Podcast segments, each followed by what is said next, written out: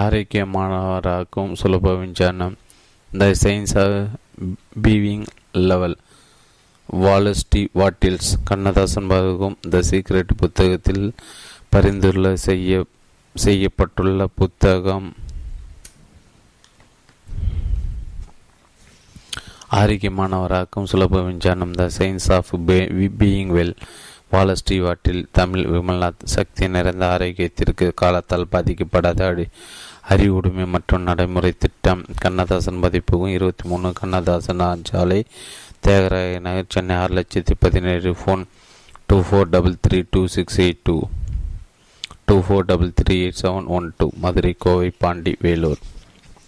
முன்னோரே, இந்த புத்தகம் ஆரோக்கியமான இருக்க விரும்புவர்களுக்கு ஒரு நடைமுறை வழிகாட்டி மற்றும் கையேடு.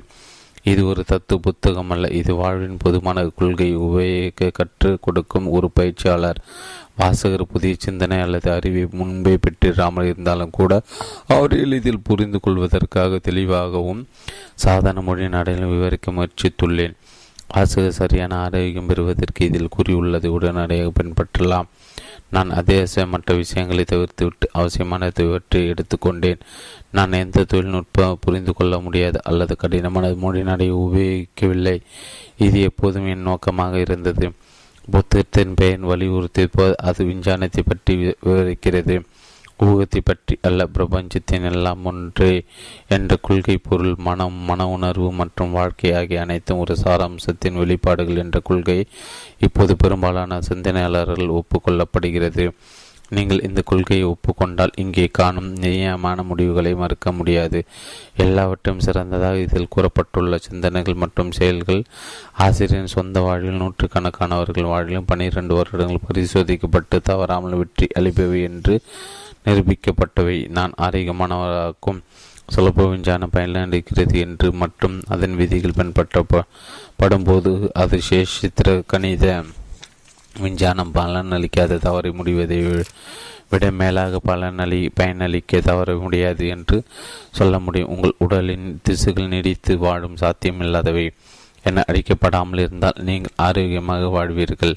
நீங்கள் ஒரு நிச்சயமான நம்பிக்கொள்ள விதத்தில் சிந்தித்து செயல்பட்டால் ஆரோக்கியம் பெறுவீர்கள்.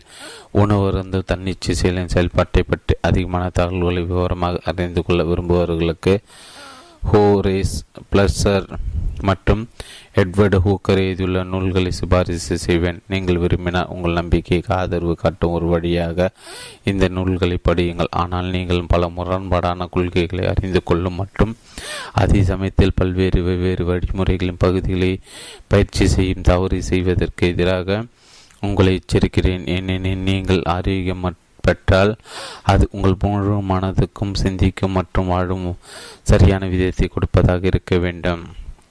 ஆரோக்கியமானவராகும் சுலப விஞ்ஞானம் ஒவ்வொரு விதத்திலும் முழுமையான மற்றும் போதுமான வழிகாட்டி என்பது நினைவிருக்கட்டும். அது பரிந்துரைக்கும், சிந்திக்கும் மற்றும் செயல்படும் 2 வழிகளின் மீது மனதை ஒருமுனைப்படுத்துங்கள். அது கூறும் ஒவ்வொரு விவரத்தையும் பின்பற்றுங்கள். நீங்கள் ஆரோக்கியம் பெறுவீர்கள் அல்லது நீங்கள் ஏற்கனவே ஆரோக்கியமாக இருந்தால் அவ்வாறு நீடித்திருப்பீர்கள். சரியான ஆரோக்கியத்தின் விலை மதிப்பற்ற ஆசைகள் உங்களுடையதாகும் வரையில் தொடர்ந்து செல்வீர்கள் என நம்புகிறேன். Wallace D Wattles. பொருளடக்கம் முன்னுரை. 1. ஆரோக்கியத்தின் மூலாதாரம். 2. நம்பிக்கையின் அடிப்படைகள். 3. உயிர் வாழ்வு மற்றும் அதன் உயிருள்ள பகுதியில். 4. என்ன யோசிக்க வேண்டும். 5. நம்பிக்கை. 6. மனோசக்தியின் பயன். 7. கடவுளிடமிருந்து ஆரோக்கியம். 8. மன செயல்களின் சுருக்கம். 9. எப்போது சாப்பிட வேண்டும். 10. என்ன சாப்பிட வேண்டும். 11. எப்படி சாப்பிட வேண்டும். 12. பசி மற்றும் உணவு ஆசைகள். 13. சுருக்கமாக சொன்னால். 14. சுவாசித்தல். 15. தூக்கம்.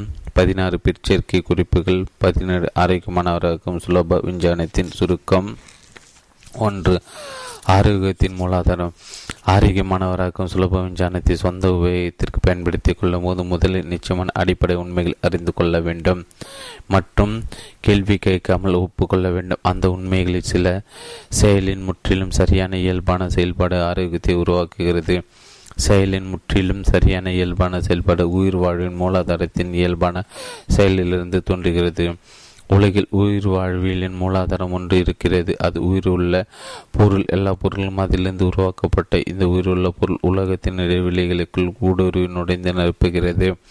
அது சிதறி பரவும் நன்கு சுத்தரிக்கப்பட்ட ஈதரை போன்றது. எல்லா உயிர் வாழ்வும் அதிலிருந்து தான் வருகின்றன. எல்லா உயிர் வாழ்வுக்கும் அது உயிராக இருக்கிறது. மனிதன் இந்த உயிருள்ள பொருளின் ஒரு வடிவம். அவனுக்கு உள்ளே ஆரோக்கியத்தின் மூலாதாரத்தை பெற்றிருக்கிறான். மனிதன் உள்ளே இருக்கும் ஆரோக்கியத்தின் மூலாதாரம் முழுமையாக உருவாக்க செயல்புரியும் போது அது அவனது உயிர் வாழ்வின் தன்னிச்சை செயல்களை முற்றிலும் சரியாக செயல்பட தூண்டுகிறது. மனிதன் குணமடைவதற்கு எந்த வழிமுறையை அல்லது நிவாரண முறையை பயன்படுத்தினாலும் அவனுக்கு உள்ளே இருக்கும் இந்த ஆரோக்கியத்தின் மூலாதாரமே அனைத்தையும் குணப்படுத்துவதில் உண்மையான பயன் அளிக்கிறது. ஒரு நிச்சயமான தன் நம்பிக்கை உள்ள விதத்தில் சிந்திப்பதில் இந்த ஆரோக்கியத்தின் மூலாதாரம் உருவாக்க செயலுக்குள் அடைத்து வரப்படுகிறது. நான் இந்த கடைசி வாக்கியத்தை நிரூபிக்க முற்படுகிறேன். நாம் நோயை குணப்படுத்தும் கலையின் வெவ்வேறு பிரிவுகளில் பல்வேறு வழிமுறைகளையும் எதிரடை வழிமுறைகளையும் உபயோகித்து நோயை குணப்படுத்துவதை அறிந்துள்ளோம். அலோபதி மருத்துவ நோயை எதிர்க்கும் நச்சு பொருளை வலுவான அளவு மருந்தாக கொடுத்து நோயை குணப்படுத்துகிறார். அலோபதி மருத்துவர் நோயை எதிர்க்கும் பொருளை வலுவான மருந்தாக கொடுத்து நோயை குணப்படுத்துகிறார். ஹோமியோபதி மருத்துவ நோயை போன்ற மாதிரியான நச்சு பொருளை சிறிதளவு மருந்தாக கொடுத்து நோயை குணப்படுத்துகிறார். அலோபதி முறை எப்போதாவது ஏதாவது ஒரு நோயை குணப்படுத்துமான ஹோமியோபதி முறை அந்த நோயை ஒருபோதும் குணப்படுத்தியதில்லை என்பது நிச்சயமாக இருக்கிறது. ஹோமியோபதி முறை எப்போதாவது ஒரு நோயை குணப்படுத்தின அலோபதி முறை அந்த நோயை குணப்படுத்துவது சாத்தியமில்லாதாக இருக்கலாம். இந்த இரண்டு வழிமுறைகளும் அடிப்படை கொள்கைகளும் குணப்படுத்தும் வழிமுறைகளும் அடிப்படையிலே எதிரடையாக இருக்கின்றன. ஆயினும் இரண்டு அதிக நோய்களை குணப்படுத்துகின்றன. ஒரு முறை பின்பற்றும் மருத்துவர்கள் கொடுக்கும் மருந்துகள் கூட ஒரே மாதிரியாக இருப்பதில்லை. ஒரு அஜீரண நோயாளிக்கு 6 மருத்துவர்கள் கொடுத்த மருந்து சீட்டுக்கு ஒப்பிட்டு பாருங்கள். ஒருவர் கொடுத்த மருந்து சீட்டில் உள்ள மருந்துகள் ஒன்றிலும் மற்றொரு கொடுத்த மருந்து சீட்டில் உள்ள மருந்துகளின் கலவைப் பொருள்கள் இருக்காது. நாம் அவர்களது நோயாளிகள் அவர்களுக்கு உள்ளே இருக்கும் ஆரோக்கியத்தின் மூலாதாரத்தில் குணப்படுத்தப்பட்டனர் என்றும் அவர்களுக்கு கொடுக்கப்பட்ட வெவ்வேறு மருந்துகள் ஒன்றல்ல என்றும் முடிவு செய்யாமல் இருக்க முடியுமா? இது மட்டுமல்ல, நாம் ஒரே மாதிரியான நோய்களை எலும்பு மருத்துவர் முதுகெலும்புக்கு கைகளால் சிகிச்சை அளிக்கும் முறையால், மத குரு பிரார்த்தனைகளால், உணவு விஞ்ஞானிகள் உணவு வகை பட்டியலால், மனு தத்துவ மருத்துவ உறுதிமொழிகளால் மற்றும் சுகாதார விஞ்ஞானி மற்றும் சுகாதார வாழ்வு பழக்கங்களால் குணப்படுத்துவதை காண்கிறோம். இவை எல்லாம் உண்மைகளாக இருந்தாலும் எல்லா மனிதர்களுக்கு உள்ளே எல்லாவற்றையும் குணப்படுத்தும் ஒரே மாதிரியான ஒரே ஆரோக்கியத்தின் மூலாதாரம் இருக்கிறது. எல்லா வழிமுறைகளும் சாதாரண சூழ்நிலை ஆரோக்கியத்தின் மூலாதாரத்தை செயல்பட தூண்டும் ஏதோ ஒன்று இருக்கிறது என்பதை தவிர நாம் வேறு என்ன முடிவுக்கு வர முடியும்? அதாவது மருந்துகள், கை சிகிச்சை முறைகள், பிரார்த்தனைகள், உணவு வகை பட்டியல்கள், உறுதிமொழிகள் மற்றும் சுகாதார வாழ்வு பழக்கங்கள் ஆகிய ஆரோக்கியத்தின் மூலாதாரத்தை செயல்பட தூண்டும் போது குணமளிக்கின்றன. அந்த செயல்பட தூண்டாமல் இருக்கும்போது குணமளிக்க தவறிவிடுகின்றன. இவை எல்லா நோயாளி பெறும் பலன்கள் அவன் மருந்து சீட்டில் உள்ள மருந்துகளை நினைப்பதை விட குணமடைவதை நினைக்கும் விதத்தை சார்ந்திருக்கிறது என்பதை குறிப்பிடுகிறது இல்லையா? நோயாளி குணப்படுத்தும் சக்தி அவனுக்கு உள்ளே இருக்கிறது. அது செயல்பட துவங்குமா அல்லது துவங்காதா என்பது அவனால் பயன்படுத்தப்படும் உடல் அல்லது மன வழிகளை சார்ந்திருப்பதில்லை. ஆனால் அது நோயாளி இந்த வழிகளை நினைக்கும் விதத்தை சார்ந்திருக்கிறது. உயிர் வாழ்வில் ஒரு பொதுவான மூலாதாரம், அது உயிர் உயர்ந்த பரிசுத்தமான குணம் அளிக்கும் சக்தி இருக்கிறது. ஒவ்வொரு மனிதனுக்கு உள்ளே இந்த குணமளிக்கும் சக்தியுடன் தொடர்புள்ள ஒரு ஆரோக்கியத்தின் மூலாதாரம் இருக்கிறது. இது ஒரு மனிதனை நினைக்கும் விதத்திற்கு ஏற்றவாறு செயல்படாமல் இருக்கிறது அல்லது செயல்படுத்துகிறது. அவன் ஒரு நிச்சயமான நம்பிக்கையுள்ள விதத்தில் சிந்திப்பதால் இப்போது அவன் செயல்பட தூண்ட முடியும். நீங்கள் ஆரோக்கியம் பெறுவது சில வழிமுறையை பின்பற்றுவதை அல்லது சில மருந்தை கண்டுபிடிப்பதை சார்ந்திருப்பதில்லை. உங்களுக்கு உள்ள அதே மாதிரியான நோய்களை உடையவர்கள் எல்லா வழிமுறையாலும் மற்றும் எல்லா மருந்தாலும் குணப்படுத்தப்பட்டுள்ளன. அது பருவநிலையை சார்ந்தது அல்ல. எல்லா பருவநிலையும் சிலர் ஆரோக்கியமாக இருக்கின்றன, மற்றவர் நோயுற்று இருக்கின்றன. அது செய்யும் தொழிலை நச்சு சூழ்நிலையில் வேலை செய்வதை தவிர சார்ந்தது அல்ல. மக்கள் எல்லா வேலைகளிலும் தொழில்களும் ஆரோக்கியமாக இருக்கின்றன. நீங்கள் ஆரோக்கியம் பெறுவது நீங்கள் ஒரு நிச்சயமான நம்பிக்கையுள்ள விதத்தில் சிந்திக்கவும் மற்றும் செயல்படவும் ஆரம்பிப்பதை சார்ந்திருக்கிறது. ஒரு மனிதன் விஷயங்களை யோசிப்பது அவன் அவற்றை பற்றி நம்புவது எவை என்பதால் தீர்மானிக்கப்படுகிறது. அவனது எண்ணங்கள் அவனது நம்பிக்கையால் தீர்மானிக்கப்படுகின்றன. அவன் பெறக்கூடிய பலன்கள் அவனது நம்பிக்கை தனது சொந்த உபயோகத்திற்கு பயன்படுத்துவதை சார்ந்திருக்கிறது. ஒருவன் ஒரு மருந்தின் சக்தியால் நம்பிக்கை பெற்றிருந்ததால் அந்த நம்பிக்கையை தனக்கு பயன்படுத்தி கொள்ள முடிந்தால் அந்த மருந்து நிச்சயமாக அவனை குணமடைய செய்யும். ஆனால் அவனது நம்பிக்கை பெரிதாக இருந்தாலும் அதை தனக்கு பயன்படுத்தி கொள்ளாவிட்டால் அவன் குணமடைய மாட்டான். பலர் மற்றவன் மீது நம்பிக்கை வைக்கின்றனர், ஆனால் தங்கள் மீது நம்பிக்கை வைப்பதில். ஆகியவை ஒருவன் உணவு பழக்க வழக்க முறையில் நம்பிக்கை பெற்றிருந்தால் அந்த நம்பிக்கையை சொந்த உபயோகத்திற்கு பயன்படுத்த முடிந்தால் அது அவனை குணப்படுத்திவிடும். அவன் பிரார்த்தனைகளிலும் உறுதிகளிலும் நம்பிக்கை பெற்றிருந்தால் அவனது நம்பிக்கை சொந்த உபயோகத்திற்கு பயன்படுத்தினால் அந்த பிரச்சனைகளும் உறுதிமொழிகளும் அவனை குணப்படுத்திவிடும். நம்பிக்கை சொந்த உபயோகத்தில் பயன்படுத்தப்படும் போது குணமளிக்கிறது. அந்த நம்பிக்கை எவ்வளவு பெரிய அல்லது எண்ணம் எவ்வளவு உறுதியானது என்பது முக்கியம் அல்ல. ஆனால் அந்த சொந்த உபயோகத்திற்கு பயன்படுத்தப்படுவதில் அது குணமளிக்காத ஆரோக்கியமானவராகவும் சுலப விஞ்ஞானம் சிந்திக்கும் மற்றும் செயல்படும் என்னும் இரண்டு வழி முறைகள் அடங்கியது. ஒரு ஆரோக்கியமானதாக இருப்பதற்கு ஒரு நிச்சயம் நம்பிக்கை உள்ள உதயத்தில் சிந்திப்பது மட்டுமே போதுமானது இல்லை. அவர் தனது எண்ணத்தை தனக்கு பயன்படுத்தி கொள்ள வேண்டும். அவர் அதை தான் சிந்திக்கும் விதத்தில் செயல்படுத்தி தனது வாழ்க்கையில் வெளிப்படுத்த வேண்டும். இரண்டு, நம்பிக்கையின் அடிப்படைகள். ஒருவர் அவரது நோய்கள் குணமடைய தூண்டும் நிச்சயமான நம்பிக்கைகள் விதத்தில் சிந்திக்க முடிவதற்கு முன்னால் அவர் சில உண்மைகளை நம்ப வேண்டும். எல்லா பொருள்களும் ஒரு உயிருள்ள பொருளிலிருந்து உருவாக்கப்பட்டவை. அது தனது மூலாதார நிலையில் உலகத்தின் இடைவெளிகளுக்கு ஊடுருவி நுழைந்து நிற்பிக்கிறது. கண்ணால் பார்க்கக்கூடிய பொருள்கள் எல்லாம் அதிலிருந்து உருவாக்கப்பட்டவையாக இருந்தாலும் அந்த பொருள் அதன் முதல் வடிவமற்ற நிலையில் அது உருவாக்கிய பொருள்கள் அனைத்திலும் உள்ளேயும் இருக்கிறது. எல்லாவற்றிலும் அதன் உயிர் இருக்கிறது மற்றும் அதன் அறிவு எல்லாவற்றிலும் இருக்கிறது. இந்த பொருள் சிந்தனை சக்தியால் உருவாக்கப்படுகிறது. அது எதை பற்றி நினைக்கிறதோ அதன் வடிவத்தை எடுத்துக்கொள்வது அதன் செய்முறையாக இருக்கிறது. இந்த பொருளால் நினைக்கப்பட்ட ஒரு வடிவத்தின் எண்ணம் அந்த வடிவத்தை பெற தூண்டுகிறது. ஒரு செயல் இயக்கத்தின் எண்ணம் அந்த செயல் இயக்கத்தை ஆரம்பிக்க தூண்டுகிறது. இந்த பொருள் மாறுபட்ட சூழ்நிலைக்கு தக்கவாறு அமைத்து கொள்வதற்கு தொடர்புள்ள நிலைகளுக்கு அல்லது திட்டமிடலுக்கு தானாகவே இயங்குவதால் வடிவங்கள் உருவாக்கப்படுகின்றன. மூலாதார பொருள் ஒரு குறிப்பிட்ட வடிவத்தை உருவாக்க விரும்புவது அந்த வடிவத்தை உருவாக்கும் செயல்களை பற்றி சிந்திக்கிறது. அது ஒரு உலகத்தை உருவாக்க விரும்பும் போது உலகத்தின் வடிவத்தை உருவாக்கும் செயல்களை அநேகமாக காலங்களின் வழியாக விரிவுபடுத்தி சிந்தித்து இந்த செயல்கள் உருவாக்கப்பட்டவை. அது ஒரு மரத்தை உருவாக்க விரும்பிய போது அதை உருவாக்கும் செயல்வரிசை கிராமத்தை பற்றிய காலங்களின் வழியாக விரிவுபடுத்தி சிந்திக்கிறது. உருவாக்கப்பட வேண்டிய வெவ்வேறு வடிவங்களை உருவாக்கும் குறிப்பிட்ட செயல்வரிசை கிராமங்கள் ஆரம்பத்தில் நிர்மாணிக்கப்பட்டவை. அவை மாற்றமில்லாதவை, வடிவமற்றவை. பொருளில் ஆரம்பிக்கப்பட்ட நிச்சயமான செயல்கள் எப்போதும் நிச்சயமான வடிவங்களை உருவாக்கும். மனித உடல் மூலாதார பொருளிலிருந்து உருவாக்கப்பட்டது. அது முதலில் மூலாதார பொருளின் எண்ணங்களாக இருந்த நிச்சயமான செயல்களின் முடிவு பலன். மனித உடலை உருவாக்கி புதுப்பித்து மற்றும் பழுது பார்க்கும் இயக்கங்கள் உடல் செயல்கள் என்று அழைக்கப்படுகின்றன. இந்த செயல் இரண்டு வகைப்படும்: தன்னிச்சை செயல் மற்றும் அந்நிச்சை செயல்கள். ஒரு மனித அந்நிச்சை செயல் அவனது ஆரோக்கியத்தின் மூலாதாரத்தின் நேரடி கட்டுப்பாட்டில் உள்ளவை. அவன் ஒரு நிச்சயமான நம்பிக்கையுள்ள விதத்தை சிந்தித்து கொண்டிருக்கும் வரையில் அவன் முற்றிலும் சரியாக ஆரோக்கியமான வழியில் செயல்படுகின்றான். சாப்பிடுவது, திரவம் குடிப்பது, சுவாசிப்பது மற்றும் தூங்குவது வாழ்க்கையின் தன்னிச்சை செயல்கள். இவை முழுமையாக அல்லது ஒரு பகுதியாக மனிதனின் நினைவு மனதில் கட்டுப்பாட்டில் உள்ளவை. அவன் விரும்பினால் அவற்றை ஒரு சரியான ஆரோக்கியமான வழியில் செயல்பட வைக்க முடியும். அவன் அவற்றை ஒரு சரியான ஆரோக்கியமான வழியில் செயல்பட வைக்காவிடில் ஆரோக்கியமாக நீடித்திருக்க முடியாது. ஆகவே ஒரு மனிதன் ஒரு நிச்சயமான நம்பிக்கையுள்ள விதத்தில் சிந்தித்தால் மற்றும் அதற்கு பொருத்தமான விதத்தில் உணவறிந்த திரவம் குடித்தால், சுவாசித்தல் மற்றும் உறங்கினால் அவன் ஆரோக்கியமாக இருப்பான் என்பதை காண்கிறோம். ஒரு மனிதன் வாழ்க்கையின் அந்நிச்சை செயல்கள் ஆரோக்கியத்தின் மூலாதாரத்தின் நேரடியான கட்டுப்பாட்டில் இருப்பவை. அவன் ஒரு நிச்சயமான நம்பிக்கையுள்ள விதத்தில் சிந்தித்து கொண்டிருக்கும் வரையில் இந்த செயல்கள் முற்றிலும் சரியாக செயல்படுகின்றன. ஆரோக்கிய மூலாதாரத்தின் செயல் அவனது ஆழ்மனதை பாதிக்கும் அவனது நினைவுள்ள சிந்தனையால் பெரும் வழிகாட்டப்படுகிறது.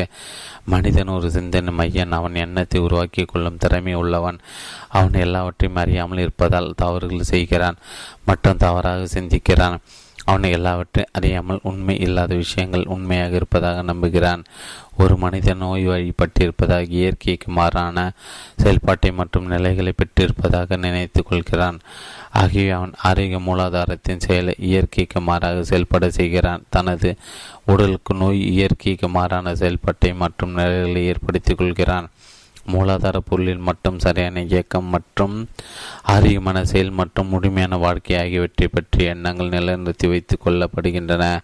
கடவுள் ஒருபோதும் நோயை அல்லது குறைபாட்டை நினைப்பதில்லை, ஆனால் எண்ணற்ற காலங்களாக மக்களின் நோய், இயற்கைக்கு மாறான நிலை, புதுமையான நோய் மற்றும் மரணம் ஆகியவற்றை பற்றிய எண்ணங்களை மனதில் நிறுத்தி வைத்து கொண்டிருக்கின்றன.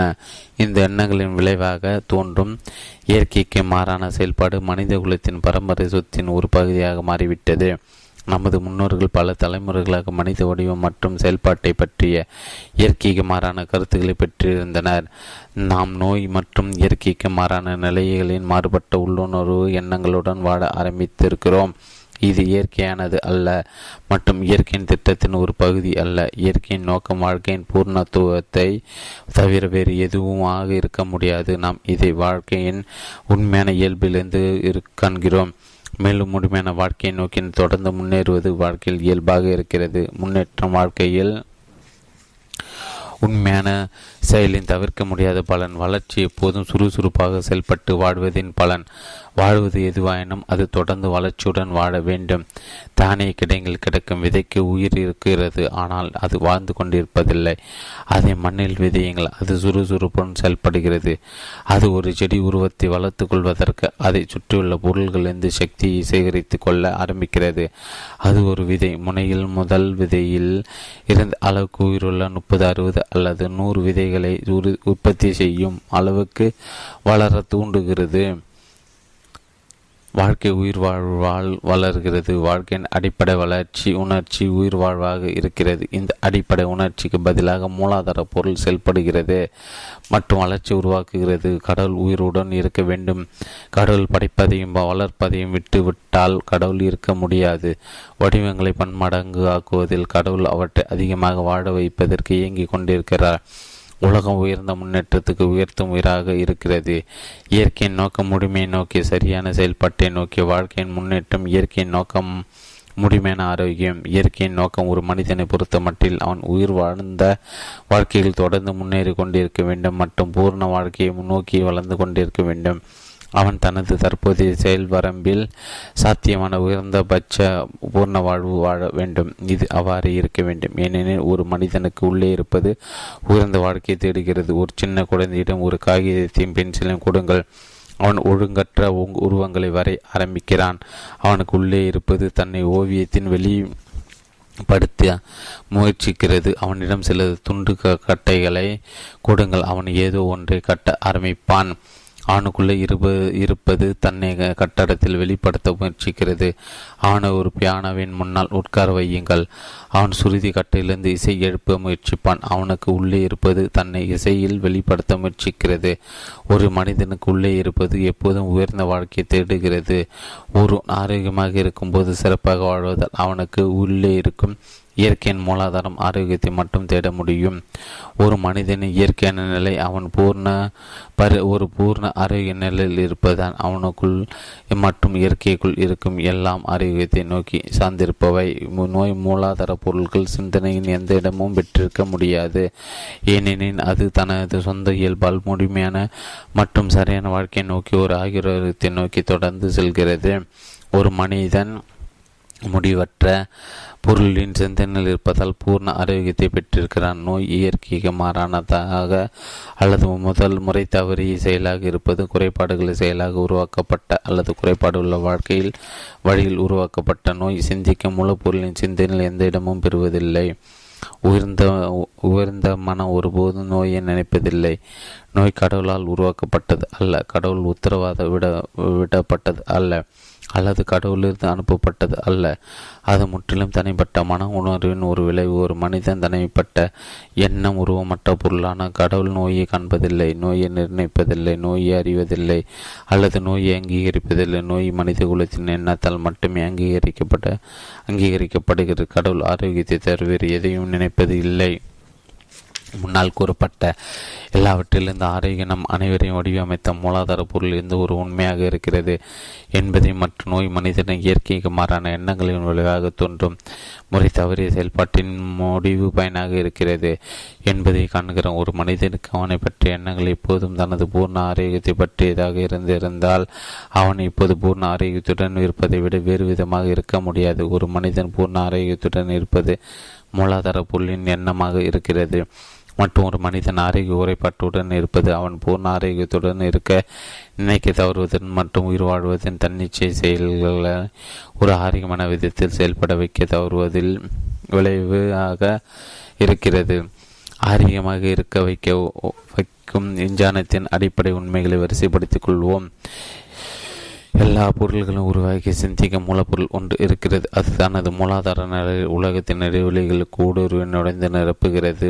அது எல்லாவற்றின் உயிராக இருக்கிறது. இந்த பொருளில் உள்ள ஒரு வடிவத்தை பற்றிய எண்ணம் அந்த வடிவத்தை உருவாக்கிறது. ஒரு செயலை பற்றிய எண்ணம் அந்த செயலை உருவாக்கிறது. மனித குலத்தை பொறுத்தவரை இந்த பொருளின் எண்ணங்கள் எப்போதும் சரியான செயல்பாட்டை மற்றும் ஆரோக்கியத்தை பற்றியதாக இருக்கிறது. ஒரு மனிதன் ஒரு சிந்தனை மையம் சிந்திக்க ஆரம்பிக்கும் திறமை உள்ளவன். அவனது எண்ணம் அவனது செயல்பாட்டின் மீது செல்வாக்கு செலுத்தும் சக்தி உடையது. அவன் இயற்கைக்கு மாறான செல்வங்களை ஏற்படுத்தி கொள்வதால் குறைபாடுகள் மற்றும் முறை தவறி செயல்பாட்டுக்கு வழிகாட்டுகிறான். ஆண் உயிர் வாழ்வின் தன்னிச்சை செயல்களை இயற்கைக்கு மாறான விதத்தில் செயல்பட வைப்பதால் நோய்கள் ஏற்படுவதற்கு உதவுகிறான். ஒரு மனிதன் பூர்ண ஆரோக்கியத்தை பற்றி மட்டும் சிந்தித்தால் பூர்ண ஆரோக்கியத்தை பெற செய்யும் செயல்பாட்டை தனக்குள் உருவாக்கி கொள்ள முடியும். உயிரின் எல்லா சக்தியும் அவனுக்கு உதவ முயற்சி செய்யும். ஆனால் ஒருவன் வாழ்வின் வெளிப்புற செயல்களை மற்றும் தன்னிச்சை செயல்களை ஒரு ஆரோக்கியமான விதத்தில் செய்யாவிட்டால் இந்த ஆரோக்கியமான செயல்பாடு நீடிக்காது. ஒரு மனிதனின் முதலாவது நடவடிக்கை பூர்ண ஆரோக்கியத்தை பற்றி சிந்திப்பது எப்படி என்று கற்றுக்கொள்வதாக இருக்க வேண்டும். அவனது இரண்டாவது நடவடிக்கை ஒரு சரியான ஆரோக்கியமான வழியில் எப்படி சாப்பிட வேண்டும், திரவம் குடிக்க வேண்டும், சுவாசிக்க வேண்டும் மற்றும் உறங்க வேண்டும் என்று கற்றுக்கொள்வதாக இருக்க வேண்டும். ஒருவன் இந்த இரண்டு நடவடிக்கைகளை எடுத்தால் அவன் நிச்சயமாக ஆரோக்கியமுள்ளவனாக மாறிவிடுவான் மற்றும் அவ்வாறே நீடித்திருப்பான்.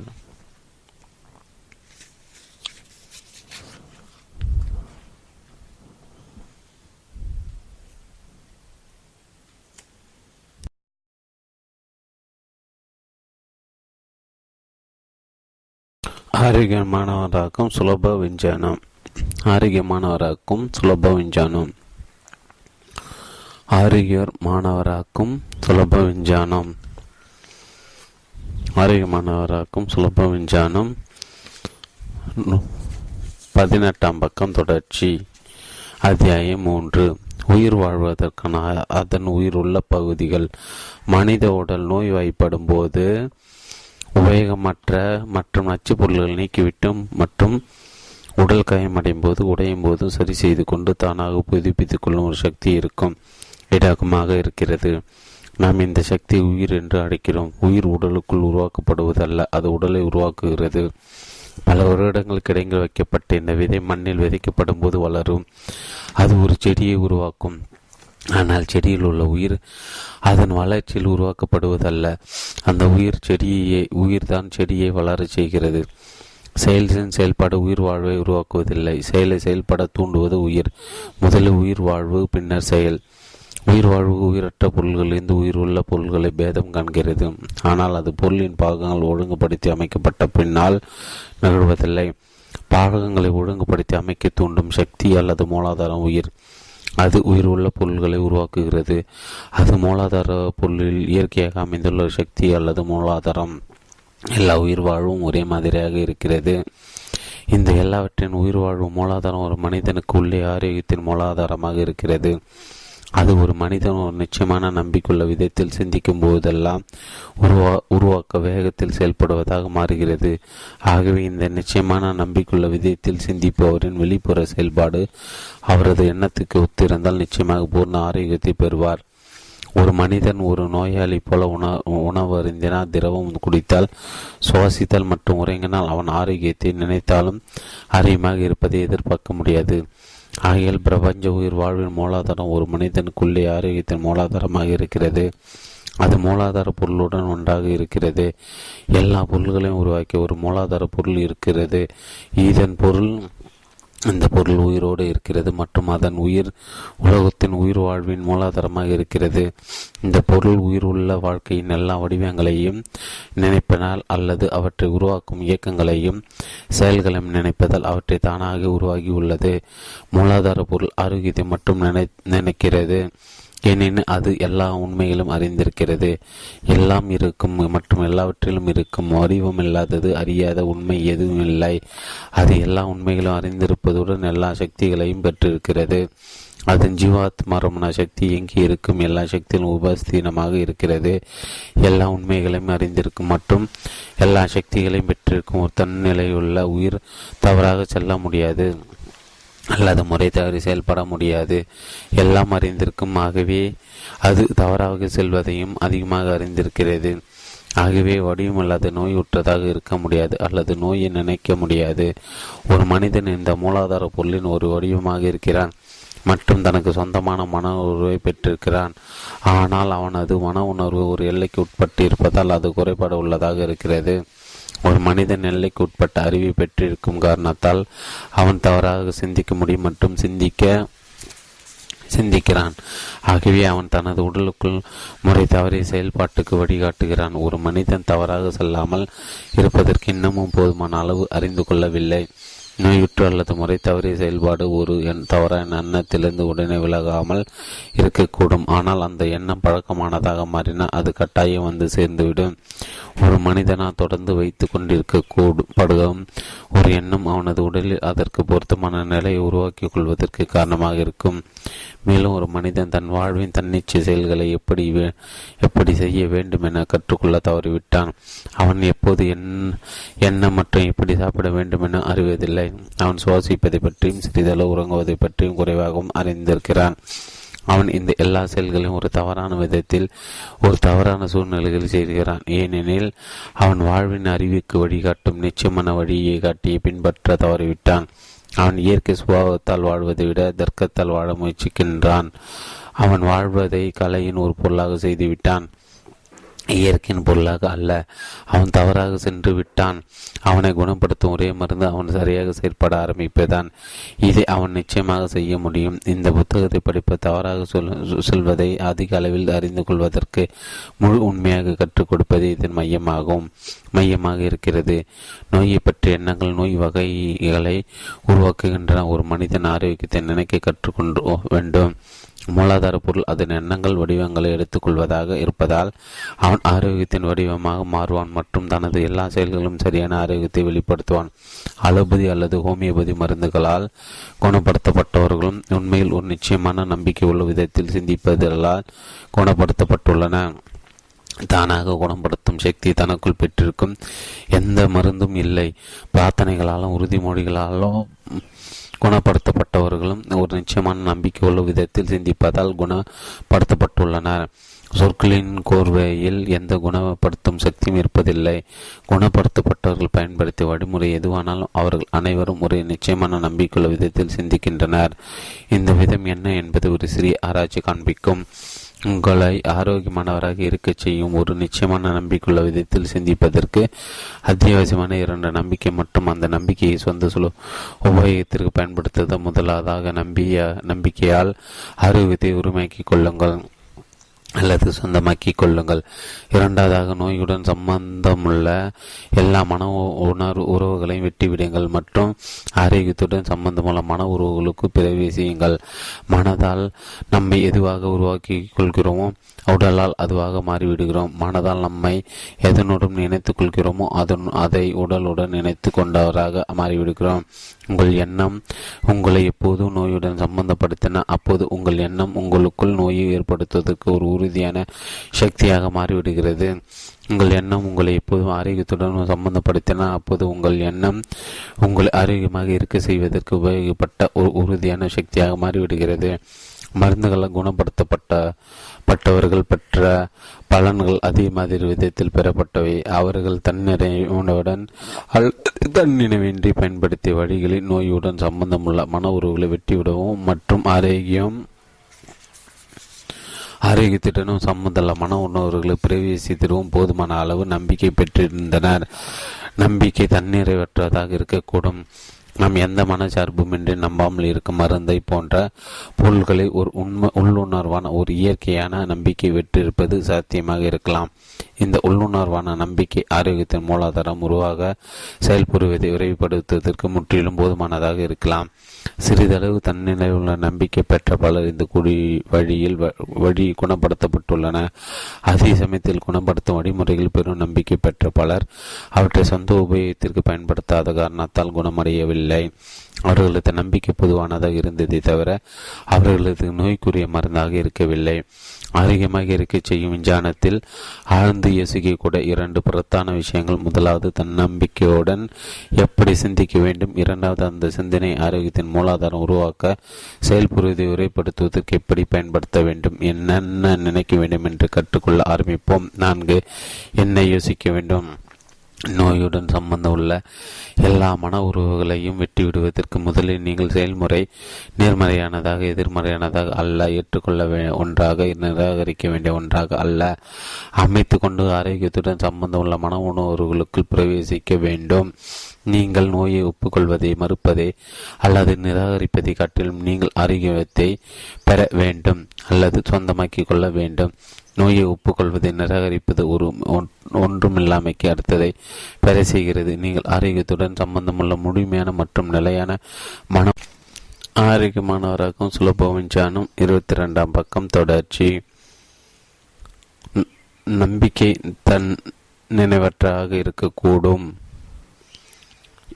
நாம் எந்த மனசார்பின்றி நம்பாமல் இருக்கும் மருந்தை போன்ற பொருள்களை ஒரு உள்ளுணர்வால் அல்லது இயற்கையான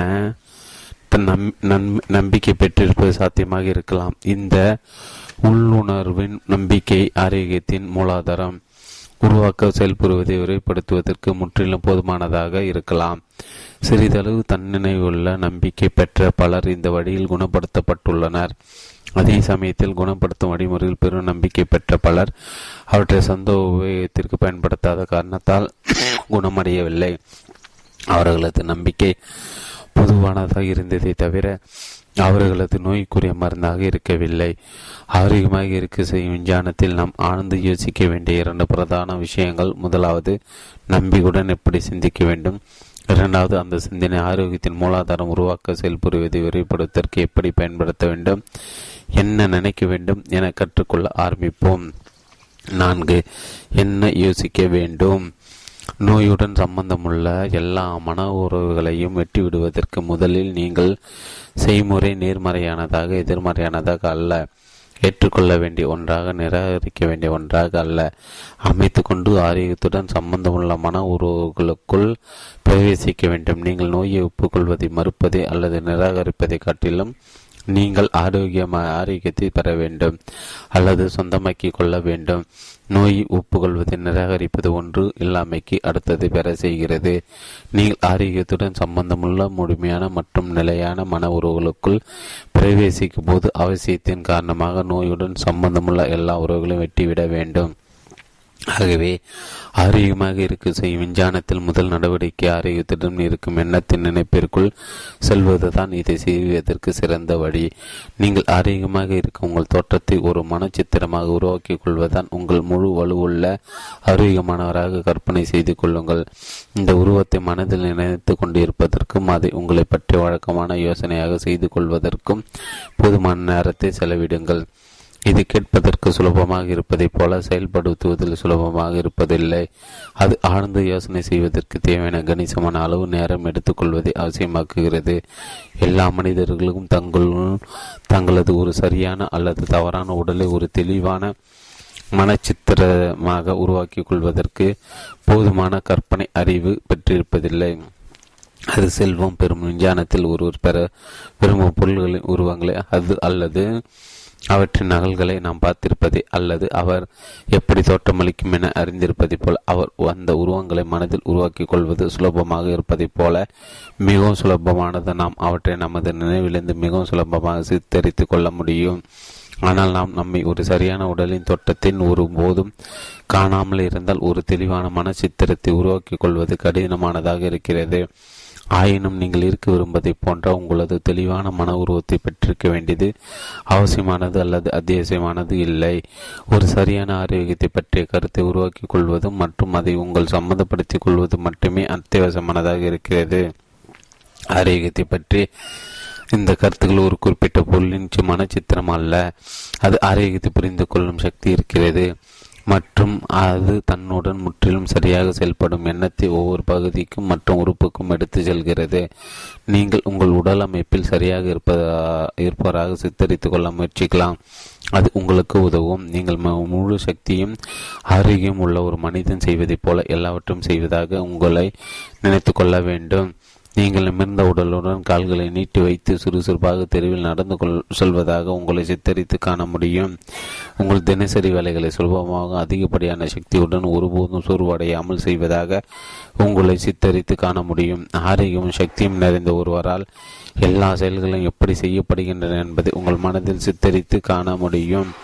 மேலும் நீங்கள் அந்த வழியில் செயல்களை செய்து உங்களை அந்த சித்திரத்தில் ஒரு முக்கியமான உருவமாக உருவாக்கி கொள்ள முடியும். ஒருபோதும் பலவீனமானவர்கள் அல்லது நோயுற்றோர்கள் செயல்களை புரியும் வழிகளை நினைக்காதீர்கள். எப்போதும் பலசாலிகளை செயல்களை புரியும் வழிகளை நினையுங்கள். நீங்கள் ஒரு உறுதியான வழியை பற்றிய சரியான கருத்தை பெறும் வரையில் அதை பற்றிய யோசிப்பிற்கு உங்கள் ஓய்வு நேரத்தை செலவிடுங்கள். மேலும் நீங்கள் செயல்களை புரியும் உறுதியான வழியுடன் சம்பந்தப்பட்டு இருப்பதை பற்றியும் எப்போதும் யோசிகள். நான் ஆரோக்கியத்தை பற்றிய கருத்தை பெறுவது என்று சொல்வது இந்த அர்த்தத்தில் தான். ஒருவர் உடலின் ஒவ்வொரு பகுதியிலும் சரியான செயல்பாட்டை செயல்படுத்துவதற்கு அவர் ஒவ்வொரு தனி உறுப்பின் மனச்சித்திரத்தை உருவாக்கி கொண்டு தனது எண்ணத்தை அதனிடம் தெரிவிப்பதற்கு உடல் அமைப்பு அல்லது உறுப்பு இயக்க அமைப்பை கற்றுக்கொள்ள வேண்டியதில்லை.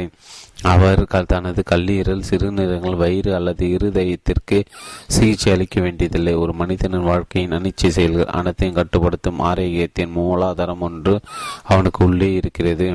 அந்த மூலாதாரத்தால் பதிப்பித்து கொள்ளப்படும் சரியான ஆரோக்கியத்தை பற்றிய எண்ணம் உடலின் ஒவ்வொரு பகுதியும் மற்றும் உறுப்புக்கும் சென்றடையும். ஒருவரது கல்லீரல் கட்டுப்படுத்தப்படுவது கல்லீரல் மூலாதாரத்தால் அல்ல. வயிற்றை கட்டுப்படுத்துவது ஜீரண அமைப்பின் மூலாதாரத்தால் அல்ல மற்றும் மற்ற ஒற்று உறுப்புகளை கட்டுப்படுத்த அவற்றின் மூலாதாரத்தால் அல்ல. எல்லா உறுப்புகளையும் கட்டுப்படுத்துவது ஆரோக்கியத்தின் மூலாதாரம் ஒன்றே. நீங்கள் உறுப்பு இயக்கத்தை பற்றி குறைவாக அறிந்து கொள்வது உங்களுக்கு நல்லது. இந்த விஞ்ஞானத்தை பற்றி நமது அறிவு அதிக குறைபாடு உள்ளதாக இருக்கிறது மற்றும் அது குறைபாடு உள்ள சிந்தனைக்கு வழிகாட்டுகிறது. குறைபாடு உள்ள சிந்தனை முறையை தவறி செயல்பாட்டை நோயை ஏற்படுத்த காரணமாக இருக்கிறது. ஒரு உதாரணத்தை சொல்கிறேன். சமீப காலம் வரையில் உடல் உறுப்பு இயங்க விஞ்ஞானம் ஒரு மனிதனை உணவின்றி உயிர் வாழ்வதற்கு நிர்ணயித்த அதிகபட்ச கால அளவு 10 நாட்களாக இருந்தது. ஒருவன் விதிவிலக்காக ஒரு சில நாட்கள் அதிகமாக உயிர் வாழலாம் என கருதப்பட்டது. ஆகவே உணவின்றி வாழ்வோன் 10 நாட்கள் இறந்துவிட வேண்டும் என்ற அபிப்பிராயம் பொதுவாக ஏற்றுக்கொள்ளப்பட்டதாக மாறிவிட்டது. கப்பல் உடைந்ததால், விபத்தால் அல்லது பஞ்சத்தால் உணவின்றி தவித்த பலர் இந்த கால அளவில் மரணம் அடைந்தனர். ஆனால் 40 நாட்கள் பட்னி இருந்த டாக்டர் டேனரின் செயல்பாடுகள் மற்றும் பட்னி சிகிச்சை பற்றிய டாக்டர் டிஓ மற்றவர்கள் இதை கட்டுகுறில் 40 முதல் 60 நாட்கள் பட்னி கிடந்த எண்ணற்றவர்கள் ஆய்வுகளும் ஒரு மனிதனின் உணவின்றி வாழ்வதற்கு பெற்றிருக்கும் திறமை முன்பு கருதப்பட்ட கால அளவை விட மிகவும் அதிகமாக இருக்கிறது என்பதை காண்பித்துள்ளன. சரியாக கற்றுக் கொடுக்கப்பட்ட எந்த மனிதன் 20 முதல் 40 நாட்கள் உணவின்றி பட்னியாக இருக்க முடியும். அவன் சிறிதளவு எடை குறைவுடனும் மற்றும் வெளிப்படையான சக்தி இழப்பு எதுவுமின்றியும் உயிர் வாழ முடியும். 10 அல்லது அதற்கு குறைவான நாட்கள் பட்டினியில் இறந்தவர்கள் மரணம் தவிர்க்க முடியாதென நம்பியதால் அவ்விதம் இறந்தனர். அவர்களை பற்றி ஒரு தவறான எண்ணத்தை ஒரு தவறான உடல் இயக்க விஞ்ஞான அறிவு கொடுத்திருக்கிறது. ஒரு மனிதன் உணவின்றி இருக்கும்போது அவனுக்கு கற்றுக் கொடுக்கப்பட்ட விதத்திற்கு பொருத்தமாக 10 முதல் 50 நாட்களில் மரணம் அடைவான், அல்லது வேறு சொற்களில் அவன் அதை பற்றி நினைக்கும் விதத்திற்கு பொருத்தமான கால அளவில் மரணம் அடைவான். ஆகவே நீங்கள் ஒரு தவறான உடல் இயக்க அறிவு மிகவும் தீங்கிழைக்கும் முடிவுகளை ஏற்படுத்த முடியும் என்பதை காண்கிறீர்கள். ஆரோக்கியமாக இருக்க செய்யும் எந்த விஞ்ஞானத்தையும் தற்போது உடல் உறுப்பு இயக்க விஞ்ஞான அறிவின் அடிப்படையில் அமைக்க முடியாது. அது தனது அறிவியல்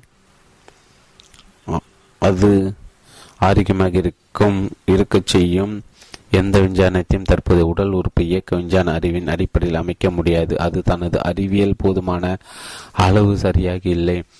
அதன் எல்லா உரிமைகளுடன் ஒப்பிடும் வகையில் உடலின் உட்புற செயல்களும் செயல்முறைகளும் சிறிதளவு உண்மையாக அறியப்படவில்லை. உணவு எப்படி ஜீர்ணிக்கப்படுகிறது என்று அறியப்படவில்லை. சக்தி உருவாக்குவதில் உணவு எந்த பகுதி பங்கு பெறுகிறது என அறியப்படவில்லை. கல்லீரல், கணையம் மற்றும் மண்ணீரல் எதற்காக இருக்கின்றன என்பதும் மற்றும் அவற்றின் சுரப்பு நீர்கள் சக்திகள் கிரகித்துக் கொள்ளும் ரசாயன செயலில் வகிக்கும் பங்கு என்ன என்பதும் சரியாக அறியப்படவில்லை.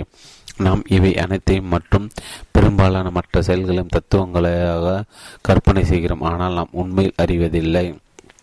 ஒரு மனிதன் உடல் உறுப்பு இயக்க விஞ்ஞானத்தை கற்றுக்கொள்ளும் போது அவன் தத்துவத்தின் மற்றும் விவாதத்தின் எல்லைக்குள் நுழைகிறான் மற்றும் முரண்பாடான கருத்துக்களுக்கு இடையே வருகிறான். இது அவனை தவறான கருத்துக்களை உருவாக்கி கொள்ள செய்கிறது. இந்த தவறான கருத்துக்கள் தவறான சிந்தைக்கு வழிகாட்டுகின்றன. இது இயற்கைக்கு மாறான செயல்பாட்டுக்கும் மற்றும் நோய்க்கும் வழிகாட்டுகிறது. உடல் உறுப்பு இயக்க விஞ்ஞானம் ஒரு மனிதனுக்கு செய்யக்கூடிய எல்லாம் அது அவன் ஆரோக்கியமான ஆரோக்கியத்தை பற்றிய கருத்துக்களை மட்டும் யோசிப்பதற்கு மற்றும் ஒரு சரியான ஆரோக்கியமான விதத்திற்கு சாப்பிடுவதற்கு, திரவம் குடிப்பதற்கு, சுவாசிப்பதற்கு மற்றும் தூங்குவதற்கு உதவுவதாக இருக்க வேண்டும். இதை அவன் உடல் உறுப்பு இயக்க விஞ்ஞானத்தை கற்றுக்கொள்ளாமல் செய்ய முடியும் என்பதை காண்பிப்போம். இது எல்லா ஆரோக்கியமான விஞ்ஞானத்தின் உண்மையாக இருக்கிறது. நாம் அறிந்து கொள்ள வேண்டிய சில அடிப்படை பிரச்சனைகள் இருக்கின்றன. இவை பின்வரும் பகுதியில் விவரிக்கப்படும். இந்த பிரச்சனைகளை தவிர உடல் உறுப்பு இயக்க விஞ்ஞானத்தை மற்றும் ஆரோக்கிய விஞ்ஞானத்தையும் புறக்கணித்து விடுங்கள். அவை உங்கள் மனதை இயற்கைக்கு மாறான நிலைகளின் எண்ணங்களால் நிரப்பும் தன்மை உடையவை, மேலும் இந்த எண்ணங்கள் உங்கள் உடலில் இயற்கைக்கு மாறான நிலைகளை உருவாக்கிவிடும். நீங்கள் ஆரோக்கியத்தை தவிர இவர் எதையும் நினைக்காமல் இருக்க வேண்டுமெனில் நோயை அங்கீகரிக்கும் எந்த விஞ்ஞானத்தையும் கற்றுக்கொள்ளலாம் இருக்க வேண்டும். உங்களது இப்போதைய நிலை, அதன் காரணங்கள் மற்றும் அதனால் ஏற்படக்கூடிய விளைவுகள் ஆகியவற்றை பற்றிய எல்லா ஆராய்ச்சிகளும் தவிர்த்துவிட்டு ஆரோக்கியத்தை பற்றிய ஒரு கருத்தை உருவாக்கி கொள்ளும் வேலை ஆரம்பியுங்கள். ஆரோக்கியத்தை பற்றி மற்றும் ஆரோக்கியம் பெறும் சக்தி சாத்தியங்களை பற்றியும் யோசியுங்கள். வேலையை பற்றி மற்றும் சரியான ஒரு ஆரோக்கிய நிலையில் அனுபவிக்கக்கூடிய மகிழ்ச்சிகளை பற்றி யோசியுங்கள். பிறகு இந்த கருத்தை உங்களை பற்றி யோசிப்பதற்கு ஒரு வழிகாட்டியாக எடுத்துக்கொள்ளுங்கள். அதனுடன் ஒத்திராத உங்களை பற்றிய எந்த ஒரு எண்ணத்தையும் ஒரு க்ஷணம் கூட மனதில் ஏற்றுக்கொள்வதை மறுத்துவிடுங்கள். உங்கள் மனதின் நோய் அல்லது இயற்கைக்கு மாறான செயல்பாட்டை பற்றிய ஏதாவது எண்ணம் புகும்போது ஆரோக்கியத்தின் கருத்துடன் ஒத்திருக்கும் எண்ணத்தை வரவழைத்து கொண்டு அதை உடனடியாக வெளியே எறிந்துவிடுங்கள். உங்களது இந்த கருத்தை முழுமையாக்குவராக, ஒரு வலுவானவராக மற்றும் சரியான ஆரோக்கியத்துடன் இருப்பவராக எப்போதும் நினைத்து கொள்ளுங்கள். இதற்கு எதிரடையான ஒரு எண்ணத்தை வளர்த்து கொள்ளாதீர்கள். நீங்கள் உங்களை இந்த கருத்துடன் நினைத்து கொண்டு நிற்பதால் உங்கள் உடலின் திசுக்கள் நுழையும் நிரப்பும் மூலாதார பொருள் அந்த நினைப்புக்கு வருத்தமான வடிவத்தை எடுத்துக்கொள்கிறது என்பதை அறிந்து கொள்ளுங்கள். இந்த அறிவுள்ள பொருள் அல்லது மனப்பொருள் உங்கள் உடல் சரியான ஆரோக்கியமுள்ள திசுக்களால் மீண்டும் உருவாக்கப்படும் விதத்தில் செயல்பட தூண்டும். எல்லா பொருள்களும் உருவாக்கிய அறிவுள்ள பொருள் எல்லா பொருள்களும் உள்ளே ஊடுருவி நுழைகிறது. ஆகவே அது உங்கள் உடலின் வழியாக உள்ளே நுழைந்து உங்களுக்குள்ளே இருக்கிறது. அது தனது எண்ணங்களுக்கு ஏற்றவாறு இயங்குகிறது.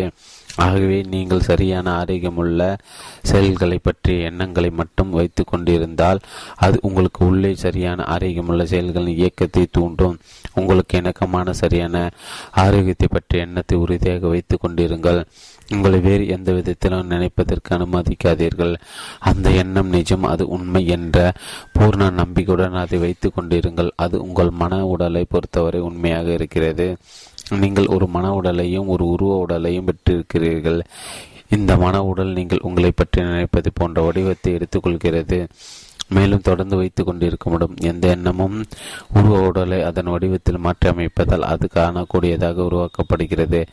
மன உடலில் சரியான செயல்பாட்டை பற்றிய எண்ணத்தை நன்றாக பதித்து கொள்வதால் காலப்போக்கில் அது உருவ உடலில் சரியான செயல்பாட்டை தூண்டிவிடும்.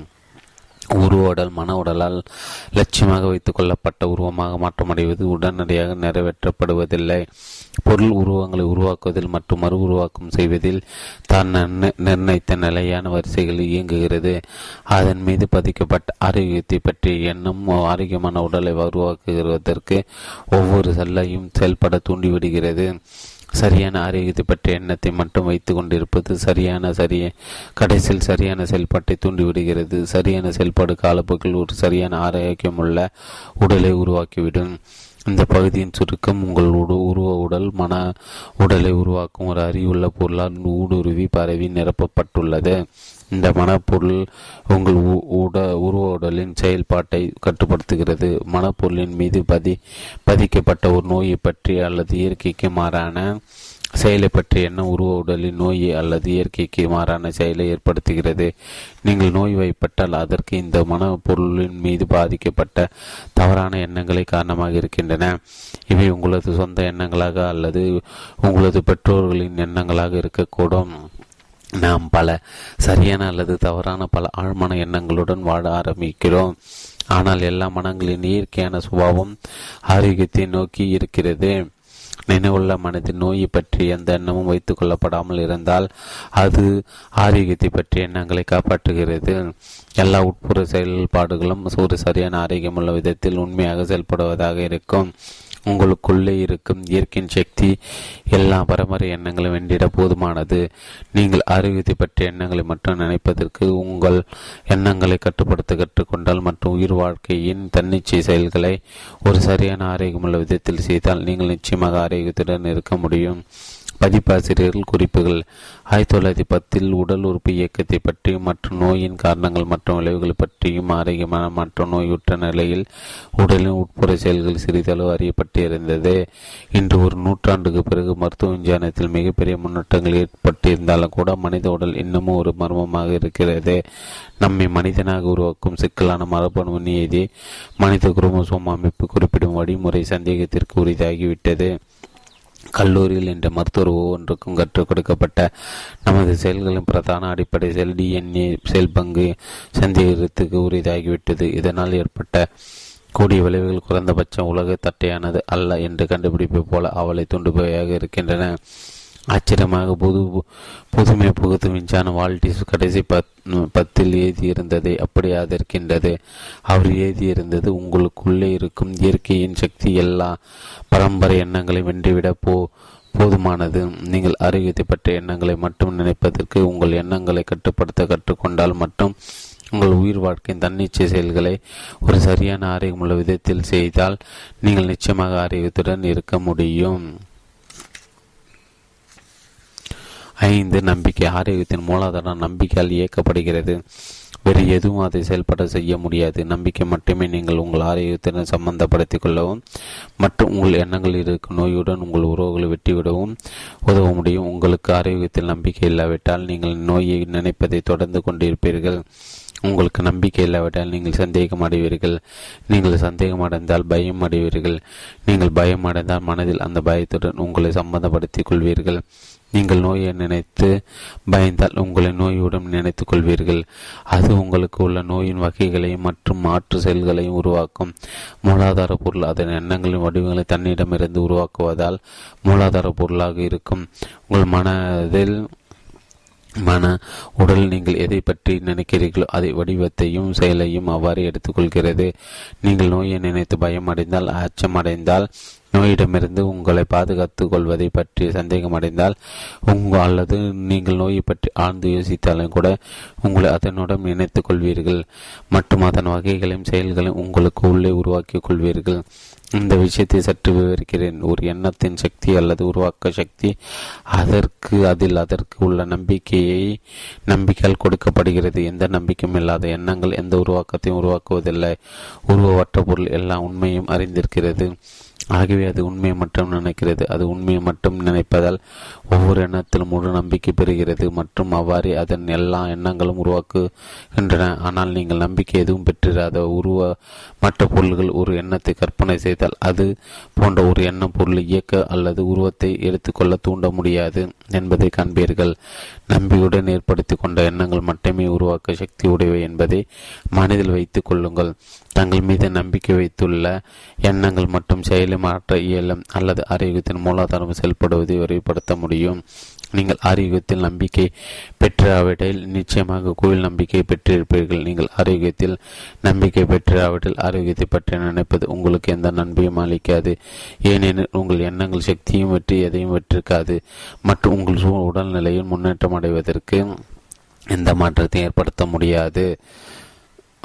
மறுபடியும் சொல்கிறேன், நீங்கள் ஆரோக்கியத்தில் நம்பிக்கை பெற்றிராவிட்டில் நீங்கள் நிச்சயமாக நோயில் நம்பிக்கை பெற்றிருப்பீர்கள். அது போன்ற உடல் நிலைகளில் நீங்கள் ஒரு நாளில் 10 மணி நேரம் ஆரோக்கியத்தை மற்றும் ஒரு சில நிமிடங்களில் மட்டும் நோயையும் நினைத்தாலும் நோய் எண்ணம் உங்கள் உடல் நிலைகளை கட்டுப்படுத்திவிடும். ஏனெனில் அது நம்பிக்கையின் சக்தியை பெற்றிருக்கும். அதே சமயம் ஆரோக்கியத்தின் எண்ணம் எந்த சக்தியும் பெற்றிருக்காது. உங்கள் மன உடல் வடிவத்தையும் செயல்களையும் எடுத்துக்கொள்ளும் மற்றும் அவற்றை தக்க வைத்துக் கொள்ளும். ஏனெனில் உங்கள் ஆரோக்கிய எண்ணம் அந்த வடிவத்தை அல்லது செயலை மாற்றுவதற்கு போதுமான வலிமையுள்ள சக்தியை பெற்றிருக்காது. ஆரோக்கியமாக இருக்க செய்யும் விஞ்ஞானத்தை நடைமுறையில் பழக்கப்படுத்திக் கொள்வதற்கு நீங்கள் ஆரோக்கியத்தில் முழு நம்பிக்கை பெற வேண்டும். நம்பிக்கை நம்புவதில் ஆரம்பிக்கிறது. நாம் இப்போது இந்த கேள்விக்கு வருகிறோம். ஆரோக்கியத்தில் நம்பிக்கை பெறுவதற்கு நீங்கள் எதை செய்ய வேண்டும்? நீங்கள் உங்கள் உள்ளே மற்றும் உங்களது சுற்றுப்புறத்திற்கு உள்ளே நோய் சக்தியை விட அதிகமான ஆரோக்கிய சக்தி இருக்கிறது என்பதை நம்ப வேண்டும். நீங்கள் உண்மைகளை பற்றி ஆழ்ந்து யோசித்தால் உங்களால் இதை நம்புவதை தவிர்த்துவிட முடியாது. இது உண்மையாக இருக்கின்றன. எல்லா பொருள்களும் உருவாக்கி ஒரு சிந்திக்கும் பொருள் இருக்கிறது.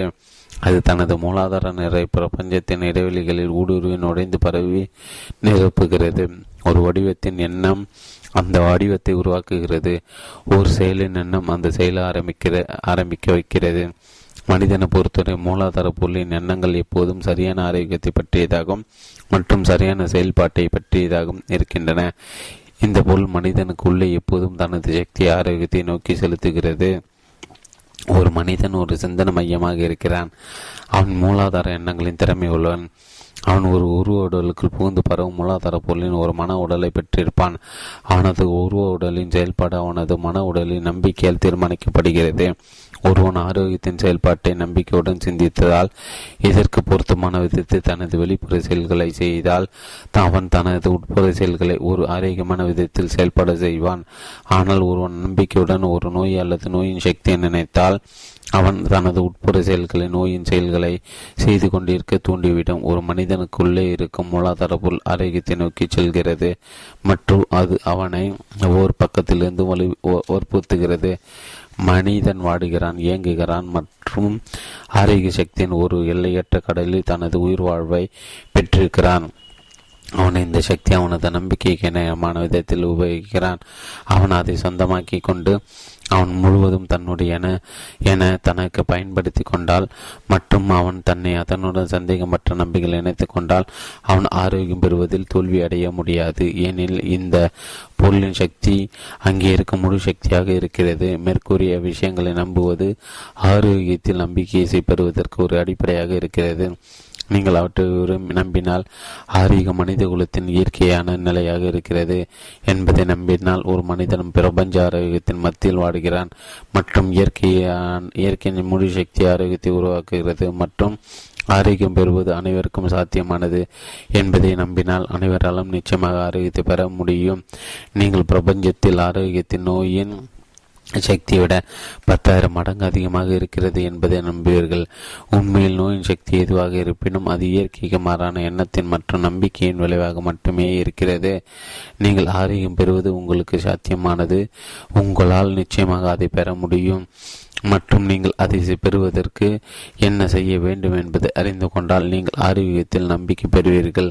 நீங்கள் இந்த நம்பிக்கை மற்றும் அறிவை பெறுவதற்கு இந்த புத்தகத்தில் கூறியுள்ளவற்றை கவனத்துடன் மன உறுதியுடன் படித்து பின்பற்றுங்கள். அது நம்பிக்கை பெறுவது மாத்திரமல்ல, ஆனால் நிவாரம் அளிக்கும் நம்பிக்கை சொந்த உபயோகத்திற்கு பயன்படுத்துவது. முதலில் ஆரோக்கியம் உங்களுடைய என உரிமை கொண்டாட வேண்டும் மற்றும் உங்களை சரியான ஆரோக்கியமுள்ளவராக நினைக்கும் ஆரோக்கியத்தை பற்றி ஒரு கருத்தை உருவாக்கி கொள்ள வேண்டும். பிறகு நம்பிகள் நீங்கள் இந்த கருத்தை உண்மையாக்குவதை உங்களது உரிமையாக்கி கொள்ள வேண்டும். நீங்கள் ஆரோக்கியம் பெற போகிறீர்கள் என்ற நம்பிக்கையுடன் நடந்து கொள்ளாதீர்கள். நீங்கள் ஆரோக்கியமாக இருக்கிறீர்கள் என்ற நம்பிக்கையுடன் நடந்து கொள்ளுங்கள். ஆரோக்கியத்தில் நம்பிக்கை வைப்பதும் மற்றும் அதை உங்களுக்கு பயன்படுத்திக் கொள்வதும் நீங்கள் ஆரோக்கியமாக இருக்கிறீர்கள் என்ற நம்பிக்கை பெறும் வழி. இதில் முதல் நடவடிக்கை அது உண்மையாக இருக்கிறது என்பதை உங்களுக்கு சொந்தமாக்கிக் கொள்வதான். மனதில் ஆரோக்கியமாக இருக்கும் உடல்நிலையின் எண்ணத்தை ஏற்படுத்திக் கொள்ளுங்கள். இந்த எண்ணத்திற்கு மாறான எதையும் ஒருபோதும் சொல்லாதீர்கள் அல்லது செய்யாதீர்கள். சரி, நான் சரியான ஆரோக்கியத்துடன் இருக்கிறேன் என்ற எண்ணத்துடன் நினையாத எந்த வார்த்தையும் ஒருபோதும் பேசாதீர்கள் அல்லது ஒரு உடல்நிலையை நினைக்காதீர்கள். நீங்கள் நடக்கும்போது மார்பையும் தலையை நிமிர்த்தி கொண்டு சுறுசுறுப்புடன் நடந்து செல்லுங்கள். உங்கள் உடலின் செயல்களும் மற்றும் உடல்நிலைகளும் எப்போதும் ஒரு ஆரோக்கியமானவரின் உடலின் செயல்களையும் உடல்நிலைகளையும் போல இருப்பதில் கவனம் செலுத்துங்கள். நீங்கள் பலவீனமான அல்லது நோயுள்ள உடல்நிலை திரும்ப பெறவும் அடைவதை அறிந்து கொண்டால் உடனே அவற்றை மாற்றி அமைத்துக் கொள்ளுங்கள். உங்களை நிமிர்த்தி கொண்டு ஆரோக்கியத்தையும் சக்தியையும் நினைத்து கொள்ளுங்கள். நீங்கள் சரியான ஆரோக்கியமுள்ள மனிதனுக்கு மாறான ஒருவராக இருப்பதை நினைக்க மறுத்து விடுங்கள். உங்கள் நம்பிக்கையை பயன்படுத்துவதில் ஒரு மிகப்பெரிய உதவியை நீங்கள் நன்றி சொல்ல பழகிக் கொள்வதில் கண்டுபிடிப்பீர்கள். நீங்கள் உங்களை பற்றி மற்றும் முன்னேற்றம் அடையும் உங்கள் உடல்நிலை பற்றி நினைக்கும் பொழுதெல்லாம் நீங்கள் அனுபவித்துக் கொண்டிருக்க பூர்ண ஆரோக்கியத்தை கொடுத்த கடவுளுக்கு நன்றி சொல்லுங்கள். கடவுளிடமிருந்து உயிர் வாழ்வு தொடர்ந்து உடலுக்குள்ளே புகுந்து கொண்டிருக்கிறது மற்றும் அது படைக்கப்பட்ட எல்லா பொருள்களாலும் ஆற்றின் வடிவங்களுக்கு ஒத்த விதத்தில் பெறப்படுகிறது என்பதை நினைவில் வைத்துக் கொள்ளுங்கள். கடவுளிடமிருந்து ஆரோக்கியம் உங்களுக்கு தொடர்ந்து கொடுக்கப்படுகிறது. நீங்கள் இதை நினைக்கும் போது உங்கள் மனதை உயர்த்தி கொண்டு சரியான மனம் மற்றும் உடல் ஆரோக்கியத்தை கொடுத்த கடவுளுக்கு நன்றி சொல்லுங்கள். எப்போதும் நன்றி உள்ள மனநிலையில் இருங்கள். உங்கள் நன்றி உங்கள் பேச்சில் வெளிப்படட்டும். உங்கள் நன்றி உங்கள் சிந்தனை களத்தை உங்களுக்கு சொந்தமாக்கி கொள்ளவும் மற்றும் அதை கட்டுப்படுத்தவும் உதவும். உங்களுக்கு நோயை பற்றிய எண்ணம் தோன்றும் போதெல்லாம் உடல் ஆரோக்கியத்தின் பற்றிய உரிமையுடன் நினைத்துக் கொள்ளுங்கள் மற்றும் நீங்கள் பெற்றிருக்கும் சரியான ஆரோக்கியத்திற்கு கடவுளுக்கு நன்றி சொல்லுங்கள். இதை உங்கள் மனதில் நோயை பற்றிய எண்ணத்திற்கு இடமளிக்காமல் இருப்பதற்கு செய்யுங்கள். நோயுடன் ஏதாவது வழியில் இணைந்துள்ள ஒவ்வொரு எண்ணமும் வரவேற்கத்தகாதது. நீங்கள் ஆரோக்கியமாக இருப்பதை உறுதிப்படுத்திக் கொள்வதால் மற்றும் அப்படி இருப்பதற்கு கடவுளுக்கு நன்றி சொல்வதால் அது போன்ற எண்ணத்தை எதிர்த்து உங்கள் மனதின் கதவை மூடிக்கொள்ள முடியும். பிறகு அந்த பழைய எண்ணங்கள் இனிமேலும் திருப்பி வைத்து வராது. நன்றி இரண்டு விதத்தில் பயன் அளிக்கிறது. அது உங்கள் சொந்த நம்பிக்கை பலப்படுத்துகிறது மற்றும் நீங்கள் தொடர்ந்து நன்றி உணர்வதால் உங்களை கடவுளுக்கு அருகில் கொண்டு செல்கிறீர்கள். ஆகியவை ஆழ்ந்த மனமார்ந்த நன்றி உணர்வோன் கடவுளை நன்றியுடன் ஒருபோதும் காணாதவனை விட கடவுளுடன் உள்ள நெருக்கமான தொடர்பில் வாழ்வோன் என்பது தெளிவாக இருக்கிறது. நன்றி இல்லாத மனம் அது கடவுளிடமிருந்து எல்லாவற்றையும் பெறுகிறது என்பதை உண்மையாக ஏற்றுக்கொள்வதை மறுத்துவிடுவதால் அதற்கு கடவுளிடம் இருக்கும் இணைப்பை அறுத்து கொள்கிறது. நன்றி உள்ள மனம் எப்போதும் கடவுளை நோக்கி பார்க்கிறது. ஒரு மனிதனுக்கு உள்ளே இருக்கும் ஆரோக்கியத்தின் மூலாதாரம் அதன் ஜீவாதார சக்தி பிரபஞ்சத்தில் உள்ள உயிர் வாழ்வின் மூலாதாரத்திலிருந்து பெறுகிறது. ஒரு மனிதன் ஆரோக்கியத்தில் வைத்திருக்கும் நம்பிக்கையால் மற்றும் தான் பெறும் ஆரோக்கியத்திற்கு நன்றி செலுத்துவதால் தன்னை உயிர் வாழ்வின் மூலாதாரத்துடன் இணைத்துக் கொள்கிறான். ஒரு மனிதன் தனது மனோசக்தி சரியாக உபயோகிப்பதால் நம்பிக்கை மற்றும் நன்றி ஆகிய இரண்டையும் வளர்த்து கொள்ள முடியும்.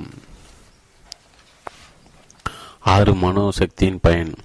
6 மனோசக்தியின் பயன். ஆரோக்கியமாக இருக்க வைக்கும் விஞ்ஞானத்தின் பயிற்சியில் மனோசக்தி நீங்கள் உண்மையில் முன்னேற இல்லாத போது உங்களை முன்னேற வைக்க அல்லது நீங்கள் செயல்களை செய்து போதுமான உடல் பலமின்றி இருக்கும் போதும் நீங்கள் அவற்றை செய்ய கட்டாயப்படுத்துவதற்கு உபயோகப்படுத்துவதில்லை. நீங்கள் மனோசக்தி உங்கள் உடலின் மீது செலுத்துவதில்லை அல்லது மனோசக்தியால் உட்புற செயலின் சரியான செயல்பாட்டை கட்டாயப்படுத்த முயற்சிப்பதில்லை. நீங்கள் மனசக்தியை மனதின் மீது செலுத்துகிறீர்கள் மற்றும் அதனை நீங்கள் எதை நம்ப வேண்டும், நீங்கள் எதை சிந்திக்க வேண்டும் மற்றும் எதன் மீது உங்கள் கவனத்தை செலுத்த வேண்டும் என்பதை தீர்மானிப்பதற்கு உபயோகிக்கிறீர்கள். மனசக்தியை உங்களுக்கு வெளியே உள்ள எந்த நபரின் மீதும் அல்லது பொருளின் மீதும் ஒருபோதும் உபயோகிக்கக்கூடாது. மேலும் அது உங்கள் உடலின் மீது ஒருபோதும் உபயோகிக்கக்கூடாது. மனோசக்தியின் ஒரு நியாயமான உபயோகம் நீங்கள் எதன் மீது உங்கள் கவனத்தை செலுத்த வேண்டும் அல்லது நீங்கள் கவனம் செலுத்தும் விஷயங்களை பற்றி என்ன யோசிக்க வேண்டும் என்பதில் இருக்கிறது. எல்லா நம்பிக்கையும் அது விரும்புவதில் ஆரம்பிக்கிறது. நீங்கள் நம்ப விரும்புவது என்ன என்று எப்போதும் மற்றும் உடனே எதிர்பார்க்க முடியாது. 6 மனோசக்தியின் பயன். ஆரோக்கியமாக இருக்க விஞ்ஞானத்தின் பயிற்சியில் மனோசக்தியை நீங்கள் உண்மையில் முன்னேற இயலாத போது உங்களை முன்னேற்ற வைக்க அல்லது நீங்கள் செயல்களை செய்ய போதுமான உடல் பலமின்றி இருக்கும்போது நீங்கள் அவற்றை செய்ய கட்டுப்படுத்துவதற்கு உபயோகப்படுத்துவதில்லை. நீங்கள் மனோசக்தியை உங்கள் உருவ உடலின் மீது செலுத்துவதில்லை அல்லது மனோசக்தியால் உட்புற செயலின் சரியான செயல்படத்தை கட்டுப்படுத்த முயற்சிப்பதில்லை. நீங்கள் மனோசக்தி மனத்தின் மீது செலுத்துகிறீர்கள் மற்றும் அதனை நீங்கள் எதை நம்ப வேண்டும், நீங்கள் எதை சிந்திக்க வேண்டும் மற்றும் எதன் மீது உங்கள் கவனத்தை செலுத்த வேண்டும் என்பதை தீர்மானிப்பதற்கு உபயோகிக்கிறீர்கள். மனோசக்தி உங்களுக்கு வெளியே உள்ள எந்த நபரின் மீதும் அல்லது பொருளின் மீதும் ஒருபோதும் உபயோகிக்கக்கூடாது. மேலும் அதை உங்களது உடலின் மீது ஒருபோதும் உபயோகிக்கக்கூடாது. மனோசக்தியின் ஒரு நியாயமான உபயோகம் நீங்கள் எதன் மீது உங்கள் கவனத்தை செலுத்த வேண்டும் மற்றும் நீங்கள் கவனம் செலுத்தும் விஷயங்களை பற்றி என்ன யோசிக்க வேண்டும் என்பதில் இருக்கிறது. எல்லா நம்பிக்கையும் அதனை விரும்புவதில் ஆரம்பிக்கிறது. நீங்கள் நம்ப விரும்புவது என்ன என்று எப்போது மற்றும் உடனே எதிர்பார்க்க முடியாது. ஆனால் நீங்கள் நம்ப விரும்புவது என்ன எதிர்பார்ப்பதை எப்போதும் விரும்ப முடியும். நீங்கள் ஆரோக்கியத்தை பற்றி உண்மை நம்ப விரும்புகிறீர்கள் மற்றும் நீங்கள் அதை செய்வதை உங்களால் விரும்ப முடியும். இந்த புத்தகத்தில் கூறியுள்ள விஷயங்கள் ஆரோக்கியத்தை பற்றிய உண்மைகள். நீங்கள் அவற்றை நம்ப விரும்ப முடியும். இது நீங்கள் ஆரோக்கியம் பெறுவதற்கான முதல் நடவடிக்கையாக இருக்க வேண்டும். இந்த விஷயத்தை நீங்கள் நம்ப வேண்டும். ஒரு மனிதன் சரியான ஆரோக்கியம் பெறும் எண்ணங்களை மட்டும் நினைத்தால் அது அவனது வெளிப்புற செயல்களும் தன்னிச்சை செயல்களும் மற்றும் உடல் நிலையும் அவனது எண்ணங்களுக்கு இணக்கமானதாக இருந்தால் அவன் தனது உடல் உட்புற செயல்கள் மற்றும் அனிச்சை செயல்கள் ஆரோக்கியத்தின் செயல்பாடாக இருக்க தூண்ட வேண்டும். நீங்கள் இந்த விஷயத்தை நம்ப விரும்பும் போது அதை செயல்படுத்தவும் ஆரம்பிக்க வேண்டும். நீங்கள் ஒரு நம்பிக்கை செயல்படுத்தாவிடில் அதை நீண்ட காலத்திற்கு வைத்து கொண்டிருக்க முடியாது. ஒரு எண்ணம் நம்பிக்கையாக மாறும் வரையில் மற்றும் நீங்கள் அதை செயல்படுத்தாவிடில் உங்கள் ஒரு நம்பிக்கை அதிகரித்து கொள்ள முடியாது. மேலும் நீங்கள் ஒரு நம்பிக்கைக்கு எதிரானவை அல்லது உண்மையானவை என்பதை ஒருபோல செயல்பட்டு கொண்டிருக்கும் வரையில் ஒரு நம்பிக்கையிலிருந்து எவ்வகையிலும் பயன்களை பெறுவதை எதிர்பார்க்க முடியாது. நீங்கள் ஒரு நோயுற்றவரை போல செயல்படுவதை தொடர்ந்தால் ஆரோக்கியத்தில் நம்பிக்கை பெற முடியாது. நீங்கள் ஒரு நோயுற்றவரை போல செயல்படுவதை தொடர்ந்தால் உங்களால் ஒரு நோயுற்றராக நினைப்பதை தொடராமல் இருக்க முடியாது. நீங்கள் உங்களை ஒரு நோயுற்றாக நினைப்பதை தொடர்ந்தால் ஒரு நோயுற்றராக நீடித்திருப்பீர்கள். நீங்கள் வெளிப்புறத்தில் ஒரு ஆரோக்கியமுள்ள மனிதனைப் போல செயல்படுவதற்கு முதல் முயற்சி உட்புறத்தில் ஒரு ஆரோக்கியமுள்ள மனிதனைப் போல செயல்பட ஆரம்பிப்பதே. சரியான ஆரோக்கியத்தை பற்றி உங்கள் கருத்தை உருவாக்கி கொள்ளுங்கள். அது உங்களுக்கு ஒரு தெளிவான அர்த்தத்தை கொடுக்க ஆரம்பிக்கும் வரையில் சரியான ஆரோக்கியத்தை பற்றி யோசிக்கும் வழியில் செல்லுங்கள்.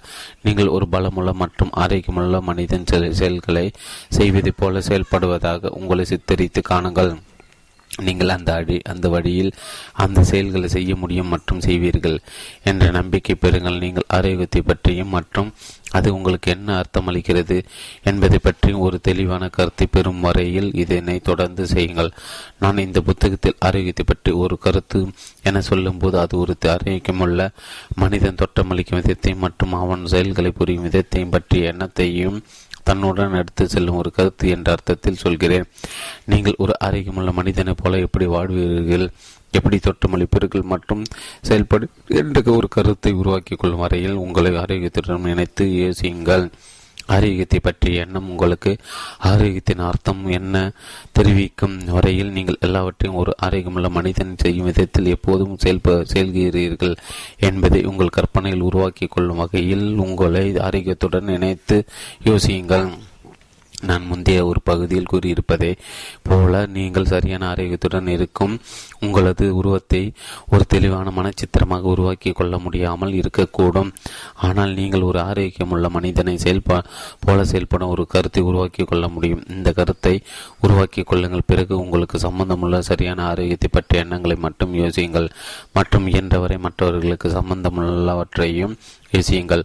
உங்களுக்கு சுகவீனத்தை அல்லது நோயை பற்றி யோசனை அளிக்கக்கூடும் போது அதை ஏற்றுக்கொள்ள மறுத்துவிடுங்கள். அதை உங்கள் மனத்திற்கு நுழைய அனுமதிக்காதீர்கள். அதை நீங்கள் ஆரோக்கியத்தை நினைக்கும் வழியால் நீங்கள் ஆரோக்கியமாக இருக்கிறீர்கள் என்று நினைக்கும் வழியால் மற்றும் நீங்கள் பெரும் ஆரோக்கியத்திற்கு உண்மையான நன்றி உள்ளவராக இருக்கும் வழியால் சந்தியுங்கள்.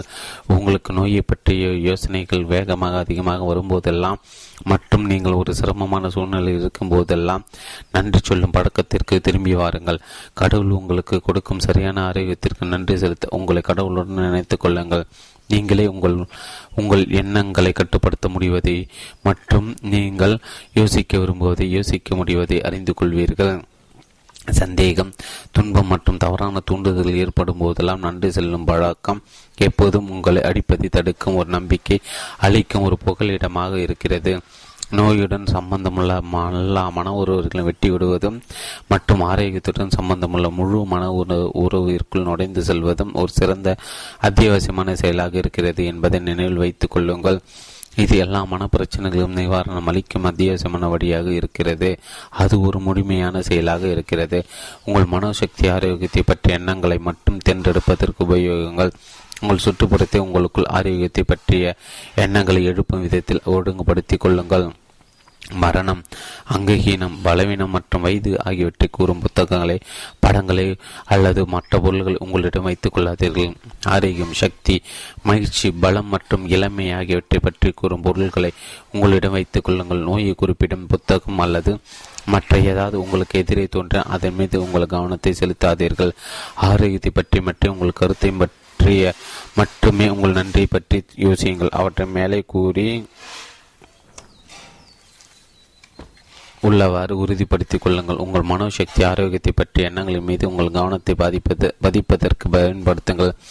நான் இந்த விஷயத்தை பின்வரும் மற்றொரு பகுதியில் செல்வேன். நான் இங்கே தெளிவாக சொல்ல விரும்புவது உங்கள் ஆரோக்கியத்தை மட்டும் நினைக்க வேண்டும். ஆரோக்கியத்தை மட்டும் ஒப்புக்கொள்ள வேண்டும். உங்கள் கவனத்தை ஆரோக்கியத்தின் மீது மட்டும் செலுத்த வேண்டும் மற்றும் உங்கள் எண்ணத்தை, ஒப்புதலை மற்றும் கவனத்தை உங்கள் மனோசக்தியால் கட்டுப்படுத்த வேண்டும் என்பதுதான். பிரபஞ்சத்தில் உள்ள எல்லாம் நீங்கள் ஆரோக்கியமாக இருப்பதை விரும்புகிறது.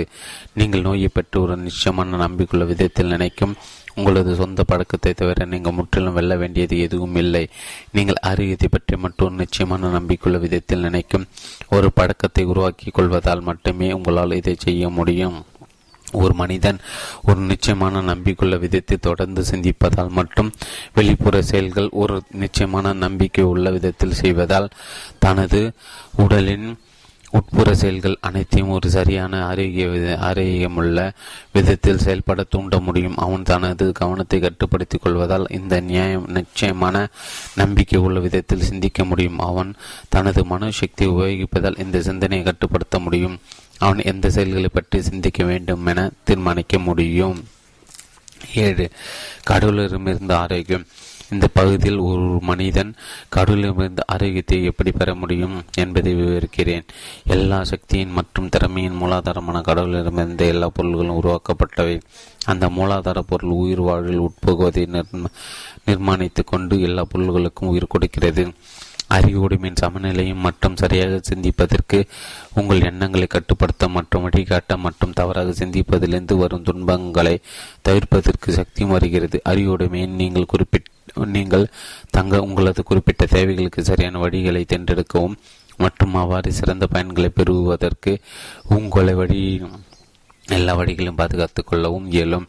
நீங்கள் எதை செய்ய விரும்புகிறீர்களோ அதை எப்படி செய்ய வேண்டுமோ என அறிந்து கொள்வீர்கள். கடவுள் எல்லா உண்மையையும் அறிந்திருப்பதால் அறிவுடைமை கடவுளின் ஒரு அத்தியாவசியமான இயல்பாக இருக்க வேண்டும் என்பதை நீங்கள் உடனே காண முடியும். ஒரு மனிதன் 3 பொதுவான வழிகளில் வாழ முடியும். தனது உடலின் திருப்திக்காக, தனது அறிவின் திருப்திக்காக அல்லது தனது ஆன்மாவின் திருப்திக்காக. முதலாவது திருப்தி அவன் அனுபவிக்கக்கூடிய உடல் உணர்வுகளை கொடுக்கும் உணவு, பானம் மற்றும் இதர பொருட்களை பெறும் விருப்பங்களை நிறைவேற்றுவதால் பெறப்படுகிறது. இரண்டாவது திருப்தி, அவனுக்கு மகிழ்ச்சியூட்டமான உணர்வுகளை தூண்டும் அறிவு, பெறும் விருப்பத்தை அல்லது நல்ல உடை, புகழ், சக்தி போன்றவற்றை பெரும் விருப்பத்தை நிறைவேற்றிக் கொள்ளும் செயல்களை புரிவதால் பெறப்படுகிறது. மூன்றாவது திருப்தி சுயநலம் மற்றும் அன்பு காட்டும் மற்றும் பிற நலத்தில் அக்கறை காட்டும் உள்ளுணர்களுக்கு இணங்கி நடப்பதால் பெறப்படுகிறது. ஒரு மனிதன் இந்த வழிகளை எதிலும் இடமின்றி செல்லாமல் சரியாக செயல்படும் போது அவன் அதிக அறிவுடன் முழுமையாக வாடுகிறான். தனது உடல் திருப்திக்காக மட்டும் வாழ்பவன் அறிவில்லாமல் மற்றும் கடவுளுடன் இணக்கமில்லாமல் இருக்கிறான். அறிவின் அனுபவங்களை பெறுவதற்காக பிரத்யேகமாக வாழ்பவன் முற்றிலுமாக ஒழுக்கமாக இருந்தாலும் கூட அறிவில்லாமல் மற்றும் கடவுளுடன் இணக்கமில்லாமல் இருக்கிறான். மற்றொரு நலத்திற்காக முழுமையாக வாழ்பவன் மற்றும் மற்றவர் நலனுக்காக தன்னை அடித்துக் கொள்பவன் அறிவில்லாமல் மற்ற கடவுளுடன் இணக்கமில்லாமல் இருக்கிறான். அவன் மற்ற வழிகள் மிதமின்றி செல்பவர்களைப் போலவே இருக்கிறான். கடவுளுடன் முழு இணக்கத்திற்குள் வருவதற்கு நீங்கள் உடல், மனம் மற்றும் ஆன்மாவின் முழு திறமைகளுடன் வாழ்வதை உங்களது வாழ்வு நோக்கமாக ஏற்றுக்கொள்ள வேண்டும். இது எல்லா வெவ்வேறு வழிகளின் செயல்கள் முழு உபயோகத்தின் நடுநிலையாக ஆனால் மிதமிஞ்சியதாக அல்ல இருக்க வேண்டும். ஏனெனில் ஒன்றில் மிதமிஞ்சிய உபயோகம் மற்றவற்றில் பற்றாக்குறையை ஏற்படுத்துகிறது. ஆரோக்கியம் பெறும் உங்களது விருப்பத்திற்கு பின்னால் நீங்கள் அபரிதமான வாழ்க்கையை பெற வேண்டும் என்ற உங்களது சொந்த விருப்பமும் இருக்கிறது. ஆகிய நீங்கள் ஆரோக்கியத்தை நோக்கி முன்னேறும் போது உடல் மற்றும் ஆன்மீக அடிப்படையில் எல்லா வழிகளிலும் முன்னேறுவதற்கு மற்றும் கடவுளின் வழிகளில் உண்மையுடன் பணியுடன் நடப்பதற்கு முழு வாழ்க்கை பெறும் நோக்கத்தை சமநிலையில் வைத்துக் கொண்டிருங்கள். நவீன மனோதத்துவத்தில் தந்தை என்றழைக்கப்பட்ட புரொஃபசர் வில்லியம் ஜேம்ஸ் எம்டி மனிதனை சக்திகளுக்கு எந்த எல்லையும் இல்லை என்பது தெளிவாக இருக்கிறது என குறிப்பிட்டுள்ள இது மனிதனை சக்தி கடலிலும் வற்றாத களஞ்சியத்திலிருந்து வருகிறது என்ற காரணத்தால் தெளிவாக இருக்கிறது. கலைப்படையும் நிலையை அடைந்து ஓடுபவன் அவனது உடல் சக்தி முழுவதும் முடிவடைந்து விட்டதாக காணப்படும் போது ஒரு நிச்சயமான நம்பிக்கையுள்ள விதத்தில் ஓடுவதால் தனது இரண்டாவது திருப்பத்தை பெற முடியும். அவனது சக்தி ஒரு அதிசயமான விதத்தில் புதுப்பிக்கப்படுகிறது. அவன் காலத்தை அறியாமல் தொடர்ந்து செல்ல முடியும். அவன் ஒரு நிச்சயமான நம்பிக்கையுள்ள விதத்தில் செல்வதை தொடர்வதால் ஒரு மூன்றாவது, நான்காவது மற்றும் ஐந்தாவது திருப்பத்தை பெறக்கூடும். எல்லை எங்கே இருக்கிறது மற்றும் அதை எவ்வளவு விரிவுபடுத்த இயலும் என்பது நமக்கு தெரியாது. ஓடுபவன் சக்தி வரும் என்ற முழு நம்பிக்கை பெற வேண்டும். அவன் சக்தி சமநிலையாக நினைக்க வேண்டும். அதை அவன் பெற்றிருக்கிறான் என்ற பூர்ண நம்பிக்கை பெற வேண்டும் மற்றும் அவன் ஓடுவதை தொடர வேண்டும். இவை அவனது சூழ்நிலைகளாக இருக்கின்றன. அவன் மனதில் சந்தேகத்திற்கு இடம் கொடுத்தால் கலப்படைந்து விழுந்து ஓடுவான். அவன் சக்தியை சேர்த்து கொள்வதற்கு காத்திருப்பதற்காக ஓடுவதை நிறுத்திவிட்டால் அது ஒருபோதும் வராது. அவன் தொடர்ந்து ஓட முடியும் என்ற நம்பிக்கை, தொடர்ந்து ஓட வேண்டும் என்ற அவனது மன உறுதியுள்ள நோக்கம் மற்றும் ஒரு புதிய சக்தியை வரவழைத்துக் கொள்ளும் விதத்தில் தன்னை சக்தியின் மூலாதாரத்துடன் இணைத்துக் கொள்வதில் காணப்படும் அவனது தொடர்ச்சியான செயல் ஆகியன அவனுக்கு சக்தியின் மீதுள்ள நம்பிக்கையாக இருக்கிறது. அது போன்ற விதத்தில் தனது வாழ்வின் தன்னிச்சை செயல்களை ஒரு நிச்சயமான நம்பிக்கையுள்ள விதத்தில் செய்யும் மற்றும் அவனை கடவுளுடன் இணக்கத்திற்கு அடைத்து செல்லும் நோக்கமுடைய ஆரோக்கியத்தில் சந்தேகமற்ற நம்பிக்கை உள்ள ஒரு நோயாளி அவனது எல்லா தேவைகளையும் நிறைவு செய்து கொள்ள மற்றும் அவனது எல்லா நோய்களை குணப்படுத்திக் கொள்ள போதுமான ஜீவாதார சக்தியை பெறுவான். மனித குலத்தை தன்னை முழுமையாக வெளிப்படுத்திக் கொள்வதற்கு முயற்சிக்கும் கடவுள் மனிதர்களுக்கு உயர்ந்த அபரிவான வாழ்க்கை தேவையான எல்லாவற்றையும் வழங்குவதில் மகிழ்ச்சி அடைகிறான். 8 மனச்செயல்களின் சுருக்கம். ஆரோக்கியமாக இருக்க வைக்கும் விஞ்ஞானத்தை பயன்படுத்துவதற்கு அவசியமான மனச்செயல்களை மற்றும் மனோபாவங்களை சுருக்கமாக காண்போம். முதலில் நீங்கள் கடவுள் ஒரு சிந்திக்கும் பொருள் என்பதையும் அதனிடமிருந்து எல்லா பொருள்களும் உருவாக்கப்பட்டவை என்பதையும் நம்ப வேண்டும். அது தனது மூலாதார நிலையில் பிரபஞ்சத்தின் இடைவெளிகளில் ஊடுருவி நுழைந்து பரவி நிரப்புகிறது. இந்த பொருள்கள் எல்லாவற்றிலும் உயிராக இருக்கிறது. அது எல்லாவற்றிலும் சிறந்த உயிர் வாழ்வை வெளிப்படுத்த முயற்சிக்கிறது. அது பிரபஞ்சத்தில் உயிர் வாழ்வின் மூலாதாரமாக இருக்கிறது மற்றும் ஒரு மனிதனுக்கு உள்ளே ஆரோக்கியத்தின் மூலாதாரமாக இருக்கிறது. ஒரு மனிதன் அதனிடமிருந்து தனது உயிர் சக்தியை எடுத்துக்கொள்கிறான். அவன் உருவ உடலுக்குள்ளும் புகுந்த மூலாதார பொருளின் ஒரு மன உடலாக இருக்கிறான். அவன் மன உடலின் எண்ணங்கள் அவனது உருவ உடலின் செயல்பாட்டை கட்டுப்படுத்துகிறது. ஒரு மனிதன் சரியான ஆரோக்கியத்தை காப்பாற்றும் எண்ணங்களை தவிர வேறு எதையும் நினைக்காமல் இருந்தால் அவனது உருவ உடல் சரியான ஆரோக்கியம் உள்ள விதத்தில் செயல்படும். உங்களை முழு ஆரோக்கியத்தின் நினைவுடன் நினைத்துக் கொள்வதற்கு உங்கள் உயிர் வாழ்வின் ஒவ்வொரு மட்டத்திலும் முழுமையாக வாழ்வது உங்கள் நோக்கமாக இருக்க வேண்டும். நீங்கள் உங்கள் வாழ்க்கையில் உடலுக்கு, மனத்திற்கு மற்றும் ஆன்மாவுக்கு தேவையான முழுமையாக இருப்பதை விரும்ப வேண்டும். இது உங்களை அங்கே உள்ள முழுமையான வாழ்க்கைக்குள் அழைத்து வந்துவிடும்.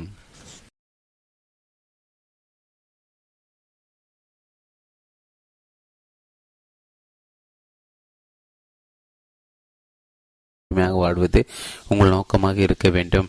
நீங்கள் உங்கள் வாழ்க்கையில் உடலுக்கு, மனத்திற்கு மற்றும் ஆன்மாவுக்கு தேவையான முழுமையாக இருப்பதை விரும்ப வேண்டும். இது உங்களை அங்கே உள்ள முழுமையான வாழ்க்கைக்குள் அழைத்து வந்துவிடும்.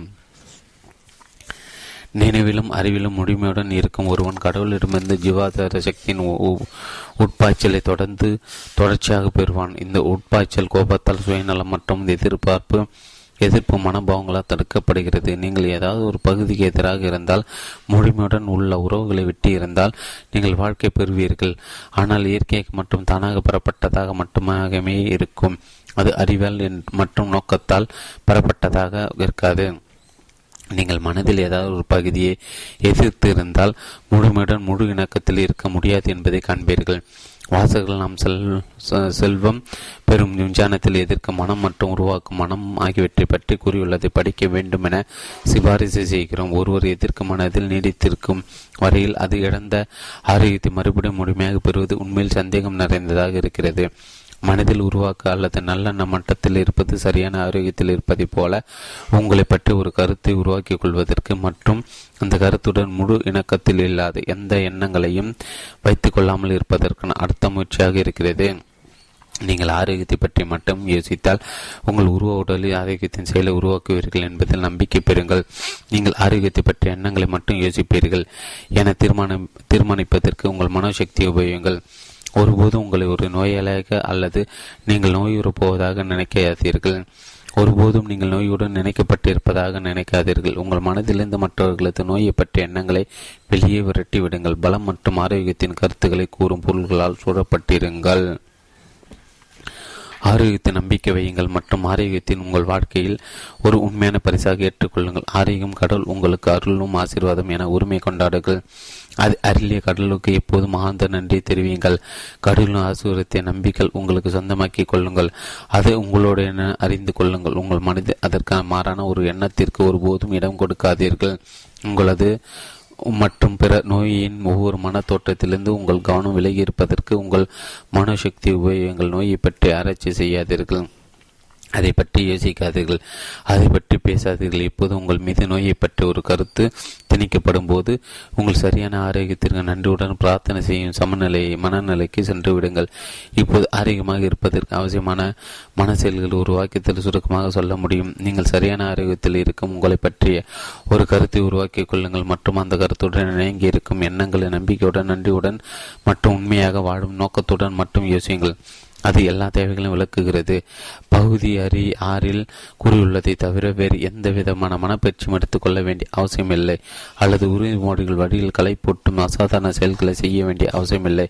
பாதிக்கப்பட்ட பகுதிகள் மீது மனதை ஒருமுகப்படுத்த வேண்டிய அவசியமில்லை. சுய ஆலோசனை முறையால் உங்களுக்கு நீங்களே சிகிச்சை அளித்துக் கொள்ள வேண்டிய அவசியமில்லை அல்லது உங்களுக்கு மற்றவர்கள் ஏதாவது ஒரு வழியில் சிகிச்சை அளிக்க வேண்டிய அவசியமில்லை. உங்களை குணப்படுத்தும் சக்தி உங்களுக்குள்ளே இருக்கும் ஆரோக்கியத்தின் மூலாதாரம்தான். இந்த மூலாதாரத்தை உருவாக்க செயலுக்குள் அடைத்து வருவதற்கும் நீங்கள் முழு ஆரோக்கியத்தின் நம்பிக்கையால் உரிமை கொண்டாடுவதற்கும் மற்றும் அந்த உரிமை உங்கள் உடலின் எல்லா செயல்களும் வெளிப்படையாக உருவாக்கப்படும் வரையில் அதை வைத்துக் கொண்டிருப்பது நீங்கள் முழு மனதுடன் இணக்கம் பெற்றிருப்பது மட்டுமே அவசியமானதாக இருக்கிறது. ஆயின நம்பிக்கை, நன்றி மற்றும் ஆரோக்கியத்தின் இந்த மனநிலை உறுதியாக வைத்துக் கொள்வதற்கு உங்களது வெளிப்புற செயல்கள் ஆரோக்கியத்தை பற்றியதாக மட்டுமே இருக்க வேண்டும். நீங்கள் ஒரு நோயாளின் வெளிப்புற செயல்களை செய்வதை தொடர்ந்து கொண்டிருந்தால் ஒரு ஆரோக்கியமுள்ள மனிதன் உட்புற செயல்கள் உங்களுக்குள் நிலைநிறுத்திக் கொள்ள முடியாது. அது உங்கள் ஒவ்வொரு எண்ணமும் ஆரோக்கியத்தை பற்றியதாக இருக்க வேண்டும் என்பதற்கு மட்டுமின்றி உங்கள் ஒவ்வொரு செயலும் ஒரு ஆரோக்கியமான விதத்தில் புரியப்படும் ஆரோக்கியத்தின் ஒரு செயலாக இருக்க வேண்டும் என்பதற்கும் அத்தியாவசியமானதாக இருக்கிறது. நீங்கள் ஒவ்வொரு எண்ணத்தையும் ஆரோக்கியத்தை பற்றியதாக உருவாக்கி கொண்டால் மற்றும் ஒவ்வொரு நினைவுள்ள செயலையும் ஆரோக்கியத்தின் ஒரு செயலாக உருவாக்கி கொண்டால் அது ஒரு உட்புற செயலை மற்றும் நினைவற்ற செயலை ஆரோக்கியமானதாக இருக்கும் நிலைக்கு கொண்டு வந்துவிடும் என்பதை தவறாமல் பின்பற்ற வேண்டும். ஏனெனில் உயிர் வாழ்வின் எல்லா சக்தியும் ஆரோக்கியத்தை நோக்கி தொடர்ந்து செலுத்தப்பட்டு கொண்டிருக்கிறது.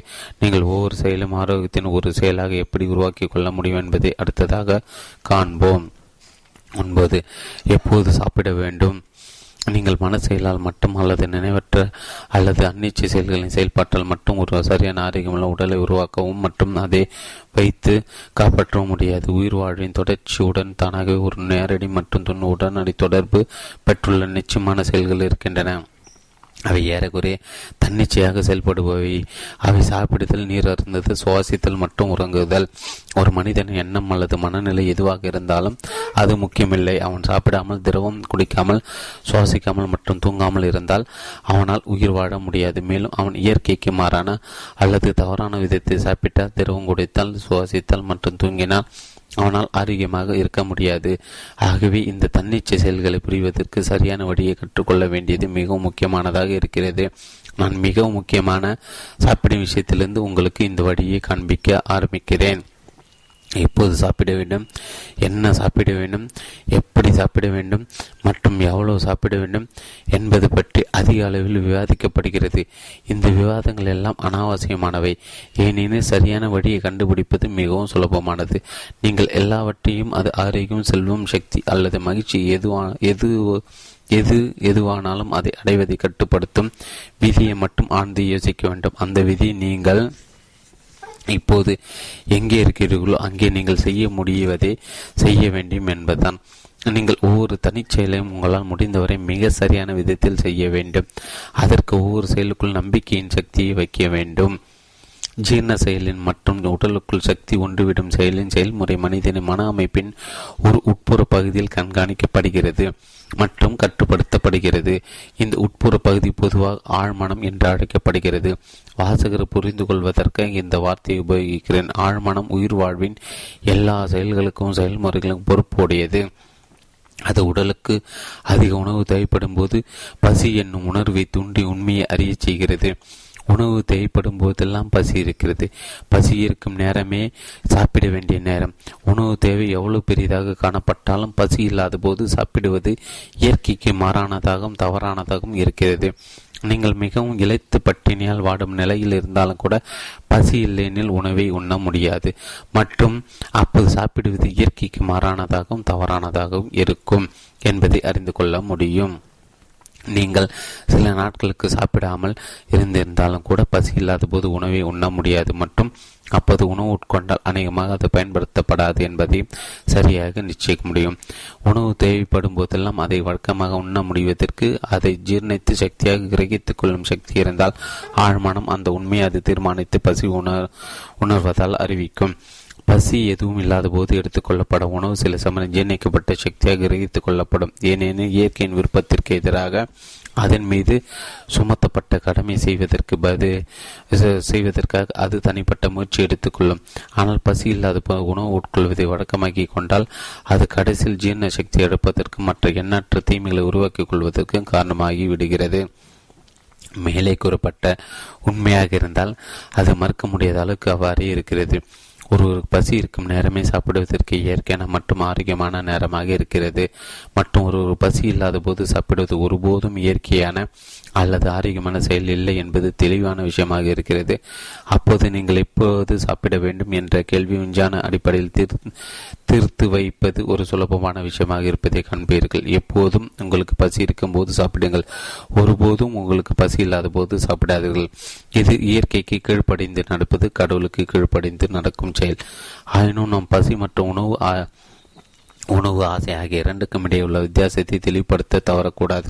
பசி என்பது உடலை படுது பார்ப்பதற்கும் மற்றும் புதுப்பிப்பதற்கும் மற்றும் உட்புற வெப்பத்தை சமநிலைக்கு வைத்துக் கொள்வதற்கும் உபயோகப்படுத்த வேண்டிய அதிகமான புள்ளி பெறுவதற்கு ஆழ்மனம் விடிக்கும் அழைப்பு.